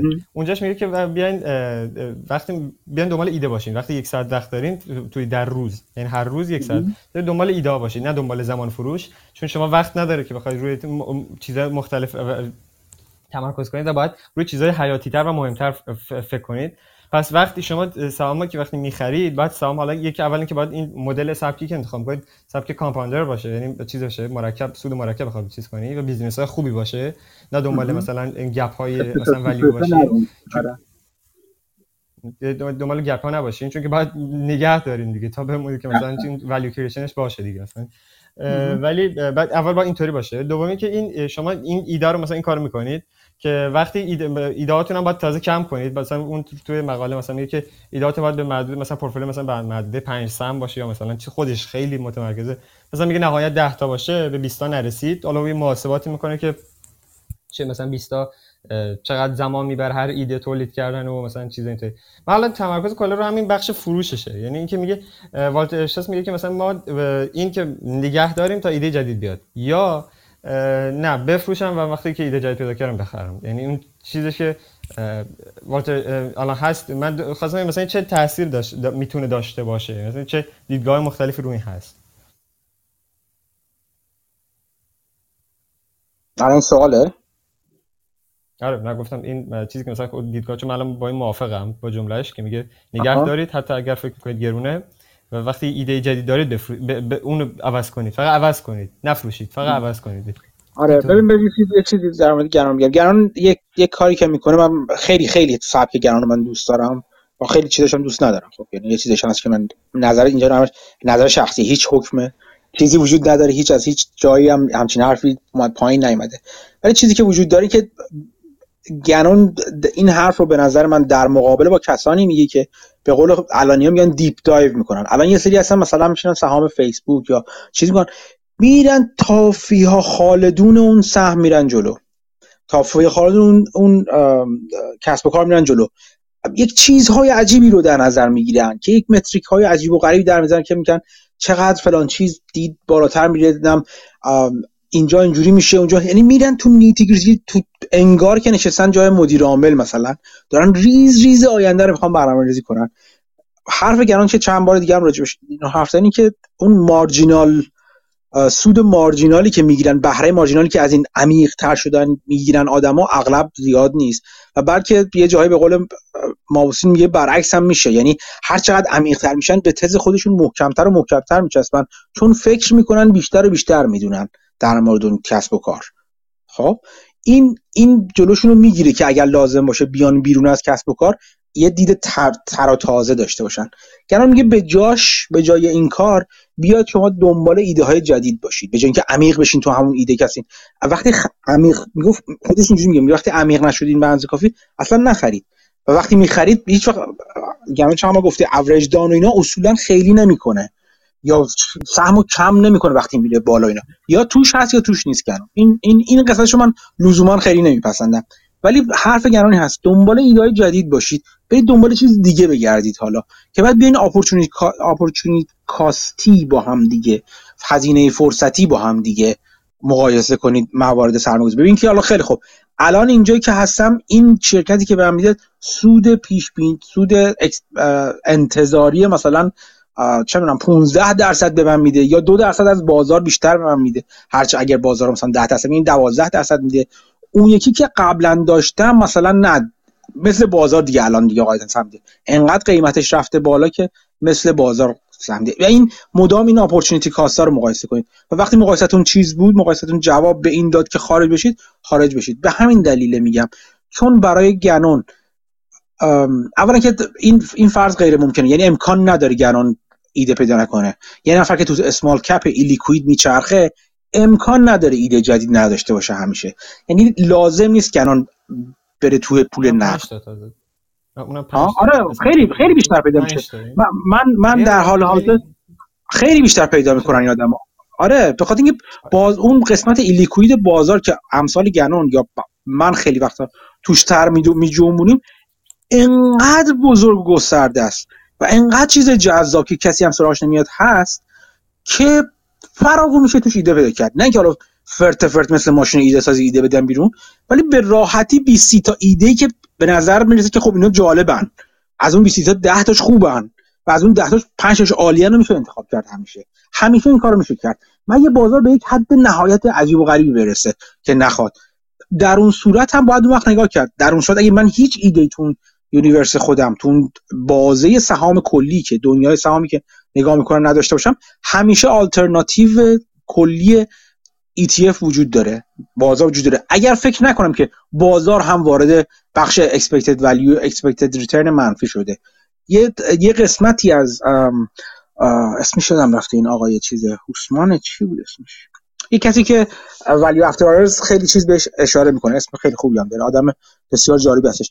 از هر چیز انتظاری حرف می‌زنه مثلا میگه که الان اون چیز یا اون حرفی که مانگر می‌زنه که میگه الان انقدر بازار تند رفته جلو که ارزش بلند مدت انتظاری برای بازار سهام در آینده پایینتر خود به خود خواهد بود. امکان نداره که بازار همجوری فرت فرت فرت سالی 12 درصد بره بره بالا. بازار درسته ممکنه جایی از اون حرف بافت جلو بزنه که اون بخش چیزش بگی حالا اون متریکش الان کار نمی‌کنه. ولی کلیت اون منطق بر برقراره. کلیت بازار از اقتصاد خیلی عجیب غریب نباید قاعدتا جلو بیفته یا از خودش هستن حتی جلو بیفته. اینکه رشد مثلا 7 درصدی بذاریم از کجا میگیم که کلیت بازار رو بگیری یه پریمیوم چیزی بذاری روش به عنوان سهام مثلا ریسک پریمیوم بذاری روش بگی مثلا 7 درصد GDP 3 درصد میره بالا در مدت مثلا اونم 3 درصد روش premium می‌ذارم میشه بازار 6 درصد میره بالا.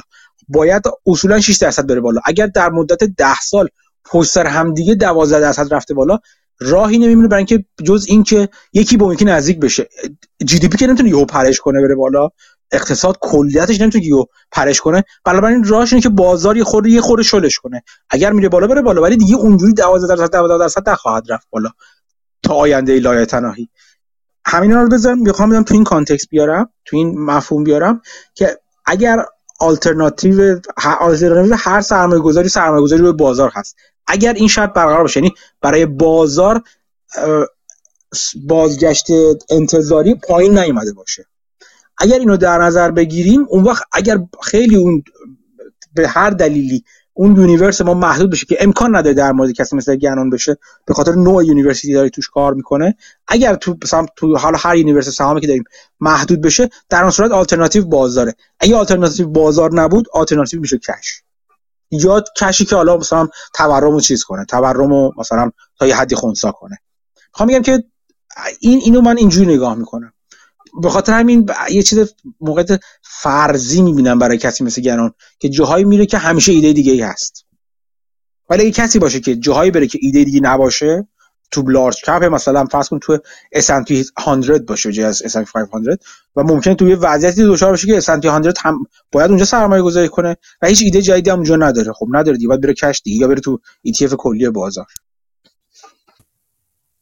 یا مرسی من می‌خواستم دیدگاه شما رو ببینم.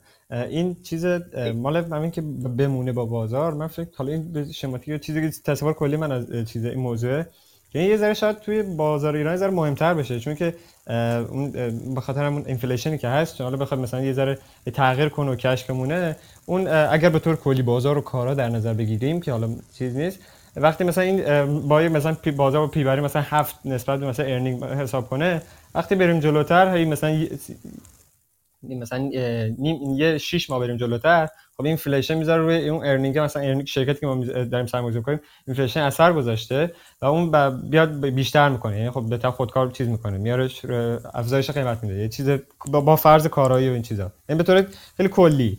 یعنی اینجور مثلا چیز توی با مال ساختار مثلا با تورم بالا مثلا اینجا شاید یه ذره مثلا بذار منطقی تر باشه و یه ذره کار خوبی خوبتری باشه. یه یه اشکالی که من. منظورش می‌فهمم. و تا حدی هم قبول دارم. یه چیزی که توی بازار ایران وجود داره هم چند وقت می‌خواستم راجعش صحبت کنم. حالا فقط یه هینت یه اشاره فقط بهش بکنم که تو بازاری مثل بازار ایران که بسیار متلاطم هستش. دستخوش چیز هست دستخوش سیاست های متنوع و قمر در اقربم هست.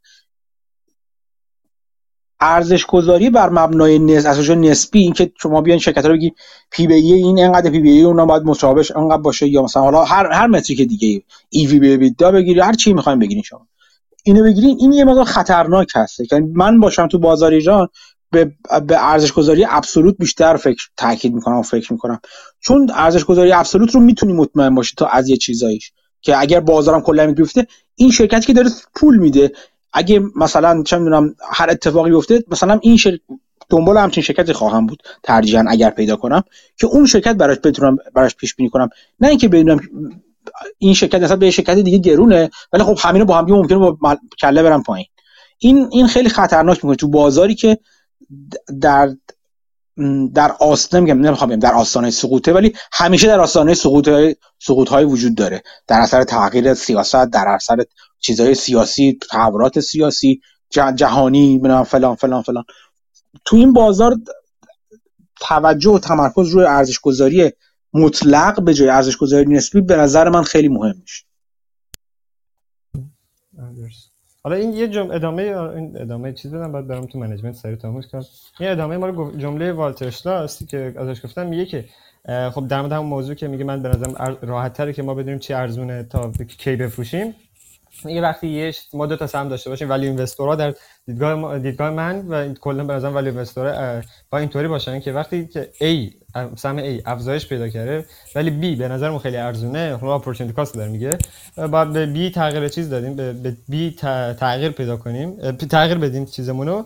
حالا حالا اینجا میگه دقیقاً میگه وقتی وقتی A افزایش پیدا کرده خب اینجاش به نظرم باز غلطه. یعنی حتی اگه A کاهش هم پیدا کرده باشه باز B خیلی ارزون تر باشه باز باید تغییر داد. مثلا فکر کنم کاری که پابرای با Alibaba کرد با یا کاری که مثلا حالا دورسی مثلا توی کتابش مثلا میگه 2003 با Home Depot کرد که Citigroup رو که داشت فکر کنم 20 درصد ریخته بود. بعد رفت جاش Home Depot خرید گفت به نظرم چون نصف ارزشش بود داشت معامله می‌شد و این چیزی که ولی حالا والتر اشلاس به نظر من اشتباه گفت. حالا اون مال منم موافقم که نمی‌دونم من نمیگم اشتباه گفت. باید ببینم تو چه شرایطی گفته. منم موافقم که خیلی خیلی کار سختیه. اینو من تجربه میگم. اینکه شما سهامی دارین که الان افتاده پایین ولی سهام و می‌دونین که مثلا الان فقط این سهام خریدین فکر می‌کنین که این تو یه سال آینده مثلا تو سالهای آینده به صورت میانگی مثلا 20 درصد رشد می‌کنه.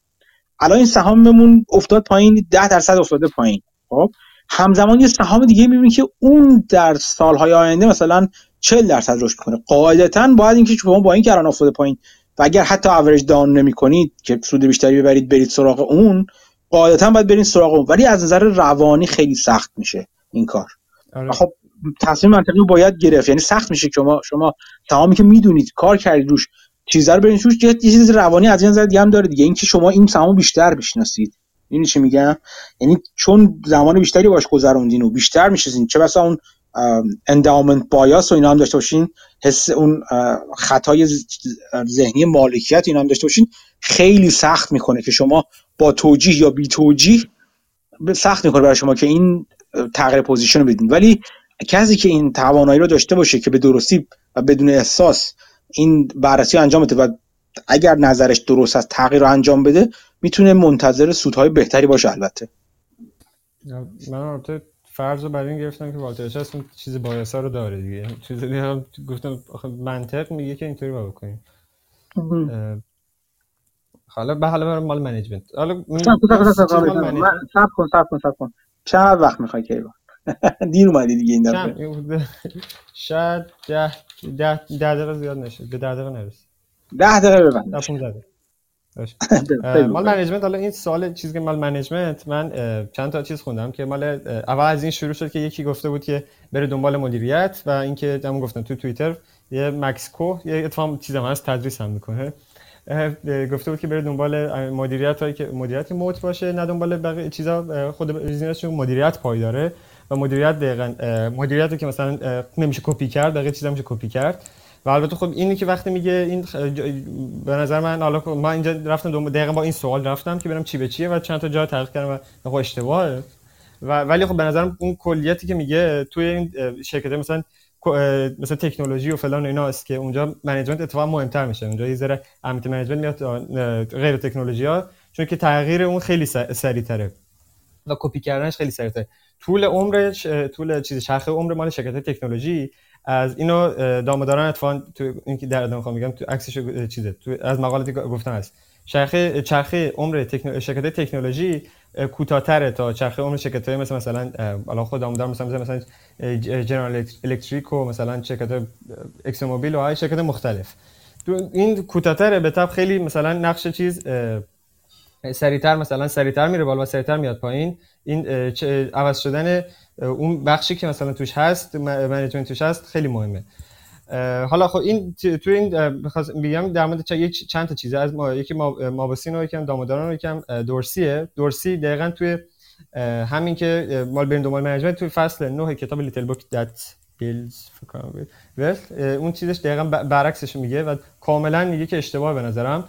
و نباید اینجوری نگاه کرد. برعکس باید برید دنبال business که management هر چقدر بد باشه ولی business خوبیه و نمی‌تونه خرابش کنه یه مثالی هم می‌زنه از یک چند یه چند تا شرکتی حالا تو فصل قبلیش که الان چیزی زیاد طولانیه که مثلا چه اثری داشت می‌تونه داشت. management که بد باشه باز هم می‌تونه مثلا چیز خوبی باشه. و اون کلا دیدگاه اون اینه. دیدگاه اینا برعکسه. حالا دیدگاه همه هم که بره دنبال management خوب مثلا مثل بافت که میگه اتفاقا تو نامه امسالش نوشته نوشته. ما business picker ما دنبال شرکت با چیز business های البته گفته بود که expected و چیز داریم در واقع آتی شرکت نگاه می‌کنیم ولی دنبال میریم که management های first class باشه و فلان و اینا. این چیز اینطوری که حالا من مخالفم چیز.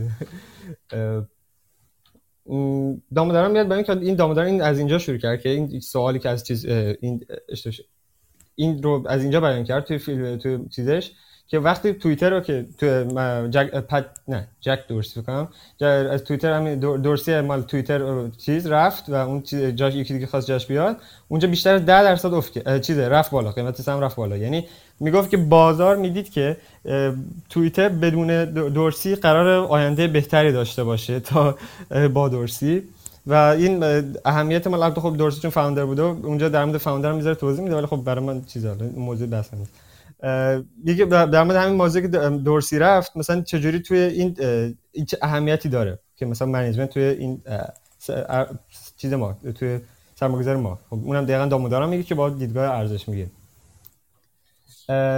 میاد میگه که خب یکی این همین چیزایی که هست که در مورد مال دورس مدیریت چیزایی که هست که توی این business business school مثلا مثلا هاروارد و مکنزی میگن و میگه این دوتا به نظر این دوتا چیز باب‌ترینشونه و خیلی کل مثلا بیشترین تایم روش وقت گذاشتن.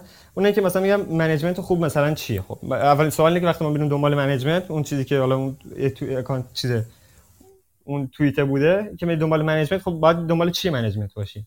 اول اینکه خب دنبال مثلا یکی اینکه عملیاتی که در گذشته انجام داده اون کاری که کرده یا مثلا خصوصیات حالا خاصی که مثلا خود management داره که یکی خصوص که عملیاتی که در گذشته انجام داده که حالا اون ادامه میگمش. اون خصوصیات خاصش یه چند تا چیز میگه. حالا داموداران از مال Harvard Business Harvard Business School میاره و 6 تا از 4 تا میاره از Harvard Business School یه 6 تا هم از مکنزی میاره. مال مکنزیش نمیگه؟ ولی مال مثلا مثلا میگه این خصوصیات رو Harvard Business School گفته که مثلا management موفق اینا رو داره.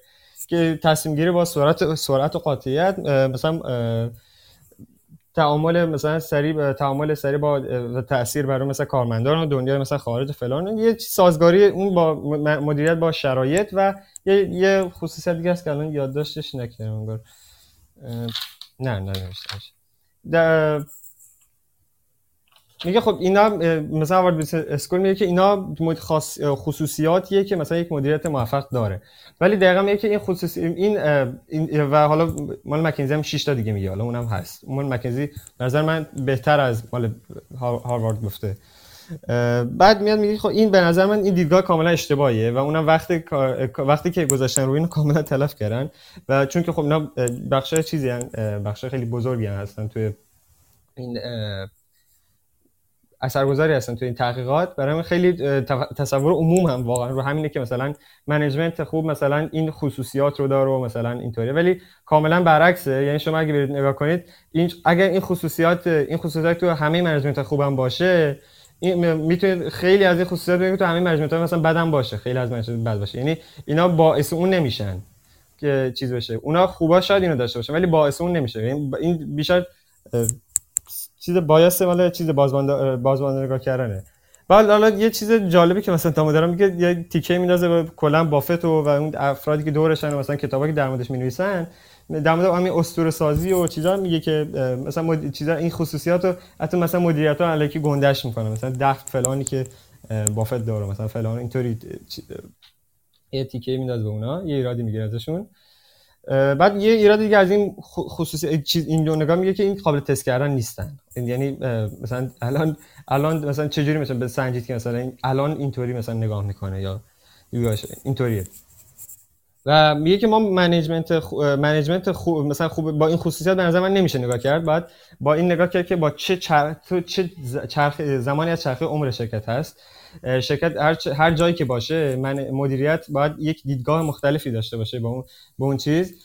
و مثلا توی 6 تا چیزه 6 تا رده کردش. یکی خب، اون شروع بیزینس استارتاپ بعدش میره توی جوون رشدی و رشد مثلا سریع و, و تا مثلا آخرش که ریزشه اون تیکه اولی که میاد میگه تیکه اول باید مدیریت باید کاملا آدم ایده پرداز باشه و چیز باشه. فرد استارتاپ میشه باید ایده پرداز باشه و مثلا یه جوری سرمایه‌گذارا و فل...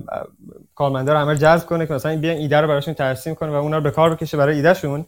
بعد از اون میره توی مثلا یانگ یانگ گروث اونجا بعد بیشتر آدم پروگرام اینجا باید آدم برنامه‌ریز باشه و عمل عملگراتر باشه. بعد میره مثلا توی های گروث باید آدم سازنده تری باشه. یعنی کارهایی که باید بکنه فرق می‌کنه. یعنی با توجه به هر جایگاه این آدم خاصتری در میاد. مثلا آخرش میره توی مثلا دوره ریزش و مثلا نکول و اینا ریزش میگه اونجا باید مثلا یه مثال Larry Liquidator مال چیز از Other People's Money یه مثالی می‌زنه. اون چیزه حالا نمی‌دونم کی بوده. اون وقتی که مثلا میگه اونجا باید شرکت liquid کنه یعنی آدماش متفاوتن. و میاد میگه که این اتفاقی که اینجا چیز توی استخدام CEO خیلی اشتباه پیش, پیش میاد. مثلا میرن بررسی می‌کنن که فلان مثلا مدیریت شرکتی که داشته مدیریت می‌کرده خیلی موفق بوده برای بلند مدت و اینا. ولی بعد میاد استخدام می‌کنه میره که مثلا جواب نمیده. یا مثلا business های مختلف حالا این اشتباه کجا میاد؟ یکی اینکه این اشتباه کجا میاد؟ اینکه اون چرخ عمر شرکت با اون business اون نمی‌خونه. mismatch به خود خودش mismatch میشه. و این سه تا اشت... یه لازمه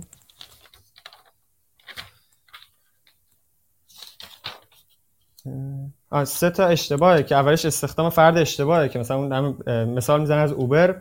که میره مدیر عامل یه شرکت فکر کنم مدیر عامل قبلی جنرال الکتریک می‌خواد استخدام کنه سال 2017 که میگه اون به نظر این شانس آوردن که نکردن چون کاملا اینا متفاوتن و حتی نه تن جدای سایکلشون و جدای چیزشون متفاوته. دومی میاد چیز مثال می‌زنه از میگه که ناساز شرکت میاد مدیر مدیره میاد افراد ناسازگار رو انتخاب می‌کنه که دقیقا خصوصیت شرکت رو عوض کنه. که این میگه که دقیقا برعکسه چون شما دارین یک شهردانی خیلی پیچیده می‌کنید که اصلا شانس طرفتون نیست. بخواد خیلی اشتباه میشه. سومی هم میاد که مدیریت و مطابق مدیریت مطابق وضع شرکت می‌گیرن. یعنی مثلا الان من استارتاپ هم و مدیریتی که تفکر استارتاپی داره می‌گیریم. ولی خب وضع شرکت عوض میشه و مثلا میره توی بالغتر میشه شرکت. ولی مدیریت من چیز من دیدش عوض نشده و هنوزم همون دیدگاه رو داره. یه مثالی می‌زنه از این از اپل که میگه که کی بود؟ استیو جابز. یه دونه یه فرد میاره که به صورت ایده پرداز بهش ایده بده و اینا. و اون میگه حالا نمی‌دونم من دقیقاً اپل کی این ریزشش رو میگه. میگه این ایده پردازی اون مدیری که به استخدام می‌کنن این خیلی چون که اپل توی یک جای دیگه از چرخه بوده و اون داشته سعی می‌کرد که از اون ایده پرداز استیو از اون استفاده کنه و این ایده هاش مثلا عملی تر کنه باید یه مثلا خیلی چیز خیلی بد بوده برای business اپل. و این یه حالا چند تا مثال دیگه هم می‌زنه که چه مثلا در مورد گوگل می‌زنه و این چیزا اینا. یه چیز حالا در مورد مال این سی او استارت این خب این مال چیز داموداران بود حالا کلی. که مثلا منیجمنت اینجوری باید میسمچ میشه اینا. مال مال دورسی در مورد این موضوع که گفتم کاملا مخالف اینه. ما تصور اول داموداران میگه که وقتی هرچی از ابتدا چرخه باشیم به انتهای چرخه بریم که یعنی بریم تو مثلا از استارتاپ بریم تا چیز زوال شرکت دور زوالش اونجا اهمیت مدیریت کمتر میشه. چون دقیقا خودش میگه که این تکون دادن حالا فیل چیز ایزار سخت میشه. این توی چیز کتاب دورسی یکی اتفاقا برعکسه. هرچی ما تو ابتدای چیز هستیم اتفاق اشتباه کامله. هرچی ابتدا که هستیم اهمیت بیشتر این که همه همه فکر که اهمیت بیشتر داره ولی دو تا مقاله اشاره می‌کنه که اونم به ارجاع میده اونا که میگه نقش شانس اونجا اتفاق مهمتره. اونجا نقش مدیریت کمتره. و نقش شانس خیلی مهم میشه. یه مقاله میجنگ موت ما بسن داره در مورد همین موضوع خب موت و اینا چون که دنبال اول بیس اول موت موته. اون ما میاد آخر مقاله دو صفحه در مورد دو سه تا مقاله اشاره می‌کنه که میان اینا توی شرکت هایی که مثلا موت داشتن و اینا رفتن تحقیق کردن و توش شرکت که اونا همون مدلی که دورس دورسی مثلا اینا Morningstar تحقیق کرد بمون moat.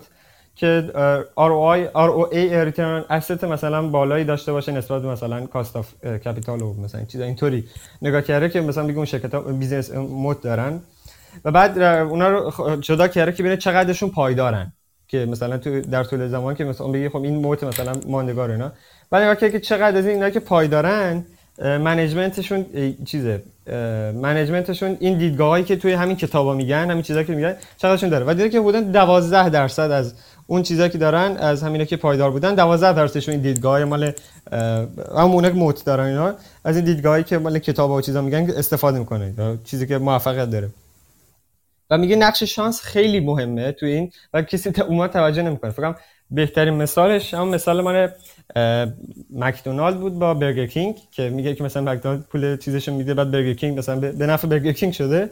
با به جفت وایسادن به کنار رقیبش اینا. اون چیز هزینه که اونا می‌کنن. و کاملا میگه نقش شانس خیلی مهم میشه.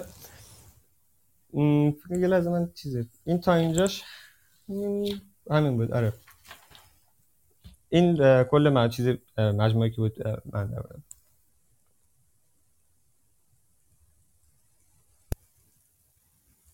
مرسی. کیوان. مقاله رو می‌ذاری که؟ اینا فرستادم قبلا. ام من نیده بودمشون پس. خیلی وقت پیش دوباره میفرستمش حالا اگه اگه دوباره بفرست خیلی عالیه چون کسی که حالا ندیده بودنشون حالا اگه دوست داشته باشن می‌تونن برن مراجعه کنن و بخونن مرسی. هر دو هر دو هر دو مقاله بسیار جالب بود. اون تیکه داموداران به دوربری بافت هم کاملا درسته. خیلی یه جوی دوربری بافت را میفته خیلی وقتا. آره اون چیزی که میگه بافت رو خیلی گاد گاد آره، خیلی آره. خصوصیات الکی توش در آوردن. میگه اصلا نداره در آوردن. نمی‌دونم من اونو نمی‌دونم چه چیزایی در مورد بسی داره که چه جمعی و مخاطب قرار میده که چه کاری کردن. در مورد همه افراد حرفای غیر منطقی زده میشه. حتی دورسی هم فکر کنم یه چیزی داره میگه بافت و فیل دوستداران بافت یکی دوبار تو این چیز presentation اخیر. اینو دیدی راستی چیزا اینا بعد بعد جالب باشه. کیوان این presentation اخیر که برای CFA هند. اجرا کرده بود. نه نه. من لینک لینک یوتیوبشو گذاشتم. تو چیز تو گروه. اسمشو گذاشته moat 2.0 که در واقع چه تغییراتی رو تو نظرش راجع به moat ایجاد شده از وقتی که کتابو نوشته. از این نظر جالبه. توش مثال های خیلی خوبی هم زده میشه. مخصوصا آخرش سوال جواب جالبی است. بعضی بعضی سوال جواب خیلی جالبه. دوستانی که ندیدن توصیه می‌کنم ببینید این ویدیوی اخیر رو که گذاشتم من توی چیز توی گروه. ویدیو خوب رو با چی؟ سوال جواب مال گوگل و سوال جواب. مال یکی دیگه هم داره توی تگزاس فکر کنم یه لک... چیز سخنرانی آره آره تو تگزاس اون اون مدرسه تو تگزاس چند نفر آدمای خوب رفتن تو اون مدرسه چی چی تگزاس؟ حرف زدن. آره ولی سوال هم خاصه سوال جوابایی که ازش پرسیدن خیلی خیلی مهمتره. خیلی چیزای جالبی داره توش داره آره. ایده. آره. چون آدم جالبی. آره اون سخنرانی اون سخنرانی که مال گوگلش کرد. من بعد از اینکه سخنرانی گوگلش شنیدم رفتم کتابش رو بخونم دیدم خیلی چیزا آنچه تفاوت داره فقط مثالا رو بیشتر کرده. ولی ایده خیلی همونه. یعنی کسی بخواد بخونه یه ذره شاید سختش مثلا چیزی اگه همون مصور ببینه قشنگ خب مثال خیلی کمک می‌کنه. به خود من مثال آره. خیلی کمک می‌کنه تا اینکه فقط فقط متن تئوریک رو بخونم. مثال آدم تو ذهن آدم شکل میده. خب ای من اینو دیدم قبلا این شرکت هم دیدم. اگر یه خورده تجربه سرمایه گذاری داشته باشین یا بررسی سهام داشته باشین مثال ها خیلی به درد می‌خوره. خیلی خیلی به درد می‌خوره. آره ولی خب من دنبال ایده ها برای همین صد من خوشم نمیاد آره خب اینا کتاب سرمایه‌گذاری چیزی که دوباره برمی من خودم الان شروع کردم دوباره کتاب چیزو خوندن. نگاه کردن این کتاب با فیل فیشر دوباره خوندن. آدم برمیگرده. کتابای خوب اگه باشه این کتاب خوب اون کتابی که چند بار ارزش خوندن داشته باشه نه یه بار. یه سری کتاب هستن. حالا این چیز اون دفعه قبلی که گفت کتابای مرجع مثلا بگین توی گروهی که این پرسیده بود. یه سری کتاب هستن اینا. بعضی افراد هم هر سال مرورش می‌کنن. مثلا یکی Security Analysis مال گرام مثلا یکی Intelligent Investor اینا رو حالا فیل فیشر فکر کنم بعضی بکنن یکی همین مقالات مال مابستان بعضی حالا چیزه. اون کی بوده؟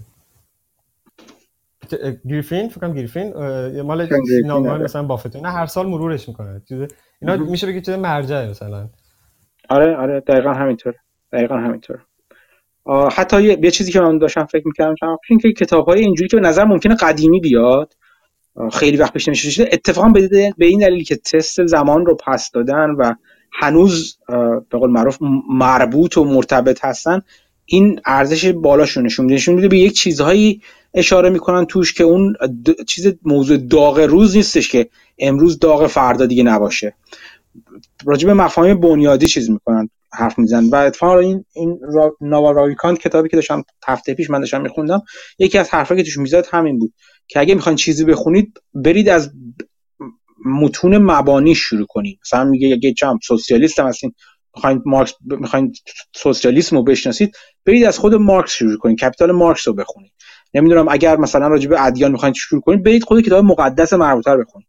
به نظر من تو سرمایه گذاری هم خیلی کار خیلی چیز مهمیه.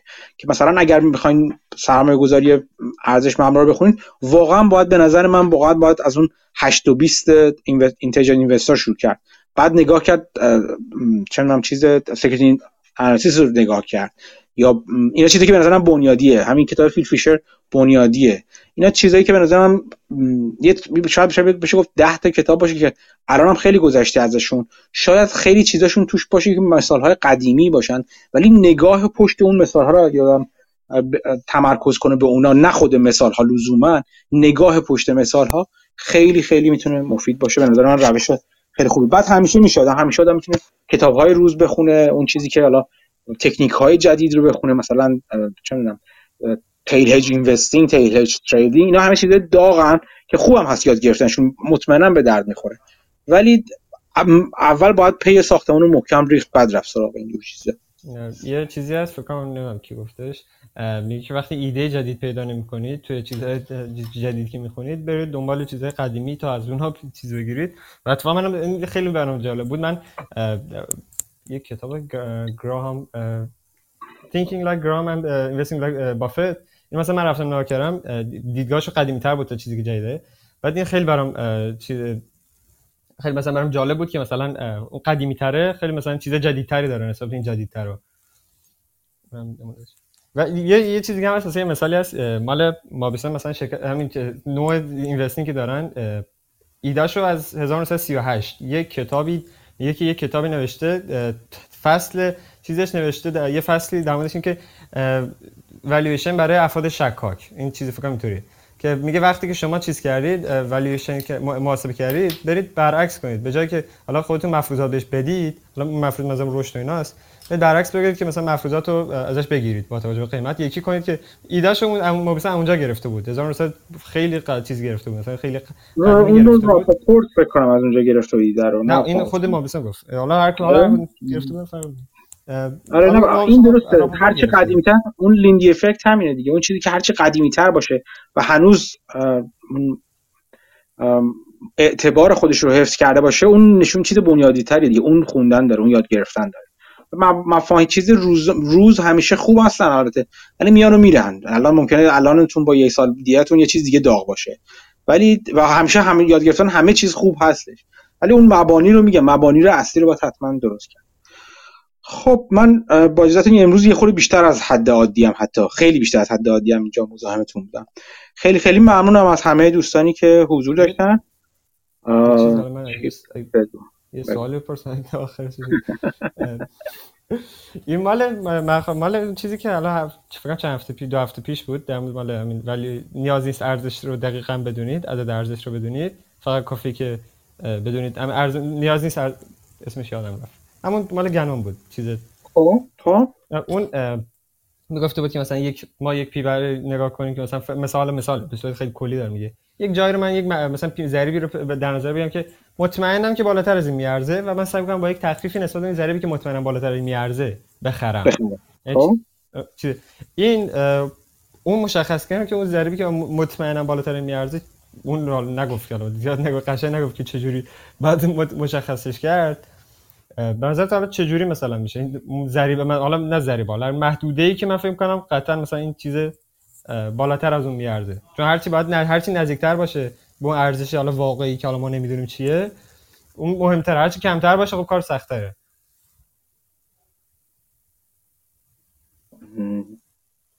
مثلا در مورد همه خود در مورد خود گران همینه دیگه. مثلا همین که کشفلو که میگه و هم دارم بهت میگم دیگه. این کشفلو ببین به خاطر میگه وقتی مثلا کشفلو ییلد علاوه گروث میگه وقت اگر اگر مثلا در مورد فقط همون کشفلو ییلد رو نگاه کنی مثلا تو. فری کشفلو ییلد مثلا نگاه کنی. اگه مثلا اون فری کشفلو ییلد مثلا چه می‌دونم باشه مثلا 20 باشه فرض کنید. یعنی ییلدش مثلا باشه 5 مثلا. یه وقت میشه یه عددی میشه که حتی اگه رشد نداشته باشه یا رشد منفی داشته باشه اگر بتونه اون کشف رو حفظ کنه خب این بدیهتا بیشتر از اون چیز میشه دیگه بیشتر از اون ارزش خواهد داشت. چون بدیهتا از بازار بهتر میشه شرط بندی یکی دو بار راجبش حرف زده که شما اصلا بیاید فرض کنید رشد نداره و یا رشدش منفی داره یا منفی داره.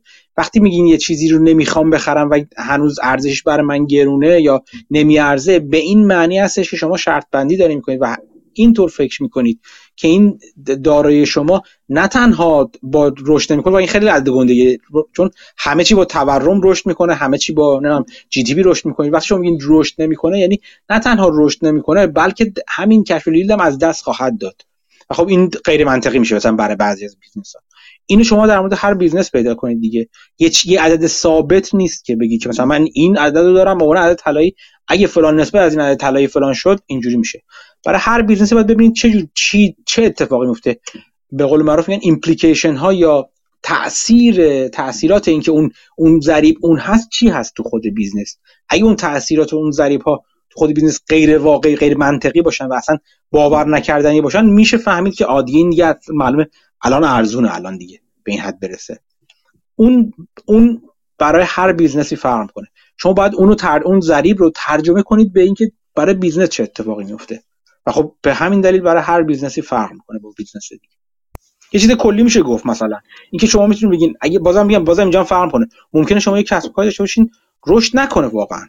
ممکنه. ولی در مورد یک کسب کار دیگه رشد نکردن یه فرض غیر واقعی میشه. چون مثلا یه کسب که که هر چند کوچیک هر از محدود ولی نیازی یک عده خاص رو باید تا مثلا تا 20 سال آینده برآورده کنه مثلا. خب؟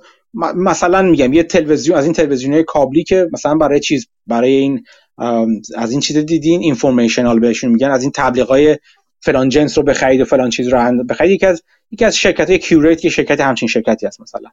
یه همچین شرکتی مثلا مشتریش آدمای مثلا 50 سال بالان مثلا. خب؟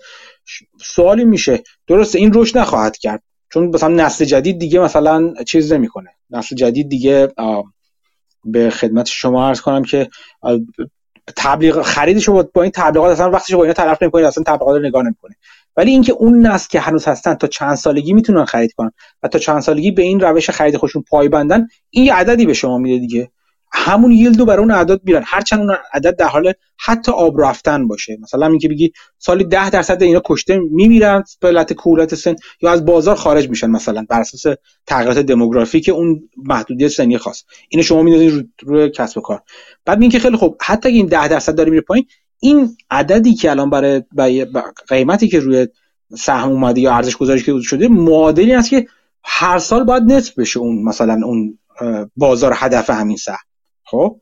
و این بازار طرف آیا نصف میشه نمیشه که نصف نمیشه. این در سال 10 درصد میره پایین. چرا باید پول چرا الان بازار قیمت نصف می‌ذاره روش؟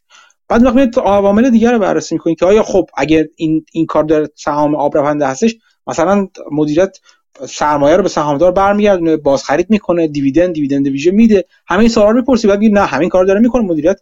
هر کاری که در مورد یک همچین کسب و کاری باید انجام داد داره می‌کنه و با این حال عدد غیر منطقیه. پیش بینی بازار غیر منطقیه. همین رو گفتم این قصه رو برای با یه مثال. برای این مثال واقعی بود کاملا در برای اینکه الان دعوا سر این سهم سر این سر سهام کیوریت دعواست. یعنی دعوایی که از این بین بین دو طرف قضیه که بیل بروسر یکی از کسایی بود که تو از اون پادکست این سهامو یه موقع خریده بود بعد مثلا فروخته بود. که آیا این این حرفی که من زدم درست هست یا غلط هست یا هر همین رو گفتم که بگم در مورد هر سهم فرق می‌کنه اون عدد شما. ماجرا اینه که شما باید بتونید به عنوان مثلا که کسب و کار رو می‌شناسید اون نسبت multiple هر چی که هست رو تبدیل کنید به یک projection ی به اینکه این معنیش چی است؟ اینکه P به B ش برابر اینه یعنی چی تو کسب و کار من؟ یعنی کسب و کار من داره میگه این P بازار داره میگه چیکار انجام قرار انجام بده. همون expectation investing یه جورایی دیگه. بازار داره چی میگه با, با این عدد به من؟ اونو بیارین تو کسب و کار. ببینید آیا اون وقت این که این حرفی که داره می‌زنه این انتظار بازار انتظار منطقیه یا زیادی بدبینانه یا زیادی خوشبینانه است؟ مرسی خیلی ممنون. ممنون از همه دوستان. خیلی خیلی ممنون. این پادکست مثل یعنی این گفتگو مثل پادکست های دیگه تو پلتفرم پادکست و فران و بیسان و یوتیوب و اینا پخش میشه. ازتون دعوت می‌کنم در همه پلتفرم نه یکی دو پلتفرم در صدها پلتفرم ثبت نام کنید subscriber بشین در یوتیوب و همه جا و همه جا تبلیغ کنید برای پادکست. مهمتر از همه مواظب خودتون و اطرافیانتون باشید. هفته دیگه چیزای جدید یاد بگید بیاید به منم یاد بدید. ضمن پیشاپی سال نو همتون هم مبارک. خدا نگهدار همگی.